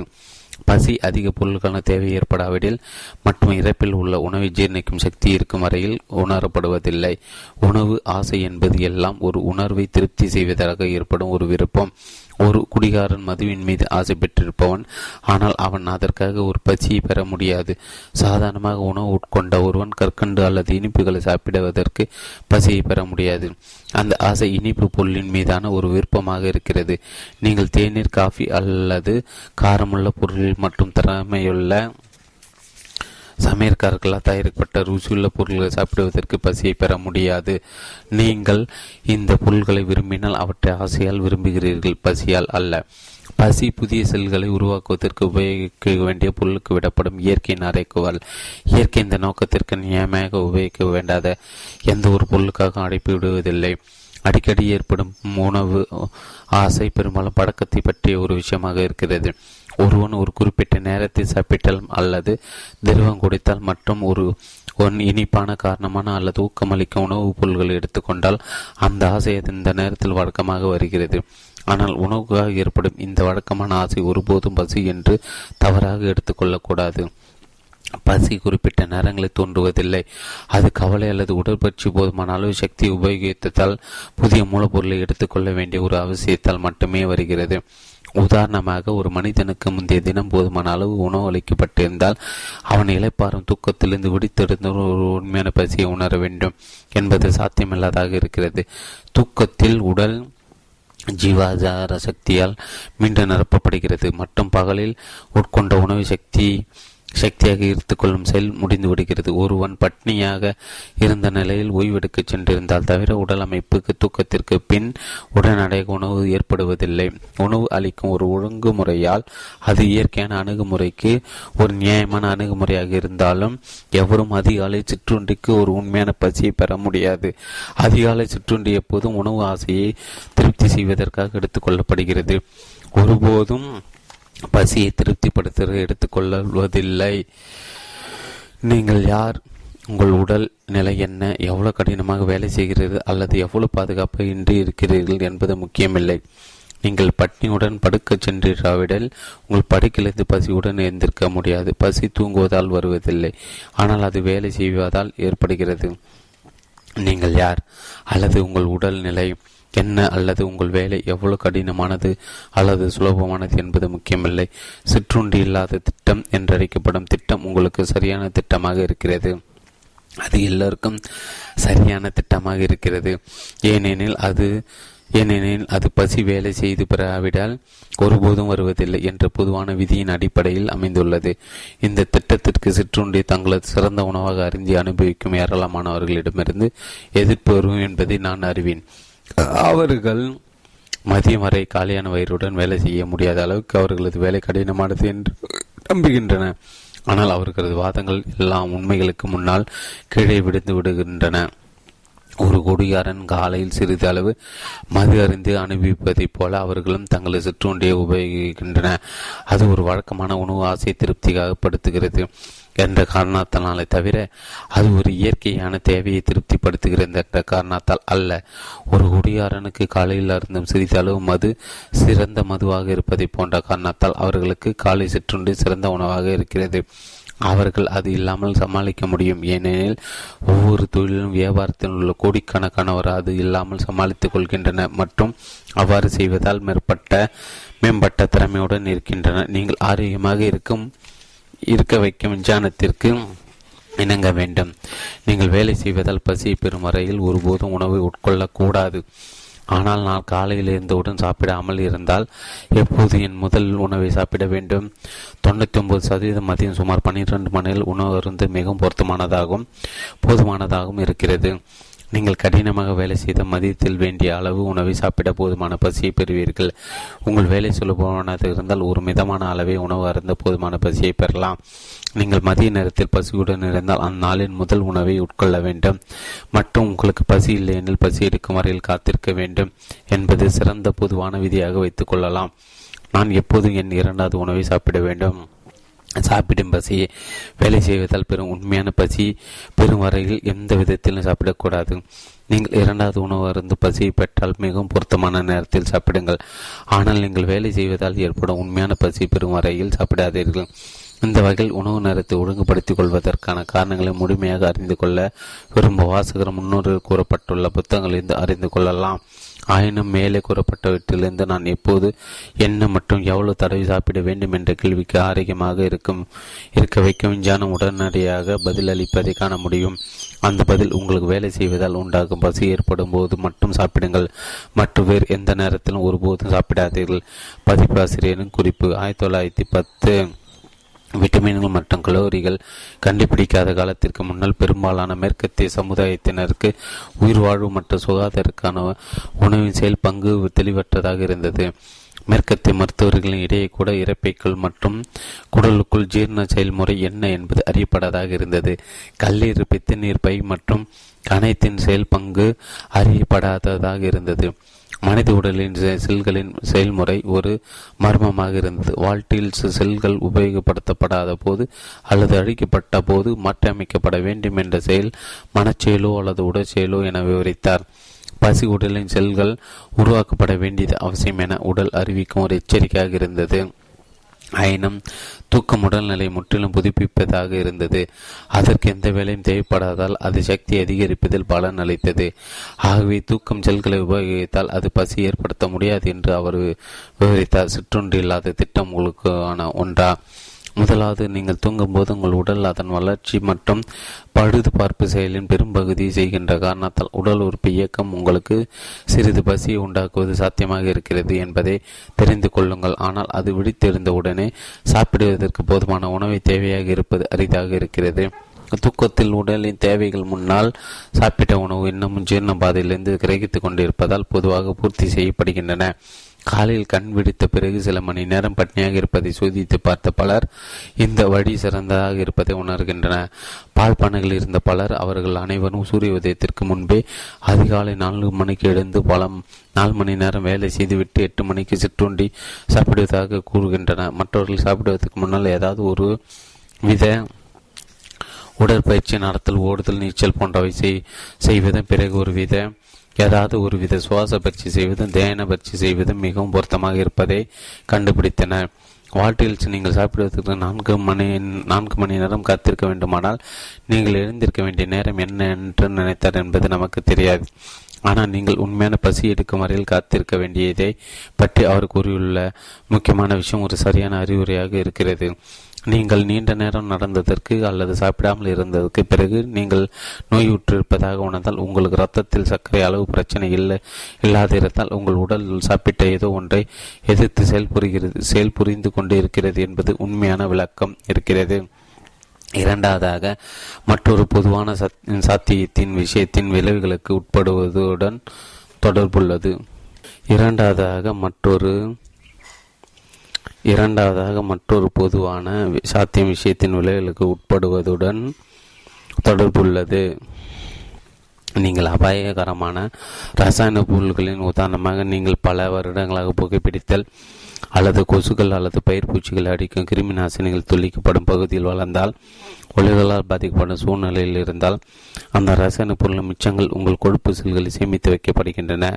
உங்கள் உடல் கொழுப்பை எரிக்கும் போது அந்த இரசாயன பொருள் உங்கள் இரத்தத்திற்குள் விடுவிக்கப்படுவதால் நீங்கள் அதன் விளைவுகளை உணர்கிறீர்கள். நீங்கள் இது தொடர்ந்து கொண்டிருப்பதாக நினைத்தால் வழிகாட்டுதல் பெறுவதற்கு இயற்கை முறை சிகிச்சை அளிக்கும் மருத்துவரை சந்தியுங்கள். மூன்றாவதாக, நீங்கள் உங்களுக்கு அடிக்கடி உணவு தேவை ஏற்படும் போது இந்த சர்க்கரை அளவை சீரின்மை ஏதாவது ஒரு வகையில் பெற்றிருந்தால், உங்கள் உடலில் நீங்கள் பசியாக இருப்பதை அறிவிக்கும். எப்போதும் சாப்பிட வேண்டும். இந்த சிபாரிசின் முக்கியமான பகுதி நீங்கள் பயம், மன கிளர்ச்சி, சமுதாய வழக்கங்கள், மற்றவர்களது திட்டங்கள் மற்றும் உங்களுக்கு நல்லது எது என்று பற்றிய மற்றவது கருத்துக்கள் ஆகியவற்றால் உந்தப்பட்டு இருப்பதை விட நம்பிக்கை, ஆர்வம் மற்றும் நிபந்தனையற்ற அன்பு ஆகியவற்றில் தளர்த்தப்பட்ட மனநிலையுடன் உங்கள் உடலின் மீது கவனம் செலுத்துவது எப்படி என்று கற்றுக்கொள்வதுதான் நீடித்த பட்டினி பாதுகாப்பானது. நீங்கள் பசியால் வாடியிருந்தால் அல்லது இழைத்து போயிருந்தால் மற்றும் பல நாட்களுக்கு அல்லது வாரங்களுக்கு சாப்பிடாமல் இருந்தால், சாப்பிடுவதற்கு பசி எடுக்கும் வரையில் காத்து கொண்டு இருப்பது பாதுகாப்பானதா? ஒருவன் பசியால் வாடுவதில் அல்லது இழைத்து போவதில் பலவிதமான உடல் மற்றும் மன மற்றும் மனநிலை சூழ்நிலைகள் அடங்கியிருக்கலாம். அவன் இந்த சூழ்நிலைகளை நன்கறிந்து ஒரு மருத்துவரின் மருத்துவ கண்காணிப்பில் இருக்க வேண்டியது அத்தியாவசியமானது. நவீன காலத்தில் நாம் ஒரு மனிதனின் ஆபத்தான நிலைகளை கடந்து வர மிக துல்லியமாக வழிகாட்டுவதற்கு உதவும் எல்லாவித பரிசோதனைகளை மற்றும் ஒரு கண்காணிப்பு கருவிகளை பெற்றிருக்கிறோம். ஒருவன் உணவை ஜீர்ணிக்க முடியாத அளவுக்கு பலமிழந்து விடும்போது அவனுக்கு மாற்று வழியில் உணவு சத்து அளிக்கும் வழிமுறைகளையும் பெற்றிருக்கிறோம். ஆயினும் உங்களுக்கு பசி இல்லைன்னு நீங்கள் உணவை உபயோகிக்க முடியாது. மேலும் அப்போது உணவு அருந்துவது இயற்கைக்கு மாறானது மற்றும் தவறானது என்ற வாட்டில் சிந்திரமான நம்பிக்கையாரமான இடத்தில் அறிந்து கொள்வது முக்கியமானது. அவர் முன்னோரில் கூறியுள்ள எட்வர்டு ஹூக்கர் டிவே எம்டி எழுதிய புத்தகத்திலிருந்து உணவு பழக்கங்கள் மற்றும் மருத்துவத்தின் பயனளிப்புகளை பற்றி பல கருத்துக்களை தெளிவாக எடுத்துக்கொண்டார். நீங்களும் டாக்டர் டிவே 1990 புத்தகத்திலிருந்து கவர்ச்சியான பகுதிகளை படிக்க முடியும். சிற்றுண்டு இல்லாத திட்டம் மற்றும் பட்னி சிகிச்சை விவரங்கள் இந்த புத்தகத்தின் கடைசியில் உள்ள எப்போது என்ன மற்றும் எப்படி சாப்பிட வேண்டும் பற்றிய வரலாற்று குறிப்புகள் பகுதியில் இடம்பெற்றுள்ளது. ஒரு நாளில் ஒரு தடவை சாப்பாடு மட்டும் சாப்பிட வேண்டுமா? பெரும்பாலான உடல்நிலைகளில் ஒரு மனிதன் ஒரு நாளைக்கு ஒரு தடவை சாப்பாட்டை விட அதிகமாக சாப்பிடுவதற்கு வேலை செய்வதால் ஏற்பட உண்மையான பசியை பெற மாட்டான் என வாட்டில் சொல்கிறார். இது உங்களது ஒரு தடவை சாப்பாடு கொடுப்பு சத்தும் மிருக புரத சத்தும் நிரம்பியதாக இருந்தால் உண்மையாக இருக்க முடியும். ஆயினும் நாம் இப்போது சரியான ஆரோக்கியத்திற்கு எல்லா பருவ காலங்களும் விளையும் புதிய காய்கறிகள், பழங்கள், கொட்டைகள், விதைகள் மற்றும் தானியங்களில் காணப்படும் உணவு சத்துக்கள் தேவைப்படுகிறது என்பதை அறிந்துள்ளோம். மேலும் தாவர உணவு வகைகளில் மட்டும் காணப்படும் நார்ச்சத்து முக்கியமானதாக இருப்பதையும் அறிவோம். இந்த உணவு வகையில் பல, குறிப்பாக உயர்தர காய்கறிகள் மிகவும் குறைந்த கலோரிகள் உள்ளவை. நீங்கள் சரியான ஆரோக்கியம் பெறுவதற்கு இந்த உணவு வகைகளை போதுமான அளவு உட்கொள்வதற்கு ஒரு நாளைக்கு ஒரு தடவைக்கு மேல் சாப்பிடுவது அவசியமாக இருக்கிறது. நீங்கள் உங்கள் ஆசையை நம்புவதை விட உங்கள் உடலின் குறையை நம்ப கற்றுக்கொண்டால் உடலுக்கு தேவையானது எதுவோ அது உடலுக்கு தேவைப்படும் போது இயல்பாக சாப்பிட விரும்புகிறீர்கள். நீங்கள் ஒரு நாளில் ஒரு தடவை மட்டும் சாப்பிடுவதற்கு ஒருபோதும் முயற்சி செய்யாமல் இருந்தால் அதை முயற்சி செய்யுங்கள். நீங்கள் சாப்பிடுவதை மறந்துவிடும் அளவுக்கு மற்ற வேலைகளை சிக்கிக் கொண்டிருப்பதை அடிக்கடி கண்டுபிடித்தால் உங்கள் உடலின் உணவு தேவையும் நீர் தேவையும் மற்றும் இயக்கத்தையும் கூட புறக்கணிப்பதற்கு உங்கள் மனதை பழகுபடுத்தி கொண்டிருக்கும் வாய்ப்புகள் இருக்கின்றன. உங்கள் உடலின் குரலை கேட்பது எப்படி என்று கண்டுபிடிப்பதற்கு ஓய்வான விடுமுறை காலத்தில் பரிசோதித்து பார்ப்பது மட்டுமே ஒரே வழியாக இருக்கும். மாறாக நீங்கள் தொடர்ந்து சாப்பிட்டு கொண்டிருக்கும் பழக்கமுள்ளவராக இருந்தால் உங்கள் உடலுடன் உள்ள தகவல் தொடர்பை இழந்திருக்கலாம். நீங்கள் உண்மையான பசியை கண்டுபிடிப்பதற்கு முன்னால் ஒரு இரு தினங்கள் முழு பட்டினியாக இருப்பது தேவைப்படலாம். 10 என்ன சாப்பிட வேண்டும்? நான் என்ன சாப்பிட வேண்டும் என்ற கேள்விக்கு பதிலளிப்பது தற்போதைய மனநல தற்போதைய மருத்துவ 10 என்ன சாப்பிட வேண்டும்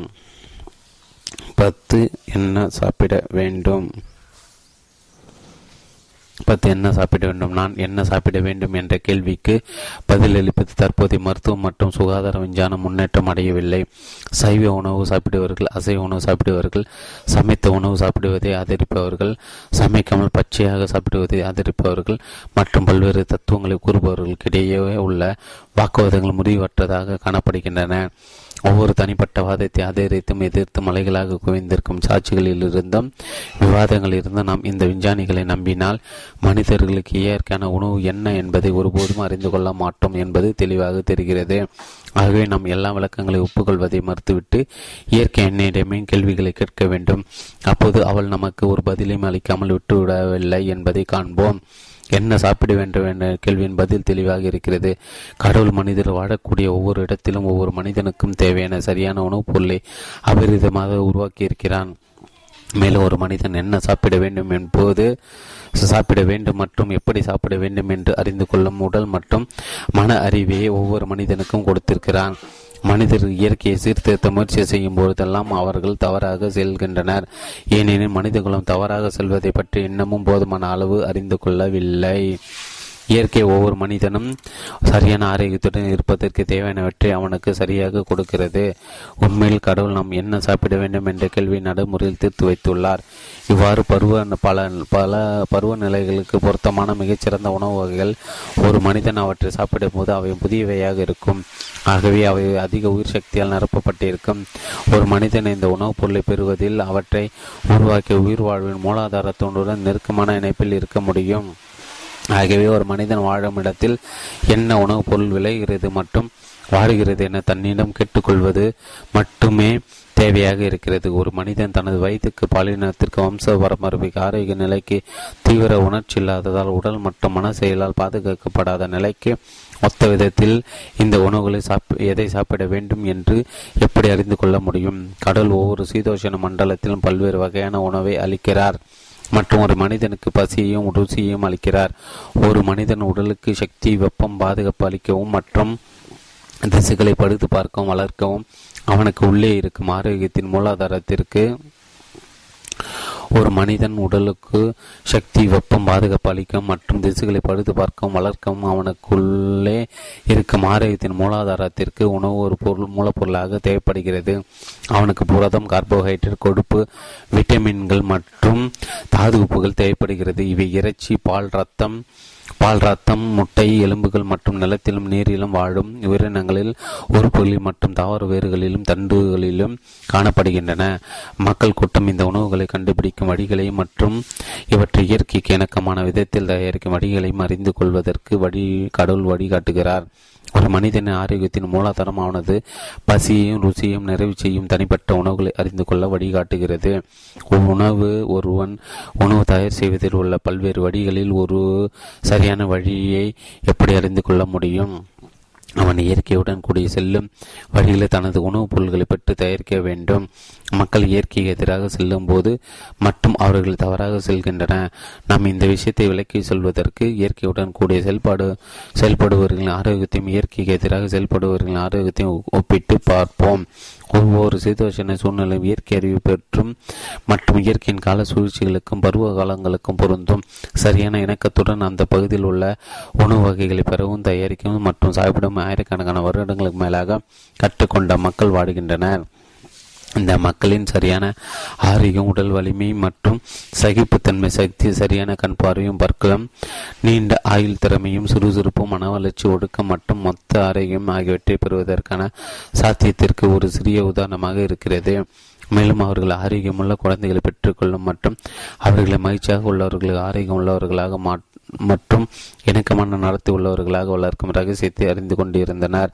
சரியான ஆரோக்கியமுள்ள இந்த மக்களால் பின்பற்றப்பட்ட உணவின் ரகசியம் என்ன? அவர்கள் இயற்கையில் கிடைக்கும் உணவுகளை மற்றும் அவற்றிலிருந்து சுலபமாக தயாரிக்கக்கூடிய உணவுகளை மட்டுமே சாப்பிட்டனர். அவர்கள் சிறந்த உணவுகளை மற்றும் அதிக ஊட்டச்சத்துள்ள உணவின் பகுதிகளை மட்டும் சாப்பிட்டனர். அவர்கள் மாமிச உணவுகளையும் தாவர உணவுகளையும் சாப்பிடுகின்றனர். தாவர மற்றும் மாமிச உணவுகளில் பல வேக வைக்காமல் பச்சையாக சாப்பிட்டன. காட்டு மிருகங்களின் எலும்புகளும் உறுப்புகளும் இறைச்சியை போலவே முக்கியமானவையாக இருந்தன. வீட்டு பிராணிகளிடமிருந்து பால் கறக்கப்பட்டது, பால் பொருள் உபயோகப்படுத்தப்பட்டது. அவை வசந்த காலத்தில் பசும் பொருட்களை தீவனமாக கொடுத்து வளர்க்கப்பட்ட ஆரோக்கியமுள்ள பிராணிகளிடமிருந்து கறக்கப்பட்ட பாலிலிருந்து தயாரிக்கப்பட்டன.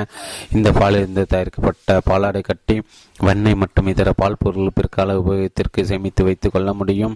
மற்ற பருவ காலங்களில் இந்த பிராணிகளுக்கு உயர்ந்த தரமுள்ள வைக்கோல் தீவனமாக கொடுக்கப்பட்டது. சில மனித குழுக்கள் மற்றும் மாமிச உணவுகள் கிடைக்கும் இடங்களில் கூட முழு வளர்ச்சி அடைந்த அல்லது வளர்ச்சி அடையாத பூச்சிகள் முக்கியமான உணவாக இருந்தது. கடலுக்கு அருகில் உள்ள பகுதிகளில் கடல் வாழ் உயிரினங்கள் பிரயாணியாக வகையாக உணவாக பெறப்பட்டன. மீன் முட்டைகள் ஊட்டச்சத்து நிறைந்தவை. அவை வருடம் முழுவதும் கிடைக்காத போது மீன் முட்டைகளும் ஊட்டச்சத்தை பாதுகாத்து வைத்துக் கொள்ளும் அல்லது கூடுதலாக்கிக் கொள்ளும் விதத்தில் காய வைக்கப்பட்டு குளிர்காலத்தில் உபயோகிப்பதற்காக வைத்துக் கொள்ளப்பட்டன. தாவர வகை உணவுகள் பருவகாலில் தாவரங்கள் வளரும் போது பழுக்கும்போது தாராளமாக சாப்பிடப்பட்டன. அவை வருடம் முழுவதும் வளராத இடங்களில் சில வகைகள் ஊட்டச்சத்து பாதுகாத்து வைத்துக் கொள்ளும் விதத்தில் பத்திரப்படுத்தப்பட்டு குளிர்காலத்து உபயோகத்திற்காக பாதுகாத்து வைத்துக் கொள்ளப்பட்டன.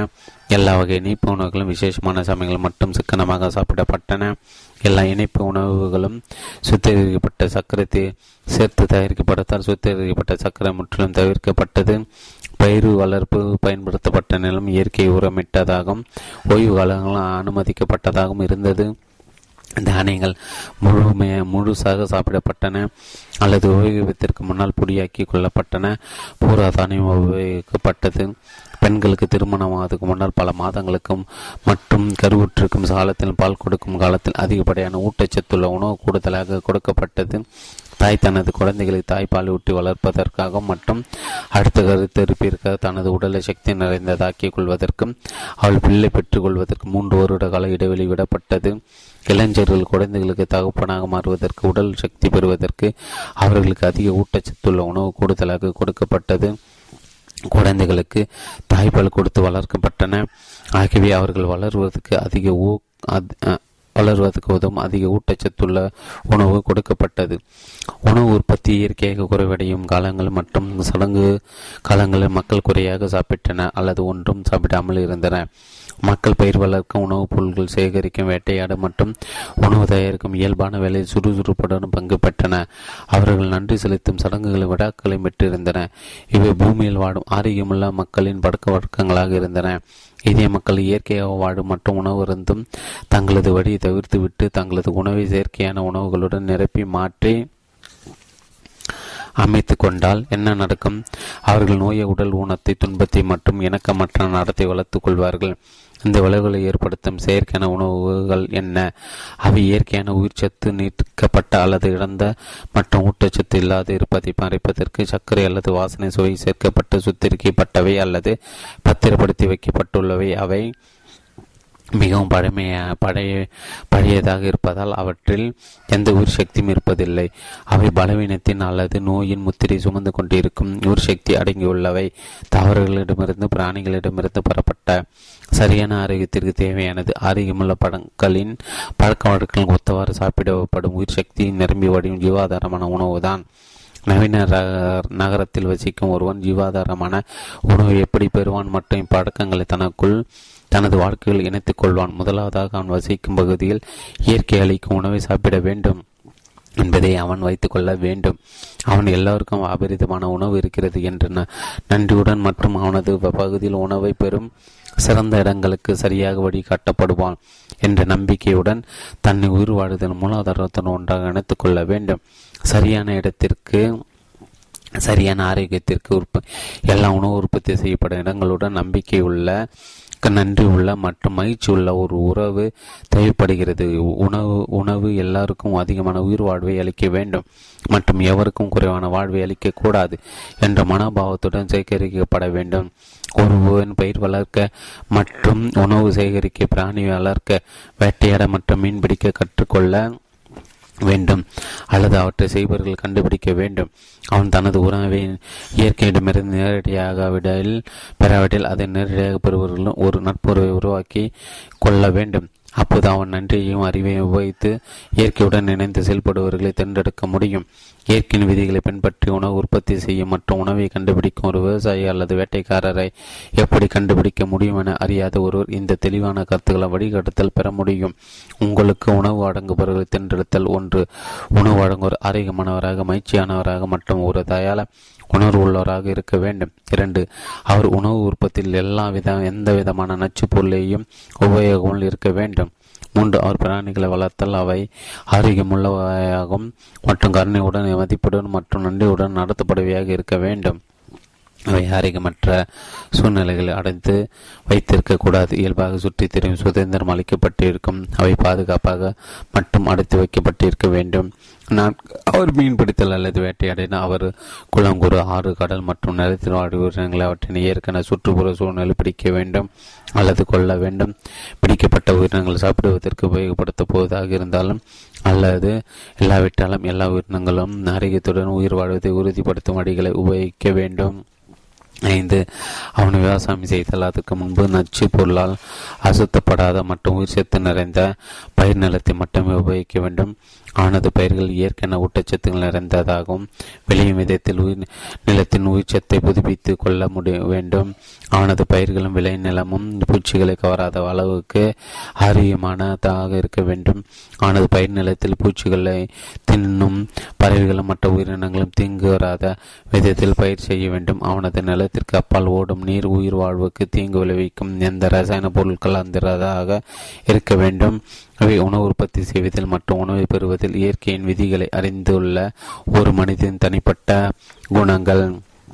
நீங்கள் உங்கள் உணவை பெறும் மற்ற முயற்சிகள் உங்களை இணைத்துக் கொள்வதற்கு சரியான மனிதர்கள் எப்படி தீர்மானிப்பதெனவும் அறிந்து கொள்ள வேண்டும். உங்கள் உணவை பெறும் முயற்சியில் நோய், பயம் மற்றும் ஏதாவது குறைபாட்டை பேசும் எவருடனும் உங்களை இணைத்துக் கொள்ளாதீர்கள்.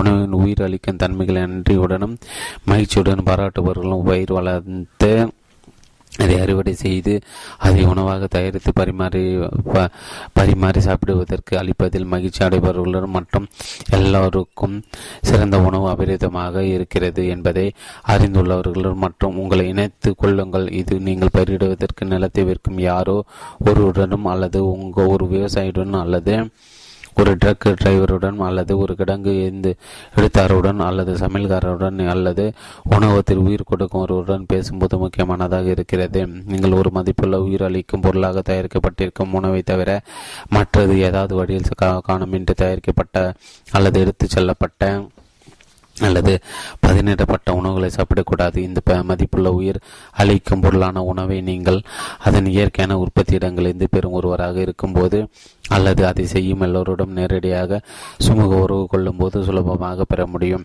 இந்த வழியில் உணவு பெறுவது மிகவும் சிரமமானது அல்லது அதிக செலவு அளிப்பது என நினைக்கும் நகரவாசிக்கு செல்வம் பெறும் என் விஞ்ஞானத்தை மறுபடியும் பார்ப்பது மட்டுமே தேவையாக இருக்கிறது. அதில் அவனது எல்லா சந்தேகங்களுக்கும் பதில் கூறப்பட்டிருக்கும். அது அவன் விரும்பும் எல்லா வனத்தை பெறுவதற்கு மற்றும் அவன் விரும்பும் எல்லா உற்பத்தி இடங்களை தன்னிடம் எடுத்துக்கொள்வதற்கும் சரியான விதத்தில் வழிகாட்டும். ஒரு மனிதன் சாப்பிட தின்றெடுப்பதற்கு பல வகை ஜீவாதார சத்துள்ள உணவு வழங்கப்பட்டால் அவன் அதில் என்ன சாப்பிட முடியும் வேண்டும் என்று அறிந்து கொள்ள முடியும். அவனுக்கு தேவையான ஒரே விதி உங்கள் உடல் எதை விரும்புகிறதோ அதை சாப்பிடுங்கள். உங்கள் உடல் ஆரோக்கியத்தின் மூலாதாரம் சரியான ஆரோக்கியத்தை உருவாக்குவதற்கு தேவையானதை விரும்புகிறது. உங்கள் உடல் எதை விரும்புகிறதோ என்பது மிகவும் தெளிவாக தீர்மானிக்கப்படுகிறது. உணவை பற்றிய எண்ணம் நீங்கள் உண்மையான பசியுடன் இருக்கும்போது வேண்டுகோளாக இருக்கிறது. நீங்கள் உணவை மென்று சாப்பிடும்போது அதன் சுவை ரம்மியமாக இருக்கிறது. சாப்பிட்ட பிறகு உங்கள் உடல் சக்தி பெற்றிருப்பதை திருப்தி அடைந்ததை உணர்கிறது. நீங்கள் சாப்பிட ஆரம்பத்திலிருந்து அடுத்த நாள் வரை உறக்க மின்மை, எரிச்சல், மூச்சுத்தன, வலி, அவசகரியம் போன்ற எவ்வித உபாதையும் தோன்றுவதில்லை. நாள் கணக்கில், வார கணக்கில் மற்றும் மாத கணக்கில் நீங்கள் ஆரோக்கியமாக இருப்பதை தொடர்ச்சியாக உணர்கிறீர்கள். இப்படித்தான் நீங்கள் சரியான உணவை சாப்பிட்டு கொண்டிருக்கிறீர்கள் என்பதை அறிந்து கொள்ள முடியும். அப்போது நீங்கள் என்ன சாப்பிட வேண்டும் அல்லது சாப்பிட கூடாது என்று யோசிப்பதற்கு இடமளிக்க மாட்டீர்கள். நீங்கள் சரியான உணவை விரும்புகிறீர்கள். உங்களுக்கு உள்ளே இருக்கும் ஆரோக்கியத்தின் மூலாதாரம் நீங்கள் என்ன சாப்பிட வேண்டும் என்பதற்கு வழிகாட்டுவதைப் போலவே நீங்கள் எப்போது சாப்பிட வேண்டும் என்பதற்கும் நிச்சயமாக உங்களுக்கு வழிகாட்டும். நீங்கள் வேலை செய்வதால் ஏற்படுத்தப்படும் உண்மையான பசி பெறும் வரையில் சாப்பிடாமல் இருந்தால் உங்கள் ருசியை செயற்கையான அல்லது ஆரோக்கியமற்ற உணவை கேட்பதை கண்டுபிடிக்க மாட்டீர்கள். உங்களுக்கு மகிழ்ச்சியையும் நன்றி உணர்வையும் வரவழைக்கும் உணவு வழங்கும் இடங்களுடன் ஒரு இணைப்பை ஏற்படுத்தி கொண்டால் நீங்கள் இயற்கையான மற்றும் ஆரோக்கியமான உணவை சாப்பிடும்போது விருப்பத்தை மேலும் அதிகரித்துக் கொள்வீர்கள். ஒரு மனிதன் சோம்பேறியாக மாறும்போது மற்றும் தன்னை ருசியாலும் சௌகரியத்தாலும் தூண்டப்படுவதற்கு அனுமதித்துக் கொள்ளும் போது அவன் குறைவான ஆரோக்கியத்தின் விளைவை கொடுக்கிறான். நீங்கள் இயற்கையுடன் ஒத்துப்போக கற்றுக்கொள்ளும் போது உங்களுக்கு நல்லது எதுவோ அதை விரும்புகிறீர்கள் மற்றும் நீங்கள் விரும்புவது எதுவோ அதை சாப்பிடுகிறீர்கள். நீங்கள் சரியான வழியில் சாப்பிட்டால் இதை சரியான பலன்களுடன் உங்களால் செய்ய முடியும். இது எப்படி செய்வது என்பதை அடுத்த பகுதியில் விளக்கமாக காண்போம். 11. எப்படி சாப்பிட வேண்டும். ஒரு மனிதன் தனது உணவை தானாக மென்று சாப்பிடுவது தீர்மானிக்கப்பட்ட உண்மையாக இருக்கிறது. பித்து பிடித்த சிலர் நாம் நமது உணவை சில பிராணிகள் செய்வதைப் போல அப்படி ஒழுங்கிவிட வேண்டும் என்பது சொல்வதை இனி மேலும் கேட்டுக்கொண்டிருக்க முடியாது. நாம் நமது உணவை மென்று சாப்பிட வேண்டும் என அறிவோம். நாம் நமது உணவை மென்று சாப்பிட வேண்டும் என்பது சகஜமாக இருக்கிறது. நாம் அதை எவ்வளவு அதிகமாக முற்றிலும் சரியாக மென்று சாப்பிடுகிறோமோ அதே அவ்வளோ அதிகமாக முற்றிலும் இயற்கையான செயலாக இருக்கிறது. நீங்கள் ஒவ்வொரு வாயு உணவையும் அது திரவமாக மாறும் வரையில் நன்றாக மென்று சாப்பிட்டால் நீங்கள் போதுமான அளவு ஊட்டச்சத்துக்கள் பெறுகிறீர்களா என்பதை பற்றி சிறிதளவும் கவலைப்பட தேவையில்லை. ஏனெனில் நீங்கள் ஏற்கனவே இயற்கையின் விதிப்படி சிறந்த உணவை தேர்ந்தெடுத்துக்கிறீர்கள். இவ்விதம் என்று சாப்பிடுவது ஒரு வெறுப்பூட்டும் கடினமான செயலாக அல்லது அனுபவித்து மகிழும் செயலாக இருக்குமா அல்லது இருக்காதா என்பது நீங்கள் உணவு மேட்சிக்கு வரும்போது பெற்றிருக்கும் மனநிலை சார்ந்திருக்கிறது. உங்கள் மனமும் மனநிலையும் மற்ற விஷயங்கள் மீது இருந்தால் அல்லது நீங்கள் தொழில் பற்றி அல்லது குடும்ப விவகாரங்களில் பற்றி கவலை அடைந்திருந்தால் அல்லது மன கிளர்ச்சியில் அடைந்திருந்தால் உங்கள் உணவை கிட்டத்தட்ட விழுங்காமல் சாப்பிடுவது அநேகமாக இயலாதாகவே காண்பீர்கள். உங்கள் தொழில் அல்லது குடும்ப அக்கறைகளை பற்றி கவலைப்படாமல் இருக்கும் அளவுக்கு நீங்கள் விஞ்ஞான முறைப்படி வாழ கற்றுக்கொள்ள வேண்டும். இதை நீங்கள் செய்ய வேண்டும். நீங்கள் உணவு சாப்பிட்டு அனுபவித்துக் கொண்டு இருப்பதிலிருந்து கவனத்தை திருப்பும் மற்றவர்கள் முன்னிலையில் இருக்காதவாறு உங்கள் வாழ்க்கை சரிபடுத்திக் கொள்ளவும் கற்றுக்கொள்ள வேண்டும். இந்த வழியில் நீங்கள் மேஜையில் உள்ள உணவு சாப்பிடும் செயலில் உங்கள் பிளவுபடாத கவனத்தை செலுத்த கற்றுக்கொள்ள முடியும். சாப்பிடும் விஷயம் ஒரு அமைதியான மனநிலை மட்டும் வலியுறுத்தப்பட வேண்டும். உங்கள் மேஜையில் உள்ள உணவை சாப்பிடுவதற்கு முன்பும் மற்ற சாப்பிடும் போது ஒரு கவலை உணவை முழுமையாக ருசித்து அனுபவிக்கும் போதும் நீங்கள் நன்றி செலுத்துவதன் மீது மனதை மையப்படுத்த வேண்டும். சாப்பிட்ட பிறகு ஒரு வாழும் பொருளின் வழியாக உங்களுக்கு அளிக்கப்பட்ட உணவிலிருந்து ஜீவாதார சக்தி பெறுவதற்காக நீங்கள் மீண்டும் நன்றி செலுத்துவதன் மீது மனதை மையப்படுத்த வேண்டும். இந்த மன செயல்கள் உங்கள் உணவிலிருந்து ஜீவாதார சக்தியை உண்மையாக ரசித்து கிரகித்துக் கொள்வதற்கும் மற்றும் உங்களுக்கு உள்ளே இருக்கும் ஆரோக்கியத்தின் மூலாதாரத்தை முழுமையாக உருவாக்க செயலுக்குள் கொண்டு வருவதற்கும் உதவி செய்யும்.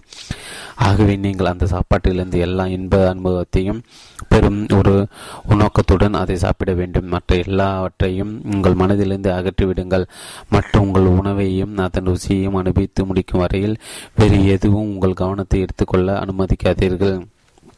ஏனெனில் நீங்கள் இந்த குறிப்புகளை பின்பற்றினால் நீங்கள் சாப்பிடும் உணவு முறையிலும் சரியான உணவு மற்றும் அது பூர்ணத்துவம் அடைவதற்கு உங்களுக்கு ஒத்து செல்லும் என்பதை அறிந்து கொள்ள முடியும். மேஜைக்கு முன் நம்பிக்கையுடன் சந்தோஷத்துடன் உட்காருங்கள். உணவின் ஒரு பகுதி மிதமான அளவில் எடுத்து சாப்பிடுங்கள். நீங்கள் அதிகமாக விரும்புவதாக காணப்படும் பொருளை இப்போ சாப்பிடுங்கள். உங்களுக்கு நல்லதாக இருக்கும் என்று நீங்கள் நினைக்கும் காரணத்தால் சில உணவை தேர்ந்தெடுக்காதீர்கள். உங்களுக்கு நல்ல ருசி அளிக்கும் உணவை தேர்ந்தெடுங்கள். நீங்கள் ஆரோக்கியம் பெற வேண்டுமானால் மற்றும் ஆரோக்கியமாக வாழ வேண்டுமானால் உங்களது ஆரோக்கியத்திற்கு நல்லது என்ற காரணத்தால் சில செயல்களை புரிய விரும்பி அவற்றை செய்யும் எண்ணத்தை கைவிட வேண்டும். நீங்கள் அதிகமாக விரும்பும் உணவை தேர்ந்தெடுங்கள். அது சரியாக ஜீர்ணிக்கப்படும் விதத்தில் அதை எப்படி சாப்பிடுவதென நீங்கள் கற்றுக்கொண்டதற்கு கடவுளுக்கு நன்றி சொல்லுங்கள். அதை மிதமான அளவில் சாப்பிடுங்கள். உங்கள் கவனத்தை மென்று தின்னும் செயலின் மீது பதித்து கொள்ளாதீர்கள். அதை உணவின் ருசியின் மீது பதித்து கொள்ளுங்கள். அது ஒரு திரவ நிலைக்கு மாற்றப்பட்ட தொண்டையின் வழியாக கிடை சொல்லும் வரையில் அதை ருசித்து அனுபவியுங்கள். அது எவ்வளவு நேரத்தை எடுத்துக்கொண்டாலும் அது முக்கியமில்லை. நேரத்தை பற்றி நினைக்காதீர்கள், ருசியை நினைங்கள். நீங்கள் அடுத்ததாக என்ன சாப்பிட வேண்டும் உங்கள் கனங்கள் மேஜை மீது சுற்றித் திரிய அனுமதிக்காதீர்கள். அங்கே போதுமான அளவு உணவு இல்லை மற்றும் எல்லாவற்றிலும் உங்கள் படங்கை நீங்கள் பெறமாட்டீர்கள் என்ற பயத்தால் கவலை அடையாதீர்கள். அடுத்த உணவின் ருசியை எதிர்பார்க்காதீர்கள். உங்கள் வாயில் உள்ள உணவின் ருசியின் மீது மனத்தை மையப்படுத்துங்கள். நீங்கள் விஞ்ஞான முறையில் மற்றும் நல்ல ஆரோக்கியம் பெற உதவும் விதத்தில் எப்படி சாப்பிட வேண்டும் என கற்றுக்கொண்ட பிறகு மற்றும் உணவை மென்று சாப்பிடாமல் விடுங்கிவிடும் உங்கள் பழைய பழக்கத்தை சென்று விட்ட பிறகு விஞ்ஞான முறையில் நல்ல ஆரோக்கியம் பெற உதவும் விதத்தில் சாப்பிடுவது ஒரு மகிழ்ச்சியூட்டும் செயலாக இருக்கிறது. சாப்பிடும்போது அதிகமாக பேசாமல் இருப்பது சிறந்தது. மகிழ்ச்சியாக இருங்கள், ஆனால் பேசிக்கொண்டிருக்காதீர்கள். சாப்பிட்டு முடித்தவுடன் பேசுங்கள். பலருக்கு சரியாக சாப்பிடும் பழக்கத்தை ஏற்படுத்திக் கொள்வதற்கு மனோசக்தி சிறிது உபயோகிக்க வேண்டியது தேவையாக இருக்கிறது. உணவை மெல்லாமல் விழுங்குவது இயற்கைக்கு மாறான ஒரு பழக்கம். பெரும்பாலும் அது பயத்தின் விளைவாக இருக்கிறது. நமது உணவு பறிக்கப்பட்டுவிடும் என்ற பயம், நம் நல்ல பொருள்களின் நமது பங்கி பெற மாட்டோம் என்ற பயம், நமது மதிப்புள்ள நேரத்தை இழந்து ஓடுவோம் என்ற பயம் இவை அவசரத்தின் காரணங்களாக இருக்கின்றன. ஆகவே அடுத்ததாக வரவிருக்கும் சுவையான பழ உணவுகளை பற்றி எதிர்பார்ப்பும் மற்றும் அதை விரைவில் பெற்றுவிட வேண்டும் என்ற உடனடி விருப்பும் தோன்றுகின்றன. மேலும் சாப்பிடும்போது மற்ற விஷயங்களை பற்றிய நினைப்பும் மற்றும் ஞாபக மறதியும் தோன்றுகின்றன. இவை எல்லாவற்றையும் வென்றிட வேண்டும். உங்கள் மனம் சுற்றி கொண்டிருப்பதை நீங்கள் அறியும் போது அதை நிறுத்துங்கள். ஒரு நொடிக்கு உணவு எவ்வளவு நல்ல சுவையுடன் இருக்கிறது என்பதை பற்றி சாப்பிட்ட பிறகு நடக்கப்போகும் சரியான ஜீரணத்தை பற்றியும் மற்றும் ஜீவாதார சக்தி கிரகித்துக் கொள்வதை பற்றியும் நினைத்து பாருங்கள். மறுபடியும் நினைத்து பார்க்க ஆரம்பியுங்கள். நீங்கள் ஒருவேளை சாப்பாடு சாப்பிடும் சமயத்தில் இதுபோல் 20 தடவை நினைத்து பார்க்க ஆரம்பிக்க வேண்டும். நீங்கள் ஒவ்வொரு தடையும் உணவு உட்கொள்ளும் போது இதுபோல பல வாரங்களுக்கு மாதங்களுக்கு செய்ய வேண்டும். நீங்கள் இதை முயற்சியுடன் செய்தால் உங்களால் சரியாக சாப்பிடும் பழக்கத்தை ஏற்படுத்தி கொள்ள முடியும் என்பது நிச்சயமானதாக இருக்கிறது. நீங்கள் அதை ஏற்படுத்தி கொண்ட பிறகு இதுவரை ஒருபோதும் அறிந்திராத ஆரோக்கியம் பெற உதவும் விதத்தில் சாப்பிடும் ஆனந்தத்தை அனுபவிப்பீர்கள். இது ஒரு முக்கியமான விஷயம் என்பதால் நான் இது உங்கள் மனதில் நன்றாக பதியும் வரையில் இதை அப்படியே விட்டுவிடக் கூடாது.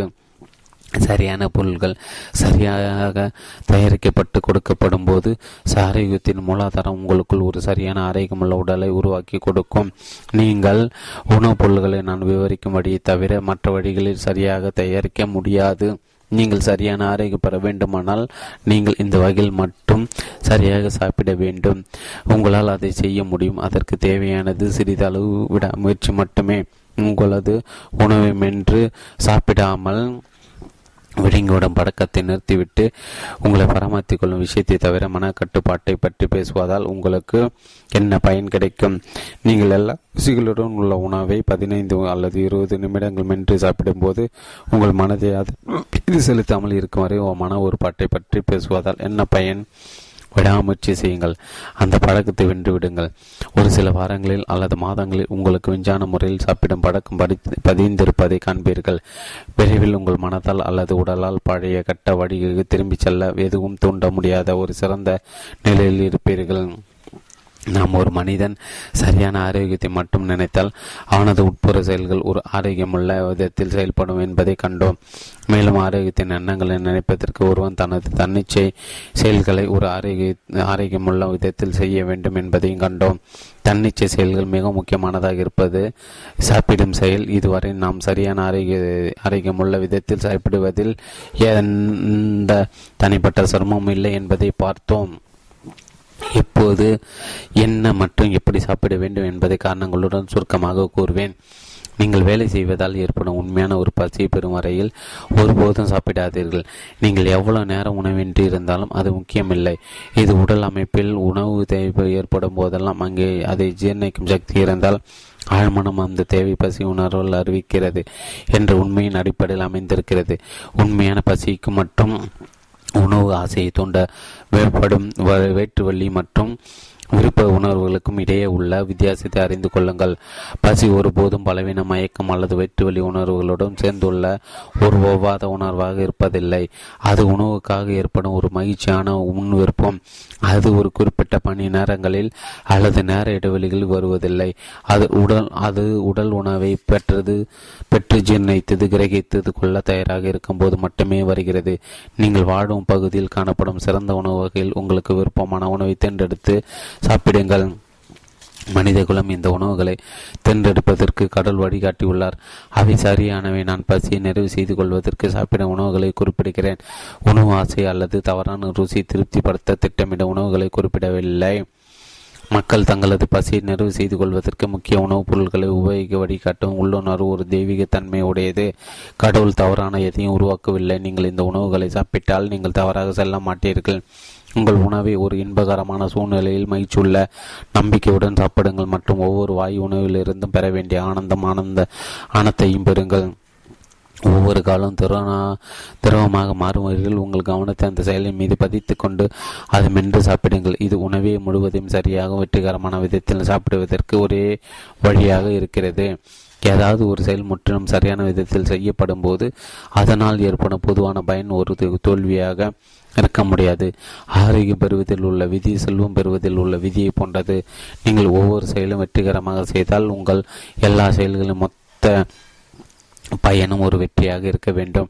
நீங்கள் நான் விவரித்துள்ள மனநிலை மற்றும் சாப்பிடும் விதத்திலும் உணவு அருந்த போது அது ஒரு சரியான விதத்திலும் மற்றும் வெற்றிகரமாக செய்யப்படுகிறது.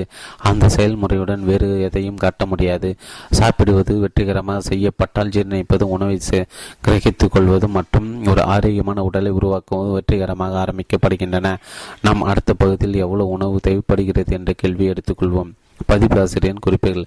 அது உணவு ஆசையா அல்லது உண்மையான பசியா? அவற்றில் கூறுகிற பசி ஒருபோதும் பலவீனம் மயக்கம் அல்லது வயிற்று வலி உணர்வுகளுடன் சேர்ந்துள்ள ஒரு ஓவாத உணர்வாக இருப்பதில்லை. அது உணவுக்காக ஏற்படும் ஒரு மகிழ்ச்சியான முன்விருப்பம்.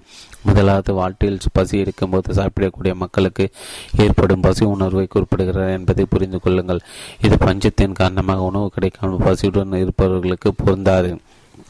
இரண்டாவதாக, இந்த விஷயம் உணவு ஒவ்வாமை சாப்பிட இயலாமை இரத்த சர்க்கரை அளவு பிரச்சனைகள் அல்லது மற்ற உடல் ரசாயன செயல் சமநிலையின்மை உள்ளவர்களுக்கு குழப்பமாக இருக்கலாம். இனிப்புகள் செயற்கை உணவுகள் அல்லது மது அருந்துவதும் பசி உணர்வதை குழப்பிவிடுகிறது. இங்கே இவற்றை பற்றி சுருக்கமாக சொல்லுகிறேன்.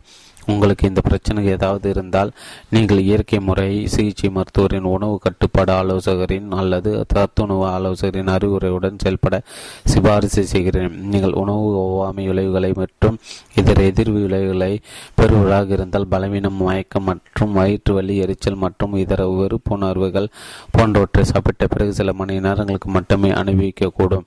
உங்களுக்கு ஒவ்வாமை அல்லது மற்ற எதிர்விளைவுகளை ஏற்படுத்தும் அதே உணவுகளை நீங்கள் அடிக்கடி சாப்பிட ஆசைப்படுவீர்கள்.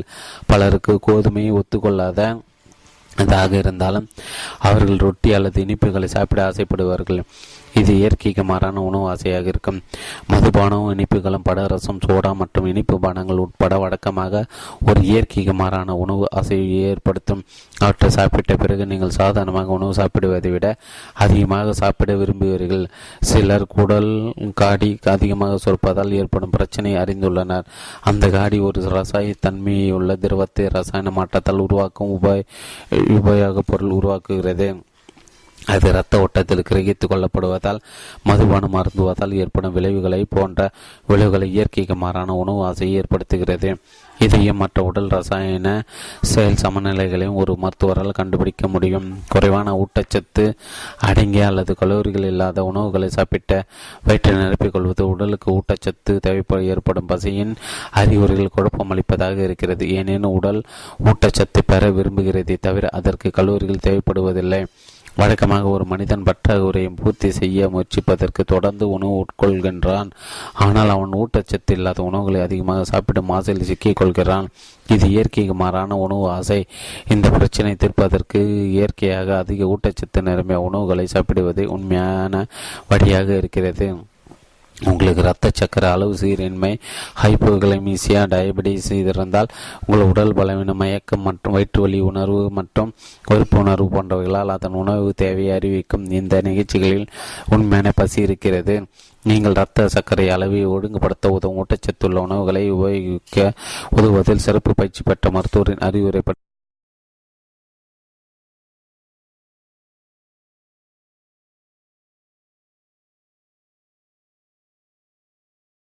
மற்றும் வயிற்றுவலி உணர்வு மற்றும் வெறுப்பு உணர்வு போன்றவர்களால் அதன் உணவு தேவையை அறிவிக்கும் இந்த நிகழ்ச்சிகளில் உண்மையான பசி இருக்கிறது. நீங்கள் இரத்த சர்க்கரை அளவை ஒழுங்குபடுத்த உதவும் ஊட்டச்சத்துள்ள உணவுகளை உபயோகிக்க உதவுவதில் சிறப்பு பயிற்சி பெற்ற மருத்துவரின் அறிவுரைப்படி செயல்பட வேண்டும். உங்களுக்கு அதிகமாக சாப்பிடுவது மிதமின்றி சாப்பிட்டல் வாந்தி பேதியுடன் மன உளைச்சல் அல்லது பசியின்மை போன்றவற்றால் சாப்பிட இயலாத நிலை ஏற்பட்டிருந்தால் நீங்கள் உண்மையான பசியை கண்டுபிடிப்பது சாத்தியமற்றதாக இருக்கிறது. அதுபோலவே நீங்கள் உணவு அருந்தும் விருப்பத்தை பாதிக்கக்கூடிய உடல்நிலை பெற்றிருந்தால் அல்லது வாந்தி எடுக்க வேண்டும் என்ற உணர்வை ஏற்படுத்தும் மருந்து சாப்பிட்டு இருந்தால் பசி நம்ப முடியாதாக இருக்கக்கூடும். இது போன்ற பிரச்சனை உள்ளவர்களின் வாழ்க்கையில் உணவு திட்டத்தை பயன்படுத்த ஒரு மருத்துவர் வழிகாட்ட வேண்டும். 12 பசி மற்றும் உணவு ஆசைகள். நான் எவ்வளவு சாப்பிட வேண்டும் என்ற கேள்விக்கு சரியான பதிலை கண்டுபிடிப்பது மிகவும் சுலபம். நீங்கள் வேலை செய்வதால் ஏற்படும் ஒரு உண்மையான பசியை பெறும் வரையில் ஒருபோதும் சாப்பிடக்கூடாது மற்றும் உங்கள் பசி அடங்குவதை உணர ஆரம்பித்தவுடன் சாப்பிடுவதை நிறுத்தி விட வேண்டும். ஒருபோதும் பேராசையுடன் அதிக உணவு உட்கொள்ளாதீர்கள். ஒருபோதும் வயிறு முழுவதும் நிரம்புவதாக தேங்கையும் ஆரம்பித்த உடனே சாப்பிடுவதை நிறுத்திவிட வேண்டும். ஒருபோதும் பேராசையுடன் அதிக உணவு உட்கொள்ளாதீர்கள். ஒருபோதும் வயிறு முழுவதை நிரம்புவதற்காக சாப்பிடாதீர்கள். உங்கள் பசி அடங்கிவிட்டதை உணரும் போது நீங்கள் போதுமான அளவு உணவு சாப்பிட்டு விட்டீர்கள் என்பதை அறிந்து கொள்ளுங்கள். ஏனெனில் நீங்கள் போதுமான அளவு உணவை பெறும் வரையில் பசி உணர்வை தொடர்ந்து பெற்று கொண்டிருப்பீர்கள். நீங்கள் முன்பகுதியில் கூறியுள்ளவாறு உணவு உட்கொண்டால் நீங்கள் வழக்கமாக சாப்பிடும் அளவில் பாதி சாப்பிடுவதற்கு முன்பே திருப்தி அடைந்திருப்பதை உணர ஆரம்பித்து சாத்தியமாக இருக்கிறது. ஆனால் சாப்பிடுவதை அங்கே நிறுத்திவிடுங்கள். பழ வகை உணவுகளை எவ்வளவு கவனத்தை எடுக்கிறீர்கள் அல்லது பழ கேக்கு அல்லது பொட்டு எவ்வளவு ஆசை தூண்டுகிறது என்பது முக்கியமல்ல.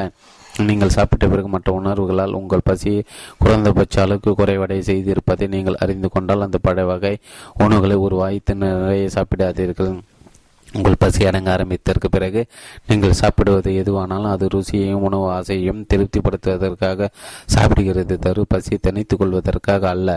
அது இயற்கையில் கேட்கப்படாதது. ஆகவே அது அளவுக்கு அதிகமான மிதமிஞ்சியதாக மட்டும் இருக்கிறது மற்றும் அங்கு விளைவிப்பதில் தோல்வி அடைய முடியாது. நீங்கள் இந்த விஷயத்தை சரியான வித்தியாசத்துடன் கவனிக்க வேண்டியது அவசியமாக இருக்கிறது.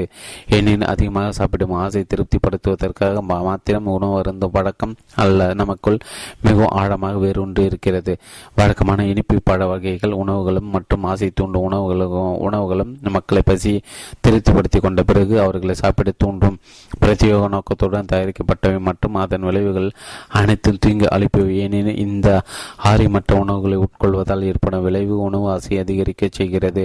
இதை சாப்பிடுவதற்கு முன்னால் மதுபானம் அருந்துவதிலும் உண்மையாக இருக்கிறது. இரண்டும் நீங்கள் சாதாரணமாக சாப்பிட விரும்பும் அளவை விட அதிகமான உணவை சாப்பிட தூண்டும் மற்றும் உங்கள் உண்மையான பசி திருப்திப்படுத்திக் கொள்வதில் உங்கள் கவனத்தை மையப்படுத்திக் கொள்வதை சிரமமாக்கிவிடும். நீங்கள் முன்பகுதியில் காட்டப்பட்ட வழிகளில் ஒரு உணவருந்தெல்லாம் ஒரு சாதாரண உணவு உறவில் ஒரு ராஜ விருந்தை போல ருசி அளிப்பதை காண்பீர்கள். ஏனெனில் உங்கள் ருசி உணர்வு உங்கள் மற்ற எல்லா உணர்வுகளைப் போல நீங்கள் சாதாரண பொருள்களும் புதிய முயற்சிகளை காண்பீர்கள் என உங்கள் உடல்நிலையில் பொதுவான முன்னேற்றத்துடன் இருக்கும் அளவுக்கு தீவிரமாக மாறிவிடும். மிதமிஞ்ச உணவு அருந்துபார் எவரும் பசி கேட்க மட்டும் சாப்பிடும் ஒவ்வொரு கவலை உணவுகளிலிருந்து அதிகமானவற்றை பெரும் மற்றும் அடங்கிவிடும்.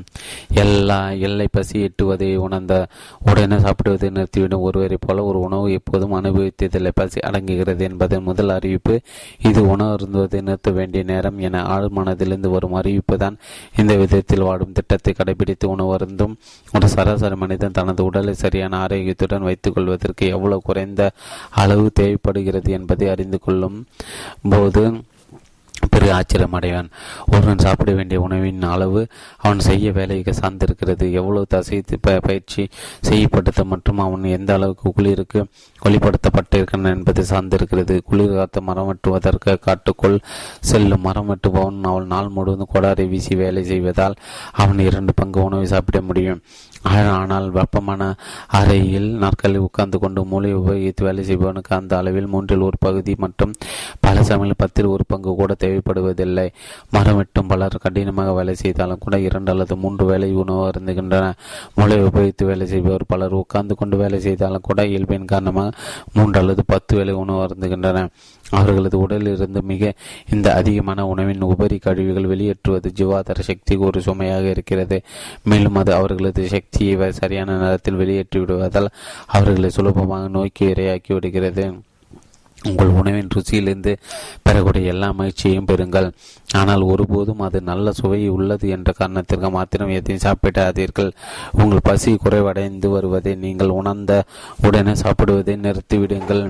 நீங்கள் ஒரு நொடி ஆழ்ந்து யோசித்தால் உணவை பற்றி இந்த பல்வேறு கேள்விக்கான விடைக்கான இங்கே கூறப்பட்டுள்ள திட்டத்தை பின்பற்றுவதை தவிர வேறு நிச்சயமான வழி எதுவும் இல்லை என்பதை காண்பீர்கள்.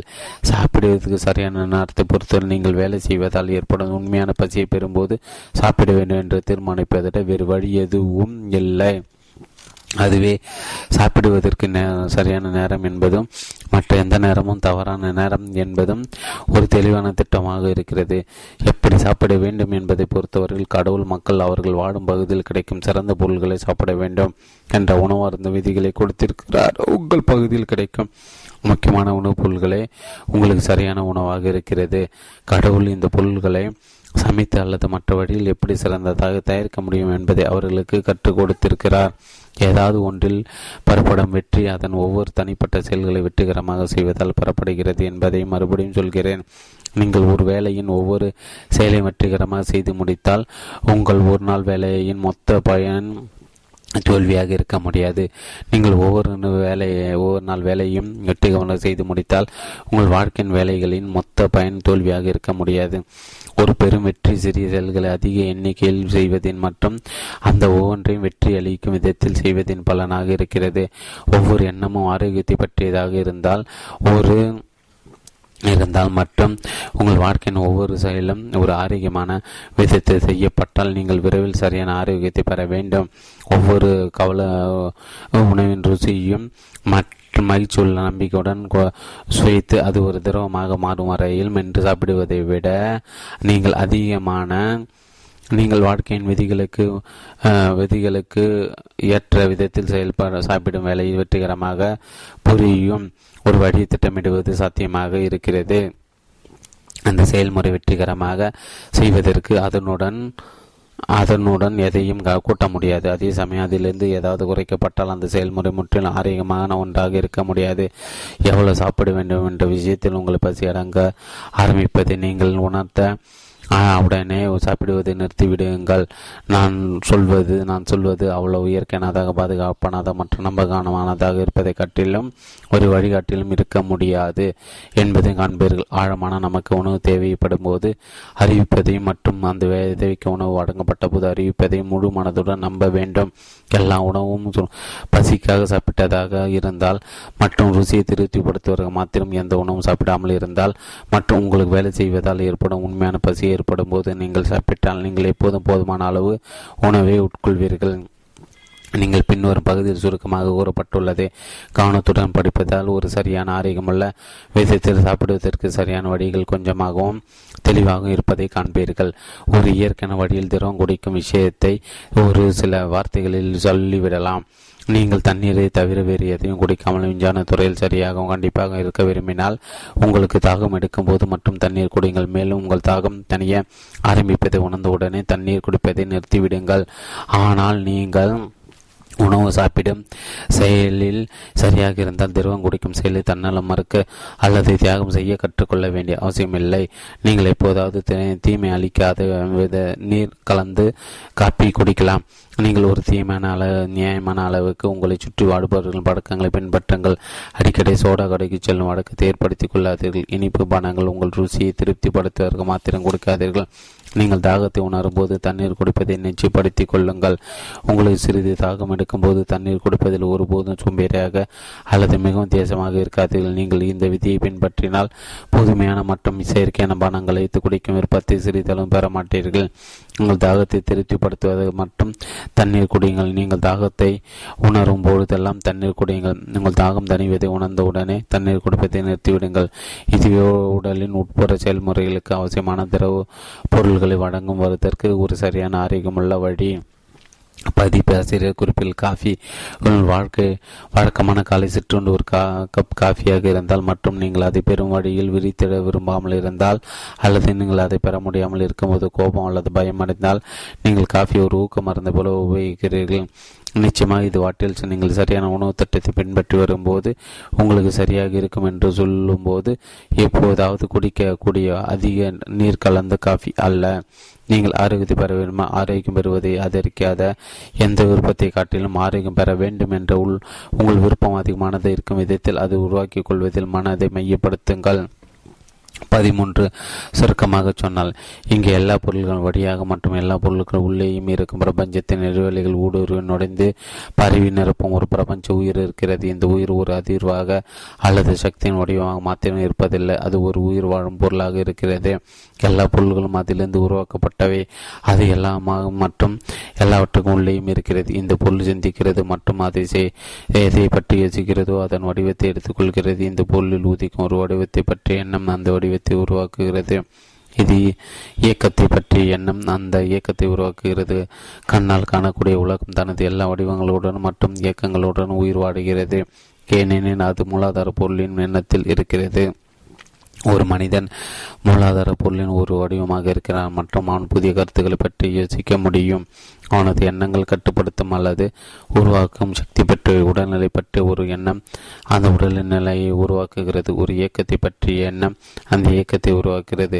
ஒரு மனிதனின் நோயின் செயல்களையும் நிலைகளையும் நினைத்து கொண்டிருக்கும் வரையில் அந்த நோய் நிலைகளும் மற்றும் அதன் செயல்களும் அவனுக்கு உள்ளே உயிர் வாழ்ந்து கொண்டிருக்கும். ஒரு மனிதன் சரியான ஆரோக்கியத்தை மட்டும் நினைத்தால் அவனுக்கு உள்ளே இருக்கும் அவனது ஆரோக்கியத்தின் மூலாதாரம் சாதாரணமான உடல்நிலையை காப்பாற்றும்.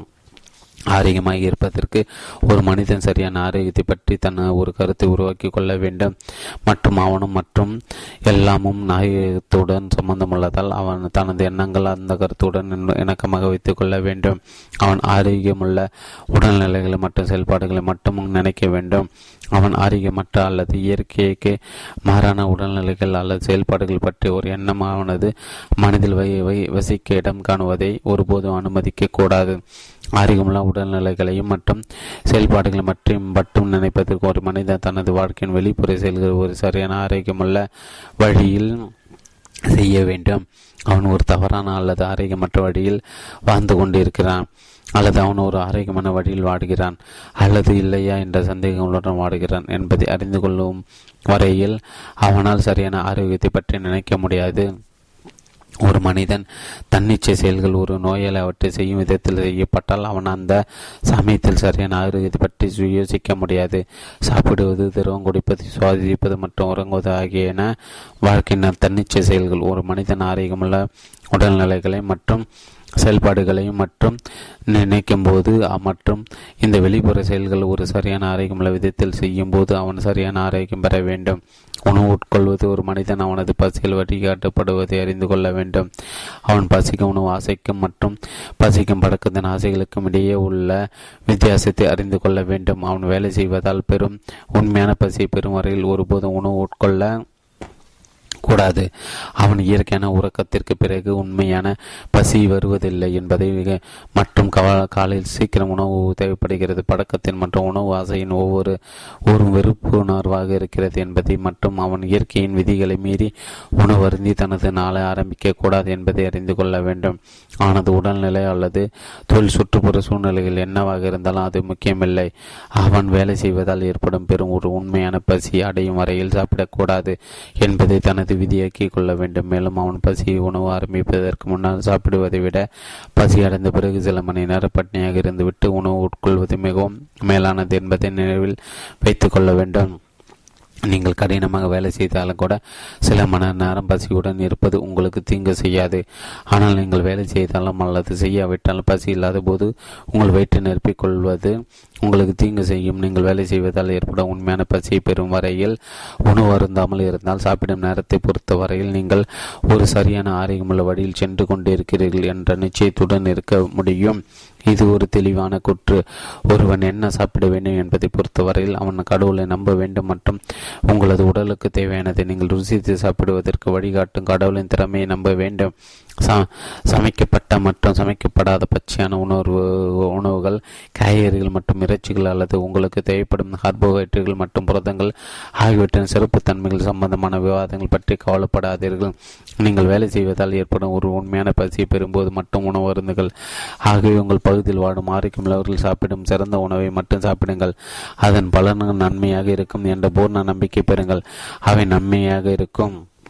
தேவைக்கு மேற்பட்ட உணவுப் பொருள்களை அல்லது இறக்குமதி செய்யப்பட்ட உணவுப் பொருள்கள் அல்லது ருசியை தூண்டுவதற்காக வைக்கப்பட்டுள்ள உணவுப் பொருள்களை நாடி செல்லாதீர்கள். சாதாரண உணவு சாப்பிடுவதில் உறுதியாக இருங்கள்.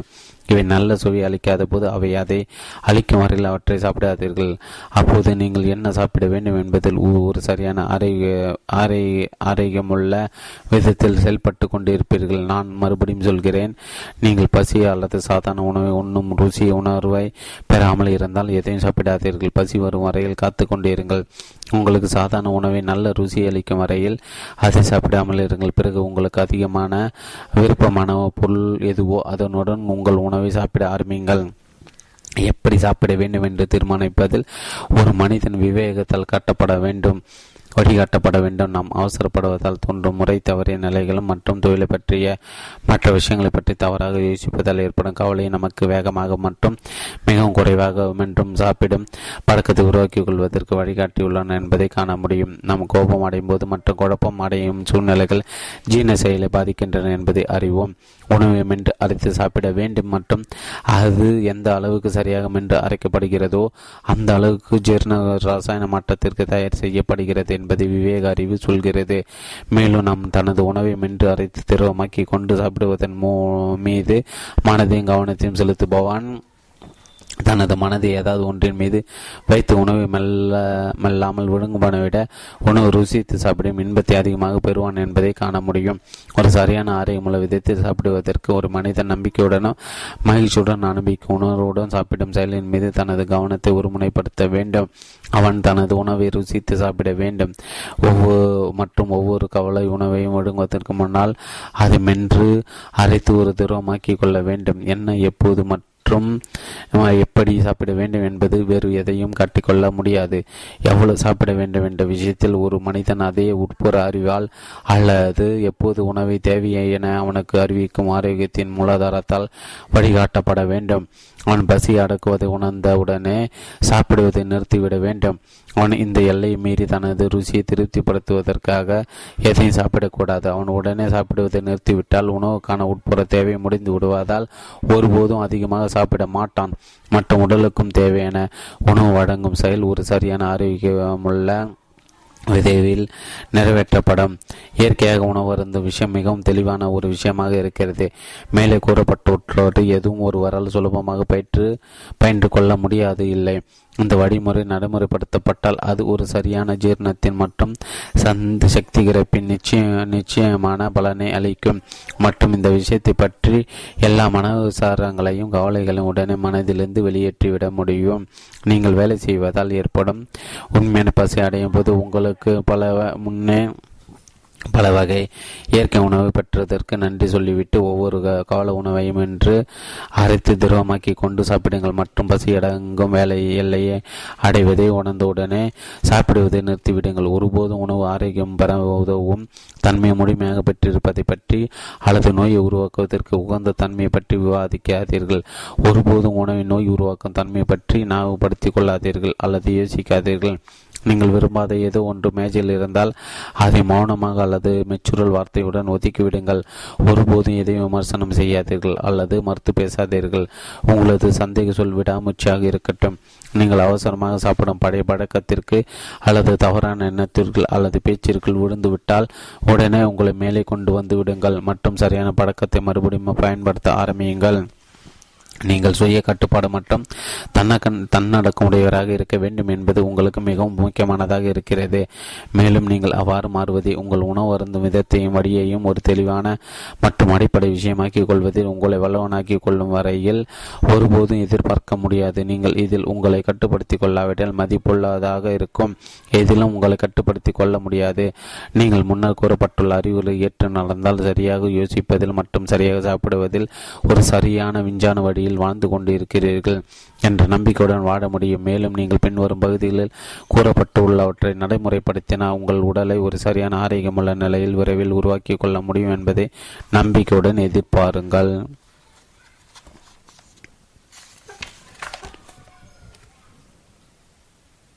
ஆரோக்கியமானவராக்கும் சுலப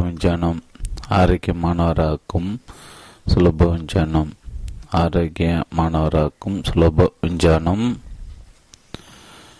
91 பக்கம் தொடர்ச்சி. அத்தியாயம் 14. சுவாசித்தல் ஒரு ஜீவாதார செயலாக இருக்கிறது. அது உயிர்வாயு நீடிப்பை தாமதமின்றி பாதிக்கக்கூடியது. நாம் சில மணி நேரம் தூங்காமல் மற்றும் பல நாட்கள் உணவு அருந்தாமல் உயிர் வாழ முடியும். ஆனால் சுவாசங்கள் ஒரு சில நிமிடங்கள் மட்டுமே உயிர் வாழ முடியும். சுவாசிக்கும் செயல் அந்நிச்சையானது. ஆனால் அதன் செயல் விதத்திற்கு மற்றும் அதன் ஆரோக்கியமான செயல்பாட்டுக்கு சரியான சூழ்நிலைகளை வழங்குவது இச்சா சக்திக்கு உட்பட்டு இருக்கிறது. ஒரு மனிதனை சுவாசிப்பதை அந்நிச்சையாக தொடர்ந்து கொண்டிருப்பான். ஆனால் அவனை எவ்வளவு சுவாசிக்க வேண்டும் மற்றும் எவ்விதமானது சரியாக சுவாசிக்க வேண்டும் என்பதை தன்னிச்சையாக நிர்மாணிக்க முடியும். மேலும் தனது சொந்த விருப்ப சக்தியால் உடல் இயக்க முறையை அந்த செயலின் சரியான செயல்பாட்டுக்கு பொருத்தமான சூழ்நிலை வைத்துக் கொள்ள முடியும். நீங்கள் ஒரு சரியான ஆரோக்கியமுள்ள வழியில் சுவாசிக்க விரும்பினால் அதற்கு உபயோக உடல் இயந்திரத்தை சரியான நிலையில் வைத்து கொண்டிருப்பது அத்தியாவசியமாக இருக்கிறது. உங்கள் முதுகெலும்பை நேராக நிமித்து வைத்துக் கொள்ள வேண்டும். மார்பு தசைகளை இணக்கமாக சுலபமாகவும் செயல்படுவதற்கு ஏற்றவாறும் வைத்துக் கொள்ள வேண்டும். உங்கள் தோள்கள் முன்புறமாக வளைந்திருந்தால் மற்றும் உங்கள் மார்பு குழியாக மறைப்பாகவும் இருந்தால் நீங்கள் சரியான வழியில் சுவாசிக்க முடியாது. வேலை செய்யும் போது வளைந்து குனிந்த நிலையில் உட்கார்வது அல்லது நிற்பது ஒரு குழிவான மார்பு ஏற்பட காரணமாக இருக்கிறது. அவ்வாறே அதிக கனத்தை தூக்குவதும் அது போன்ற நிலை ஏற்பட காரணமாக இருக்கிறது. அநேகமாக எல்லா வேலையிலும் சுவாவும் தோள்களை முன்னால் எடுத்து வைத்துக்கொள்ள முதுகெலும்பை வளைத்து வைத்துக்கொள்ள மற்றும் மார்பை குனிய வைத்துக் கொள்ள செய்கிறது. மார்பை அதிகமாக குனிய வைத்து கொண்டால் முழுமையாக மற்றும் ஆனந்தும் சுவாசிப்பது இயலாதாக மாறிவிடுகிறது மற்றும் சரியான ஆரோக்கியம் பெறுவது சாத்தியமற்றதாக இருக்கிறது. வேலை செய்யும்போது வளைந்து குனிந்து சொல்வதால் ஏற்படும் விளைவுகள் தடுப்பதற்கு ஊஞ்சல் அல்லது டிராவிஸ் பாறை கைகளால் பிடித்து கொண்டு தொங்குவது, ஒரு கனமான மரச்சமான கடியில் கால்களை நேராக வைத்து கொண்டு ஒரு நாற்கால் நிமிந்து உட்காருவது மற்றும் தலை நிலையத்தில் படும் வரையில் மின்புறமாக உடலை வளைத்து கொள்வது போன்ற பலவிதமான உடற்பயிற்சிகள் கண்டுபிடிக்கப்பட்டுள்ளன. இவை அனைத்தும் அவற்றின் வழியில் போதுமான அளவு நன்மை அளிப்பவை. ஆனால் ஒரு சில உடற்கட்டில் ஏதாவது உண்மையான பொன் தோற்றம் அடைவதற்கு போதுமான அளவு காலத்திற்கு மற்றும் போதுமான அளவு தொடர்ந்தும் அவற்றை பின்பற்றுவார்கள். எந்த விதமான ஆரோக்கிய உடற்பயிற்சி செய்தாலும் அதை களைப்பூட்டக்கூடியதாகவும் மற்றும் அனாவசியமானதாகவும் இருக்கிறது. அதைவிட அதிக இயற்கையான சுலபமான மற்றும் சிறந்த வழி ஒன்று இருக்கிறது. இந்த சிறந்த வழி உங்களை நேராக நிமித்து வைத்து கொண்டு ஆழ்ந்து சுவாசிப்புதான். நீங்கள் சரியான நிமிந்திருக்க மனிதன் என்பதை உங்களை பற்றிய உங்கள் மனக்கருத்தாக இருக்கட்டும். மேலும் இந்த விஷயம் உங்கள் மனதில் வரும்போதெல்லாம் உடனே உங்கள் மார்பை விரிவடை செய்து கொண்டு தோள்களை பின்னால் தள்ளி வைத்து உங்களை நேராக நிமிர்த்தி வைத்துக் கொள்வதில் உறுதியாக இருங்கள். நீங்கள் இதை செய்யும் போதெல்லாம் உங்கள் நுரையீரல்கள் முழு அளவுக்கு நிரப்பும் வரையில் மெதுவாக மூச்சு உள்ளே இழுங்கள். உங்களால் முடிந்தவரையில் காற்று முழுவதும் உள்ளே சேர்த்து வைத்துக் கொள்ளுங்கள். அதை ஒரு நொடி நுரையீரல்களுக்கு வைத்து கொண்டிருக்கும் போது உங்கள் தோள்களை மேலும் பின்னால் தள்ளி கொண்டு மார்பை விரித்து கொள்ளுங்கள். அதே சமயத்தில் உங்கள் முதுகெலும்பி தோள்களுக்கு இடையே கொண்டு வர முயற்சி செய்யுங்கள். அப்போது காற்று சுலபமாக செல்ல அனுமதிங்கள். இது மார்பை முற்றிலும் காற்று நிரம்பியதாக இணக்கமுள்ளதாக மற்றும் நல்ல நிலையில் வைத்துக் கொள்வதற்கு ஒரு சிறந்த பயிற்சி. நேராக நிமிர்ந்து கொண்டு உங்கள் நுரையீரல்களை அவற்றின் முழு அளவுக்கு காற்றால் நிரப்பிக் கொள்ளுங்கள்.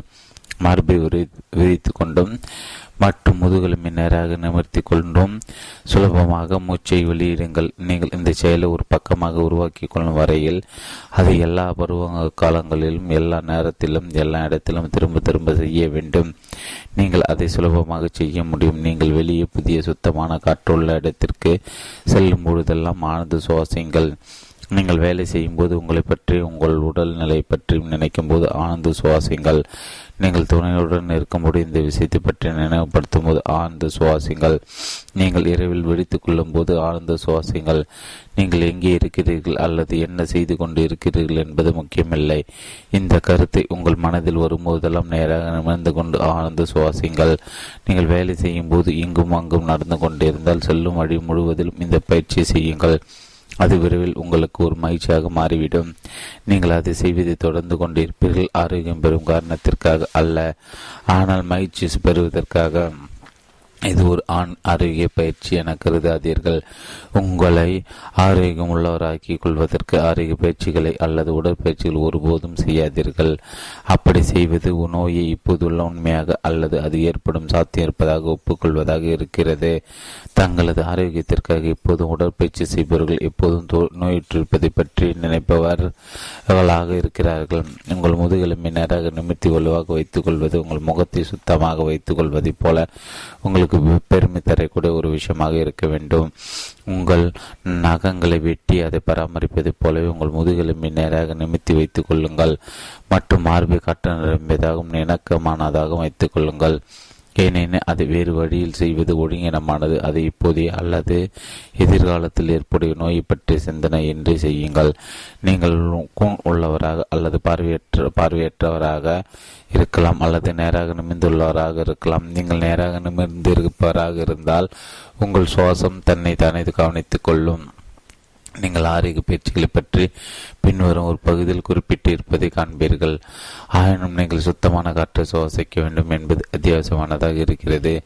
உங்களுடைய நுரையீரலுக்கு தேவையான சதவீத அளவு பிராணவாயு அடங்கியுள்ள காற்றை சுவாசிக்க வேண்டும் மற்றும் இதர வாயுக்களால் அல்லது ஏதாவது அசுத்தமான பொருளால் மாசுபடுத்தப்பட்ட காற்றை அல்ல என்பது இயற்கையின் நோக்கமாக இருப்பதாக காணப்படுகிறது. நீங்கள் நல்ல காற்றை சுவாசிப்பதற்கு பொருத்தமில்லாத இடத்தில் வாழ அல்லது வேலை செய்ய கட்டாயப்படுத்தப்பட்டிருக்கிறீர்கள் என்று நினைப்பதற்கு உங்களை அனுமதித்துக் கொள்ளாதீர்கள். உங்கள் வீட்டை நல்ல காற்றோட்டம் உள்ளதாக சரியாக அமைக்க முடியவில்லை ஆனால் நல்ல காற்றோட்டம் உள்ள வேறு வீட்டுக்கு மாறி சென்று விடுங்கள். நீங்கள் மோசமான காற்றுள்ள இடத்தில் வேலை செய்து கொண்டிருந்தால் நல்ல காற்றோட்டம் உள்ள இடத்தில் மற்றொரு வேலையை பெற்றுக்கொள்ளுங்கள். நீங்கள் செல்வம் பெரும் மிஞ்சானும் புத்தகத்தில் கூறியுள்ள வழிமுறைகளை நடைமுறைப்படுத்தினால் வேறு ஒரு வேலை பெற முடியும். மோசமான காற்று உள்ள பணியிடங்களில் எவரும் வேலை செய்ய ஒப்புக்கொள்ளாவிடில் முதலாளிகள் அந்த இடத்தை நல்ல காற்று உள்ள இடமாக உடனே மாற்றி அமைத்து விடுவார்கள். மோசமான காற்றில் நச்சுத்தன்மையுள்ள ரசன வாயுக்கள் அடங்கி இருக்கிறது. அதற்கு அடுத்ததாக புழுதி, ஆஸ்பட்டாஸ் அல்லது தொழிற்சாலை தூசிகள் அதிக அளவில் கலந்துள்ள காற்று மோசமான காற்றாக இருக்கிறது. அடுத்ததாக விமானங்கள், தேவாலயங்கள் மற்றும் சினிமா கொட்டைகள் போன்ற இடங்களில் கூடியுள்ளவர்கள் சுவாசிப்பதால் அங்கே உள்ள காற்றில் பிராணவாயு காலி செய்யப்படுகிறது. அந்த காற்று வெளியேறும் மற்றும் புதிய காற்று உள்ளே வரும் வழிகள் குறைவாக இருந்தால் அங்கே உள்ளே இருக்கும் காற்று மோசமான காற்றாகவே இருக்கிறது. பிராணவாயு மற்றும் ஹைட்ரஜனை விட அதிக அளவில் சாக்கடையிலிருந்து வெளியேறும் வாயுவும் மற்றும் அழுகும் பொருள்களிலிருந்து வெளியேறும் வாயுவும் கலந்துள்ள காற்றும் மோசமான காற்றாக இருக்கிறது. வீடு தூசி கலந்துள்ள காற்று இதைவிட எதையும் விட சகித்து கொள்ள முடிவதாக இருக்கக்கூடும். உணவை தவிர மற்ற பொருள்கள் சிறிய துணுக்குகள் நுரையீரலிருந்து வாயுக்கள் வெளியேற்றப்படுவதை விட சுலபமாக வெளியேற்றப்பட்டு இரத்தத்தில் கலந்து விடுகின்றன. நான் உணவை தவிர மற்றவை என்று பேசும்போது முன்னெச்சரிக்கையுடன் பேசுகிறேன். காற்று பெருமளவில் ஒரு உணவாக இருக்கிறது. அது நம் உடலுக்குள் எடுத்துக்கொள்ளும் முழு உயிர் உள்ள பொருளாக இருக்கிறது. ஒவ்வொரு சுவாசமும் தன் உயிரை எடுத்துக்கொண்டு செல்கிறது. நிலத்திலிருந்தும் பொருட்களிலிருந்து மரத்திலிருந்து மலரிலிருந்து தாவரத்திலிருந்து மற்றும் சமைக்கும் உணவிலிருந்து வரும் மனங்களும் தாமாக உணவுகளாக இருக்கின்றன. அவை எதிலிருந்து வருகிறதோ அந்த பொருளின் நுண்ணிய துகள்களாக இருக்கின்றன. அவை நுரையீரலிருந்து நேரடியாக இரத்தத்தில் கலக்கப்பட்டு ஜீரணிக்கப்படாமல் கிரகித்து கொள்ளப்படும் அளவுக்கு சுருக்கப்படுகின்றன. வாயுமன்றம் தானே உயிராக இருக்கும் ஒரு மூலாதார பொருளால் ஊடுருவி பரவியுள்ளதாக இருக்கிறது. இதை நீங்கள் உங்களது சுவாசத்தை பற்றி மற்றும் உயிருடன் வாழ்வதற்காக சுவாசித்து கொண்டிருக்கிறீர்கள் என்பதை பற்றி நினைக்கும் பொழுதெல்லாம் மனமாறி ஒப்புக்கொள்ளுங்கள். நீங்கள் மனமாறி ஒப்புக்கொள்வது உண்மையாக உயிர் வாழும் செயலுக்கு உதவுகிறது. நீங்கள் நச்சுத்தன்மையுள்ள வாயுக்கள் அடங்கிய காற்றை சுவாசிக்காமல் இருப்பதையும் மற்றும் நீங்களும் மற்றவர்களும் சுவாசித்து வெளிவிட்ட காற்றை மீண்டும் சுவாசிக்காமல் இருப்பதையும் உயிர் வாழ்வதற்கு சிறந்த வழியாக காணுங்கள். சரியாக சுவாசிப்பது பற்றி சொல்ல வேண்டியது எவ்வளவுதான். உங்கள் முதுகலை நேராக நிமித்தி வைத்துக் கொள்ளுங்கள் மற்றும் உங்கள் மார்பை இணக்கமாக வைத்துக் கொள்ளுங்கள் மற்றும் நீங்கள் ஆதி அந்தமில்லாத உயிரை சுவாசிக்கிறீர்கள் என்ற உண்மையை நன்றியுடன் ஒப்புக்கொண்டு சுத்தமான காற்றை சுவாசிங்கள். பதிப்பாசிரியரின் குறிப்புகள். இப்போது நாம் சிகரெட் அல்லது மற்ற புகையிலை பொருள்கள் புகையால் அதை புகைப்பவருக்கும் அவற்றை சுற்றி இருப்பவருக்கும் ஏற்படும் ஆபத்துகளை அறிந்திருக்கிறோம். மாசுபட்ட கற்றை சுவாசித்தால் நுரையீரல் வியாதிகள் ஆதிப்படுவதன் கதைகளை கட்டியிருக்கிறோம். நம் முன் பலர் துர்நாற்றம் அடைக்கும் காற்று அல்லது உடனடியாக தீய விளைவுகளை ஏற்படுத்தும் காற்றை சுவாசிப்பதை தவிர்த்து விடுவதற்கு நடவடிக்கை எடுக்கிறோம். ஆயினும் எனது அனுபவத்தில் பெரும்பாலானவர்கள் பெரும் உடல் நலக்குறைவு பாடுகளை ஏற்படுத்துவதை தவிர வேறு எந்த உடனடி தீய விளைவுகளை ஏற்படுத்துவதாக காணப்படும் மாசுபட்ட காற்றிலிருந்து தங்களை பாதுகாத்துக் கொள்வதை பற்றி முற்றிலும் அறியாதவர்களாக மற்றும் முன் யோசனையற்றவர்களாக இருக்கின்றனர். நீங்கள் யாராவது ஒருவர் குளியலறைக்கு வர்ணம் அடிக்கும் போது அல்லது தோட்டத்திற்கு பூச்சி மருந்து அடிக்கும் போது மூக்கை மூடிக்கொண்டிருப்பதை கடைசியாக எப்போது பார்த்தீர்கள்? நாம் ஆரோக்கிய கெடு விளைவிக்கும் தன்மைகளை ஒருபோதும் பரிசோதனை செய்யப்படாத ஆயிரக்கணக்கான ஆபத்தான ரசாயனங்கள் நிரப்பப்பட்ட சுற்றுப்புற சூழ்நிலையில் வாழ்கிறோம். காற்று மறுசூழ்ச்சி செய்யப்படும் நவீன கட்டடங்களில் உள்ள காற்று மறைந்திருக்கும் நீர்த்துளிகளின் நச்சுத்தன்மையுள்ள புழுதிகள் அடங்குள்ளது. நீங்கள் இந்த தகவலை அறிந்து கொண்டு என்ன செய்ய வேண்டும்? இதுவும் அதற்கு அதிகமாக உள்ள அனைத்தும் உண்மையாக இருக்கிறது. ஆனால் நமது கவனத்தை அதன் மீது மையப்படுத்தாமல் இருக்க வேண்டும் என்று வால்டீஸ் எச்சரிக்கிறார். நீங்கள் பயமடைந்து எச்சரிக்கை உள்ளவராக மாறாமல் எப்படி புத்திசாலிதனமான நடவடிக்கை எடுக்க முடியும்? சுத்தமான புதிய காற்றை சுவாசிப்பதன் மீது உங்கள் கவனத்தை ஒருமுனைப்படுத்துவது மிகவும் சுலபமான அணுகுமுறை. நீங்கள் எப்போதும் அதிக அளவில் புதிய காற்றை பெறும் விதத்தில் உங்களுக்கு வாழ்க்கை ஒழுங்குபடுத்திக் கொள்ளுங்கள். நீங்கள் வீட்டில் வெளியில் வேலை செய்யும் இடத்தில் காரில் காசு மாசுபடுவதை தவிர்ப்பதற்கு செய்ய வேண்டிய எல்லா வழிகளையும் தேர்ந்தெடுங்கள். நீங்கள் ரசாயன பொருள்களை தொட்டு வேலை செய்வது அல்லது காற்றில் எடுத்து செல்லப்படும் துணுக்குகள் நிரம்பிய இடத்தில் வேலை செய்வது கட்டாயமாக இருந்தால் எந்த நச்சு பொருளையும் சுவாசிக்காமல் இருப்பதற்கு பொருத்தமான முகமூடி அணிந்து கொள்ளுங்கள்.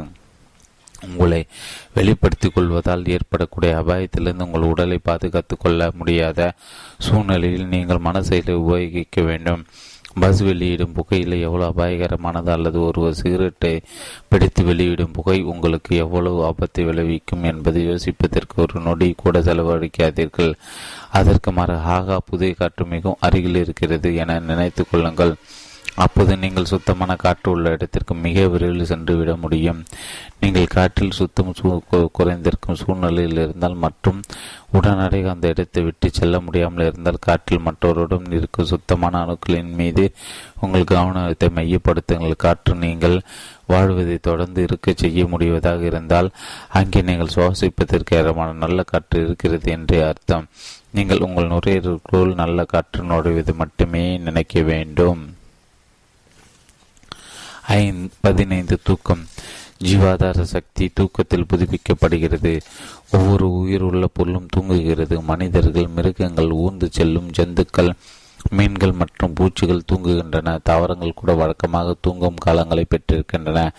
இதற்கு நாம் தூக்கத்தில் நமது உயிர்களை புதுப்பித்துக் கொள்வதற்காக இயற்கையில் உள்ள உயிரின் மூலாதாரத்துடன் தொடர்பு கொள்கிறோம் என்பதே காரணமாக இருக்கிறது. தூக்கத்தில் தான் நமது மூளை ஜீவாதார சக்தியால் புதுப்பிக்கப்படுகிறது மற்றும் நமக்கு ஆரோக்கியத்தின் மூலாதாரத்தில் புதிய சக்தி கொடுக்கப்படுகிறது. அது அதிக முக்கியத்துவம் உடையது. ஆகவே நாம் ஒரு இயற்கையான, வழக்கமான மற்றும் ஆரோக்கியமான விதத்தில் தூங்க வேண்டும். நாம் தூக்கத்தை ஆராய்ச்சி செய்தால் சுவாசிப்பது விழித்திருக்கும் நிலையில் நடைபெறுவது. தூக்கத்தில் அதிகமாக ஆழ்ந்து மற்றும் அதிக வலிமையுடனும் மற்றும் இயற்கையான இணைப்புடனும் நடைபெறுவதை காண்போம். தூங்கும்போது வெடித்திருக்கும் நிலையில் உள்ள இழுத்து கொள்ளப்படும் காற்றின் அளவை விட அதிகமான அளவில் காற்று உள்ளே எடுத்து கொள்ளப்படுகிறது.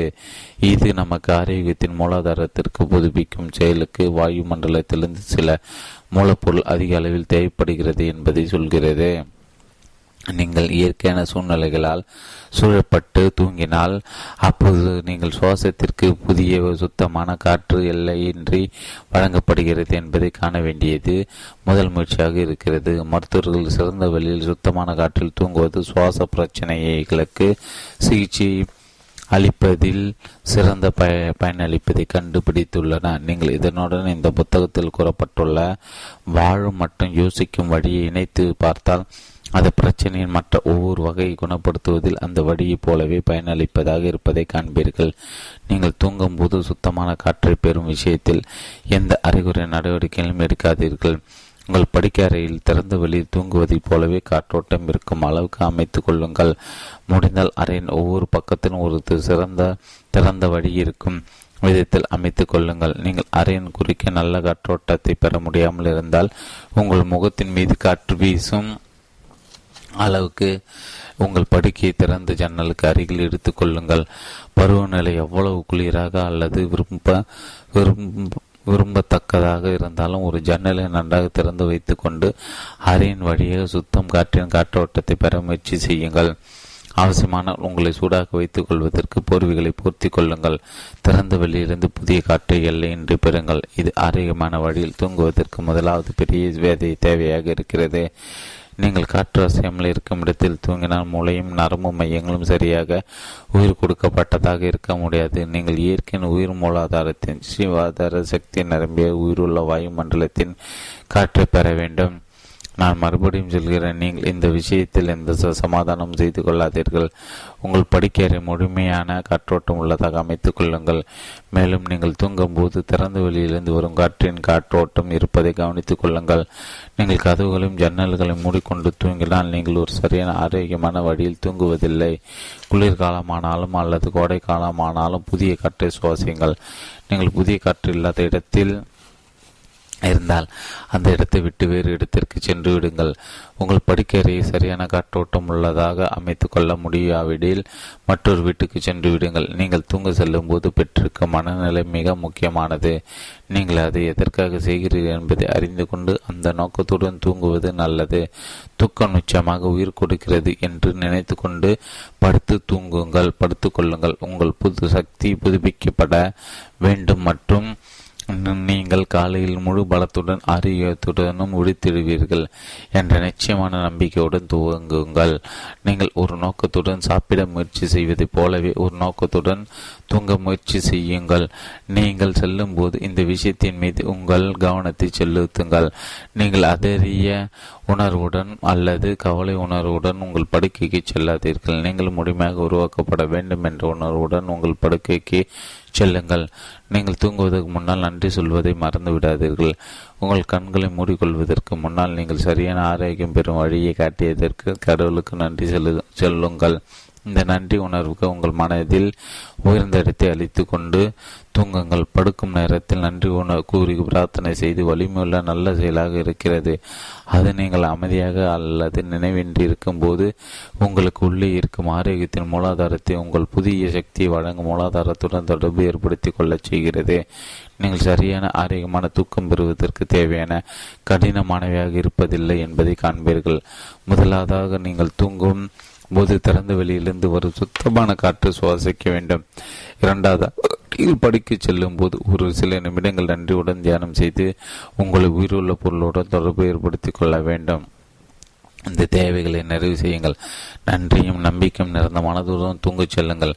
நடப்பை எல்லாம் ஆரோக்கியமானவையாக இருக்கும். உங்களுக்கு தூக்கமின்மை உபாதையாய் இருந்தால் அது உங்களை கவலை அடைய செய்வதை அனுமதிக்காதீர்கள். நீங்கள் வெடித்து கொண்டு படுத்திருக்கும் சமயத்தை உங்களது ஆரோக்கியத்தை பற்றி கருத்தை உருவாக்கி கொள்ளுங்கள்.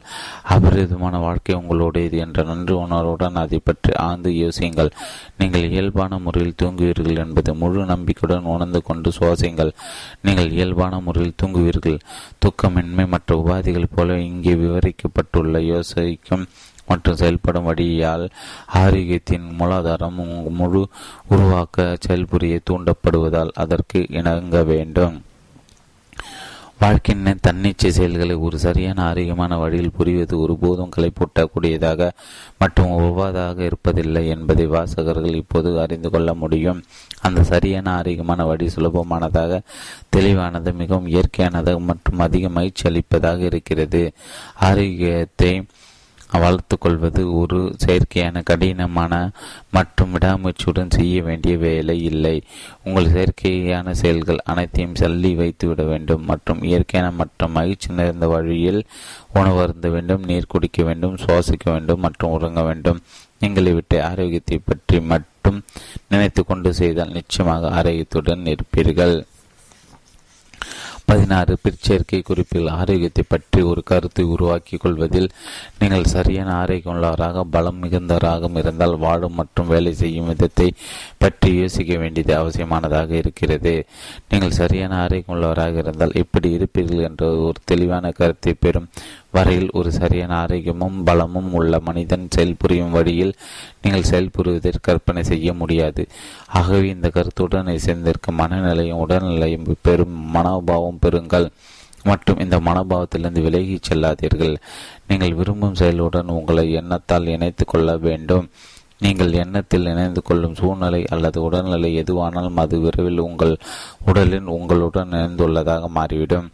நீங்கள் விரும்பாத எல்லாவற்றுடன் உள்ள உறவுகளை வெட்டி விடுவதும் மற்றும் நீங்கள் விரும்பும் எல்லாவற்றுடன் உறவுகளை ஏற்படுத்திக் கொள்வதும் விஞ்ஞான வழியாக இருக்கிறது. சரியான ஆரோக்கியத்தை பற்றி ஒரு கருத்தை உருவாக்கி கொள்ளுங்கள் மற்றும் பேச்சிலும் செயலும் மற்றும் மனநிலும் உங்கள் இந்த கருத்துடன் சம்மதப்படுத்திக் கொள்ளுங்கள். கட்டுப்பாட்டுடன் ஜாக்கிரதையாக பேசுங்கள். ஒவ்வொரு வார்த்தையும் சரியான ஆரோக்கியத்தை பற்றி கருத்துடன் பொருந்தும் விதத்தில் பேசுங்கள். ஒருபோதும் நோயை பற்றி பேசாதீர்கள். நான் நேற்று இரவு சரியாக தூங்கவில்லை, எனக்கு ஒரு பக்கம் பல்வலி வலிக்கிறது, நான் இன்று நன்றாக இருப்பதை உணரவில்லை என்பது போன்ற வார்த்தைகளை ஒருபோதும் சொல்லாதீர்கள். நான் இன்று இரவு நல்ல தூக்கத்தை எதிர்பார்க்கிறேன், நான் வேகமாக முன்னேறி கொண்டிருப்பதையும் காண முடியும் போன்ற அர்த்தமுள்ள விஷயங்களை சொல்லுங்கள். நோயுடன் சம்பந்தப்பட்ட எல்லா விஷயங்களும் மறந்து விடுவது உங்கள் வழி. ஆரோக்கியத்துடன் சம்பந்தப்பட்ட எல்லா விஷயங்களும் எண்ணத்திலும் பேச்சிலும் இணைத்துக் கொள்வதே உங்கள் வழி. இது சுருக்கப்பட்ட முழு விஷயம். எண்ணத்தில், பேச்சில் மற்றும் செயலில் ஆரோக்கியத்துடன் உங்களை ஒன்றாக இணைத்துக் கொள்ளுங்கள். எண்ணத்தால், பேச்சால் மற்றும் செயலால் நோயுடன் உங்களை இணைத்துக் கொள்ளாதீர்கள். மருத்துவர் புத்தகங்கள் அல்லது மருத்துவ குறிப்புகள் விவரங்களை அல்லது இங்கே விவரிக்கப்பட்டுள்ள எதிர்க்கும் விவரங்களை படிக்காதீர்கள். அவ்விதம் செய்வது நீங்கள் மேற்கொண்டிருக்கும் வாழும் வழி மீது உங்களுக்கு உங்களை உள்ள நம்பிக்கையை நிச்சயமாக பலவீனப்படுத்திவிடும் மற்றும் உங்களை நோயுடன் உள்ள மன உறவுகளுக்குள் மறுபடியும் வர தூண்டிவிடும். இந்த புத்தகம் உங்கள் உண்மையில் தேவையான எல்லாவற்றையும் கொடுக்கிறது மற்றும் தேவையற்ற அனைத்தையும் தவிர்த்திருக்கிறது. ஆரோக்கியமானவருக்கும் சுலப விஞ்ஞானம் அங்க கணிதத்தை போன்ற ஒரு சரியான விஞ்ஞானம். அதன் அடிப்படை கொள்கைகளுடன் எதையும் சேர்த்து கொள்ள முடியாது மற்றும் அவற்றிலிருந்து ஏதாவது எடுக்கப்பட்டால் அது தோல்வியை விளைவிக்கும். நீங்கள் இந்த புத்தகத்தில் விவரிக்கப்பட்டுள்ள வாழும் வழியை சரியாக பின்பற்றினால் நீங்கள் ஆரோக்கியமாக இருப்பீர்கள். நீங்கள் இந்த வழியை உங்கள் எண்ணத்திலும் செயலிலும் நிச்சயமாக பின்பற்ற முடியும். சரியான ஆரோக்கியம் பெறும் உங்கள் எண்ணத்தில் உங்களை மட்டுமின்றி இயன்றவரை மற்றவர்களை இணைத்துக் கொள்ளுங்கள். மற்றவர்கள் நோயை பற்றி சொல்லும்போது அல்லது நோயால் அவதிப்படும் போது அவர்கள் மீது அனுதாபம் காட்டாதீர்கள். உங்களால் முடிந்தால் அவர்களது எண்ணங்களை உருவாக்கும் வழிக்கு திருப்புங்கள். ஆனால் அதை உங்கள் மனதில் ஆரோக்கியத்தை பற்றி எண்ணத்துடன் செய்யுங்கள். உங்களிடம் பிறர் தங்களது துன்பங்களின் நோய் அறிகுறிகளையும் சொல்ல அனுமதிக்காதீர்கள். பேச்சு வேறு விஷயத்திற்கு மாற்றுங்கள் அல்லது பணியுடன் விடைபெற்று சென்று விடுங்கள். உங்கள் மீது நோய் விவரத்தை திணிப்பதை விட ஒரு இரக்கமற்றவர் மேலானவர் என கருதலாம். நீங்கள் நோயை பற்றி அதற்கு சம்பந்தமுள்ள விஷயங்களை பேசுபவர்களுடன் இருக்கும்போது அவர்கள் சொல்வதை புறக்கணித்துவிட்டு உங்களது சரியான ஆரோக்கியத்திற்கு நன்றி சொல்லும் பிரார்த்தனை செய்யுங்கள். அது நீங்கள் அவர்களது கருத்துக்களை கேட்பதை தடுக்க முடியவில்லையானால் அவர்களுக்கு வந்தனம் கூறிவிட்டு விடைபெற்று சென்று விடுங்கள். அவர்கள் என்ன நினைக்கிறார்கள் அல்லது சொல்வார்கள் என்பது முக்கியமில்லை. உங்கள் நோய் அல்லது தவறான கருத்தால் கெடுத்துக்கொள்ள அனுமதித்துக் கொள்வதற்கு பணிவு தேவையில்லை. நாம் நோயை பற்றி பேசாத இடத்தில் வாழும் அறிவாளிகளை ஆயிரக்கணக்கில் பெற்றால் உலகம் ஆரோக்கியத்தை நோக்கி வேகமாக முன்னேறும். உங்களிடம் மக்கள் நோயை பற்றி பேசுவதை அனுமதிக்கும் போது நீங்கள் நோயை அதிகரித்துக் கொள்வதற்கும் மற்றும் பன்மடங்காக்கிக் கொள்வதற்கும் அவர்களுக்கு உதவுகிறீர்கள். நான் வழியில் இருக்கும்போது என்ன செய்ய வேண்டும்? ஒருவர் உண்மையான உடல் வேதனையில் இருக்க முடியுமா அல்லது இன்னமும் ஆரோக்கியத்தை பற்றிய கருத்துக்களை பற்றி மட்டும் யோசிக்க முடியுமா? வழியை எதிர்க்காதீர்கள். அது ஒரு நல்ல நிகழ்ச்சி என்பதை அறிந்து கொள்ளுங்கள். ஆரோக்கியத்தின் மூலாதாரம் சில இயற்கைக்கு மாறான உடல்நிலை வென்றிடும் முயற்சியால் வலி ஏற்படுகிறது. நீங்கள் இதை அறிந்து கொள்ள வேண்டும் மற்றும் உணர வேண்டும். உங்களுக்கு வலி இருக்கும்போது பாதிக்கப்பட்ட பகுதியில் குணப்படுத்தும் செயல் நடந்து கொண்டிருக்கிறது என்பதை நினைத்துக் கொள்ளுங்கள். அதற்கு மனதால் ஒத்துழைப்பு கொடுங்கள் மற்றும் உதவி செய்யுங்கள். உங்களுக்கு வலியை ஏற்படுத்தும் சக்தியுடன் முழு மன இயக்கத்தை வைத்துக் கொள்ளுங்கள். அதற்கு உதவுங்கள், தொடர்ந்து உதவுங்கள். அவசியம் ஏற்படும் போது நடந்து கொண்டிருக்கும் போது நல்ல செயலுக்கு உதவுவதற்கு சூடாக ஒத்தடம் கொடுப்பது மற்றும் அது போன்ற வழிகளை உபயோகிக்க தயங்காதீர்கள். வலி தாங்க முடியாதாக இருந்தால் படுத்துக் கொள்ளுங்கள். உங்கள் தன்மைக்காக வேலை செய்து கொண்டிருக்கும் சக்தியுடன் அமைதியாகவும் சுலபமாக ஒத்துழைப்பின் மீது மனதை செலுத்துங்கள். இது நன்றி சொல்வதை மற்றும் நம்பிக்கை பெறுவதை உபயோகிக்க வேண்டிய நேரம். உங்களுக்கு வலி ஏற்படுத்தும் சக்திக்கு நன்றி உள்ளவராக இருங்கள் மற்றும் அந்த நல்ல வேலை முடிந்தவுடனே வலி மறந்துவிடும் என்ற நிச்சயத்துடன் இருங்கள். உங்களுக்கு வலி அவசியமில்லாதாக இருக்கும் உடல் நிலையை உங்களுக்கு உடனே உருவாகும் ஆரோக்கியத்தின் மூலாதாரத்தின் மீது நம்பிக்கையுடன் உங்கள் எண்ணங்களை பதித்துக் கொள்ளுங்கள். நீங்கள் எவ்வளவு சுலபமாக வலியை வென்றிட முடியும் மற்றும் இந்த விஞ்ஞான வழியில் சிறிது காலம் வாழ்ந்ததற்கு பிறகு வலிகளும் வேதனைகளும் நீங்கள் அறியாததாகிவிடும் என்பதை கண்டு ஆச்சரியமடைவீர்கள். நான் என் வேலையை செய்ய முடியாத அளவுக்கு மிகவும் பலவீனமாக இருக்கும்போது என்ன செய்ய வேண்டும்? எனக்கு உதவி செய்வதற்கு கடவுளை நம்பிக்கொண்டு என் சக்திக்கு மீறி செயல்பட என்னை விரட்டி கொள்ள வேண்டுமா? ஒரு இரண்டாவது திருப்பத்தை எதிர்பார்க்கும் ஒரு ஓட்டக்காரனை போல நான் விடாமுயற்சி செய்ய வேண்டுமா? இல்லை, அதை செய்யாமல் இருப்பது மேலானது. நீங்கள் இந்த வழியில் வாழ ஆரம்பிக்கும் போது நீங்கள் அநேகமாக வழக்கமான சக்தி இல்லாதவராக இருக்கலாம். மேலும் நீங்கள் பெற்றிருக்கும் தாழ்ந்த உடல்நிலையிலிருந்து படிப்படியாக ஒரு உயர்ந்த உடல்நிலையை பெறுவீர்கள். நீங்கள் உங்களை ஆரோக்கியத்துடனும் பலத்துடன் மனதால் நினைத்து கொண்டால் மற்றும் வாழ்க்கையின் தன்னிச்சையாக செயல்களை ஒரு சரியான ஆரோக்கியமான வழியில் செய்தால் உங்கள் பலம் நாளுக்கு நாள் அதிகமாகும். ஆனால் சில நாட்கள் உங்கள் பலம் நீங்கள் விரும்பும் வேலை செய்வதற்கு போதுமானதாக இருக்காது. அது போன்ற நேரங்களை ஓய்வெடுங்கள் மற்றும் நன்றி சொல்ல பழக்கிக் கொள்ளுங்கள். உங்கள் பலம் வேகமாக அபிவிருத்தி அடைந்து கொண்டிருக்கிறது என்ற உண்மை அறிந்து கொள்ளுங்கள். மேலும் அதை வழங்கும் படலுக்கு ஆழ்ந்த நன்றி கூற வேண்டியதை உணர்ந்து கொள்ளுங்கள். பலவீனமாக இருக்கும்போது உங்களுக்கு அதிக பலம் வரப்போகிறது என்ற முழு நம்பிக்கையுடன் நன்றி செல்வதற்கும் ஓய்வெடுப்பதற்கும் ஒரு மணி நேரம் செலவழியுங்கள். நீங்கள் ஓய்வெடுக்கும் போது உங்களது இப்போது பலவீனத்தை பற்றி யோசிக்காதீர்கள், வரப்போகும் பலத்தை பற்றி யோசியுங்கள். நீங்கள் பலவீனத்துக்கு வழிவிடுகிறீர்கள் என்று நினைப்பதற்கு ஒருபோதும் எந்த நேரத்திலும் இடம் கொடுக்காதீர்கள். நீங்கள் ஓய்வெடுக்கும் போது, தூங்க செல்லும் போது செய்வதைப் போல உங்களுக்கு முழு சக்தி உருவாக்கும் ஆரோக்கியத்தின் மூலாதாரத்தின் மீது உங்கள் மனதை பதித்து கொள்ளுங்கள். எனக்கு பல்லாயிரக்கணக்கான மக்களை பயமுறுத்தும் மலச்சிக்கல் பிரச்சனை ஏற்பட்டால் நான் என்ன செய்ய வேண்டும்? கவலைப்படாதீர்கள். ஹோரஸ் பிளச்சர் எழுதிய the A B Z and our own nutrition புத்தகத்தை படித்து நீங்கள் இந்த விஞ்ஞான வழிகளை வாழ்ந்தால் உடலிலிருந்து வெளியேற்றப்பட வேண்டிய பொருள் மிகவும் குறைவாக இருக்கும் என்ற உண்மையை விளக்கத்தை அறிந்து கொள்ளுங்கள். நீங்கள் சாப்பிடுவதற்கு இயற்கையாக வழிகாட்டப்பட்ட தாவர வகை உணவிலிருந்து புறப்படும் பொருள்கள் அந்த விஷயத்தை கவனித்துக் கொள்ளும். தங்களது உடல் உபயோகித்து கொள்ளக்கூடிய அளவுக்கு கொழுப்பு, இறைச்சி மற்றும் மாவு வகை உணவை 3 முதல் 10 வேலை சாப்பிடுபவர்கள் வெளியேற்றப்பட வேண்டிய பொருள்களை அதிக அளவில் பெறுகின்றன. வெளியேற்றத்துக்கு உதவும் தாவர வகை பொருட்கள் அல்ல, ஆனால் நீங்கள் நாம் விவரித்துள்ள வழியில் வாழ்ந்தால் அது உங்களுக்கு அதற்கு எதிரான வேறு ஒரு முறையாக இருக்கும். நீங்கள் வேலை செய்வதால் ஏற்படும் உண்மையான பசியை பெறும்போது மட்டுமே ஒவ்வொரு கவல உணவையும் என்று அரைத்து திரவமாக்கி கொண்டு சாப்பிட்டால் மற்றும் உங்கள் பசி அடங்குவதை உணர்ந்த உடனே சாப்பிடுவதை நிறுத்திவிட்டால் உங்கள் உணவு முழுவதும் ஜீர்ணிக்கப்படுவதற்கும் மற்றும் அது முழுவதும் ஈர்த்து கொள்ளப்படுவதற்கும் உகந்ததாக அது தயாரித்து விடுவீர்கள். உடலில் வெளியேற்றப்பட வேண்டிய பொருள்கள் சிறிது அளவு மீதி இருக்கும். நீங்கள் மலச்சிக்கலை பற்றி மருத்துவ புத்தகங்களில் மற்றும் மருந்து விளம்பரங்களை படித்த அனைத்தையும் உங்கள் நினைவிலிருந்து முற்றிலும் விரட்டிவிட முடிந்தால் இந்த விஷயத்தை பற்றி தொடர்ந்து யோசிக்க வேண்டிய அவசியம் இல்லை. அந்த ஆரோக்கியத்தின் மூலாதாரம் கவனித்துக் கொள்ளும். ஆனால் உங்கள் மனம் மலச்சிக்கலை பற்றிய பயம் எண்ணத்தால் நிரப்பப்பட்டிருந்தால் உங்கள் நிலைமைக்கு ஏற்றவாறு குடலை வெந்நீர் காய்ச்சி சுத்தம் செய்து கொள்வது உங்களுக்கு ஆரம்பத்தில் நல்ல பயனளிக்கக்கூடும். அதை உங்கள் மனதை வயத்திலிருந்து விடுவிப்பதற்காக செய்யலாமே தவிர அதை செய்ய வேண்டுமென்றே அது அவசியம் எதுவுமில்லை. அது அதற்கு பயனளிப்பதாக இருக்கலாம். நீங்கள் நல்ல முன்னேற்றம் அடைந்து கொண்டிருப்பதை மற்றும் உங்கள் உணவை குறைத்து கொண்டு உள்ளதை மற்றும் உண்மையில் விஞ்ஞான வழியில் உணவு அருந்துவதை அறிந்து கொண்ட உடனே உங்கள் மனதிலிருந்து மலச்சிக்கல் எண்ணத்தை நிரந்தரமாக வெளியேற்றி விடுங்கள். நீங்கள் அதற்காக செய்ய வேண்டியது எதுவும் இல்லை. உங்களுக்கு சரியான ஆரோக்கியத்தை கொடுக்கும் சக்தியுள்ள உங்களுக்கு உள்ளே இருக்கும் ஆரோக்கியத்தின் மூலாதாரத்தின் நம்பிக்கையை வையுங்கள்.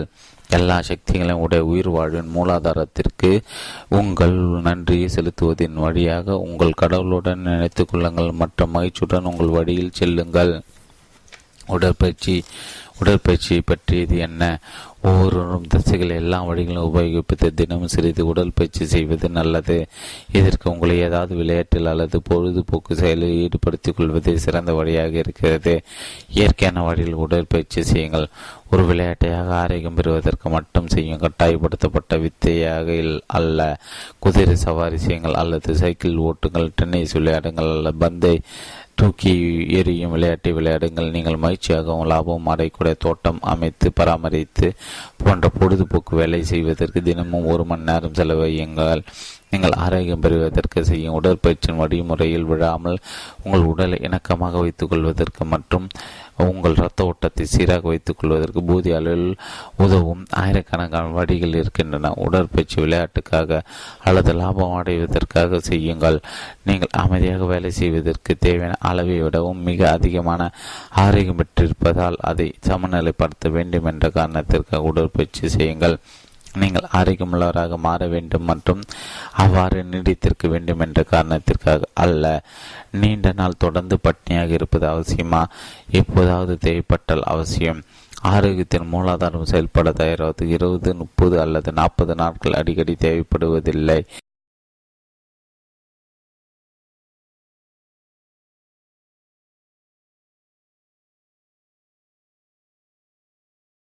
படுத்திக் கொள்ளுங்கள்.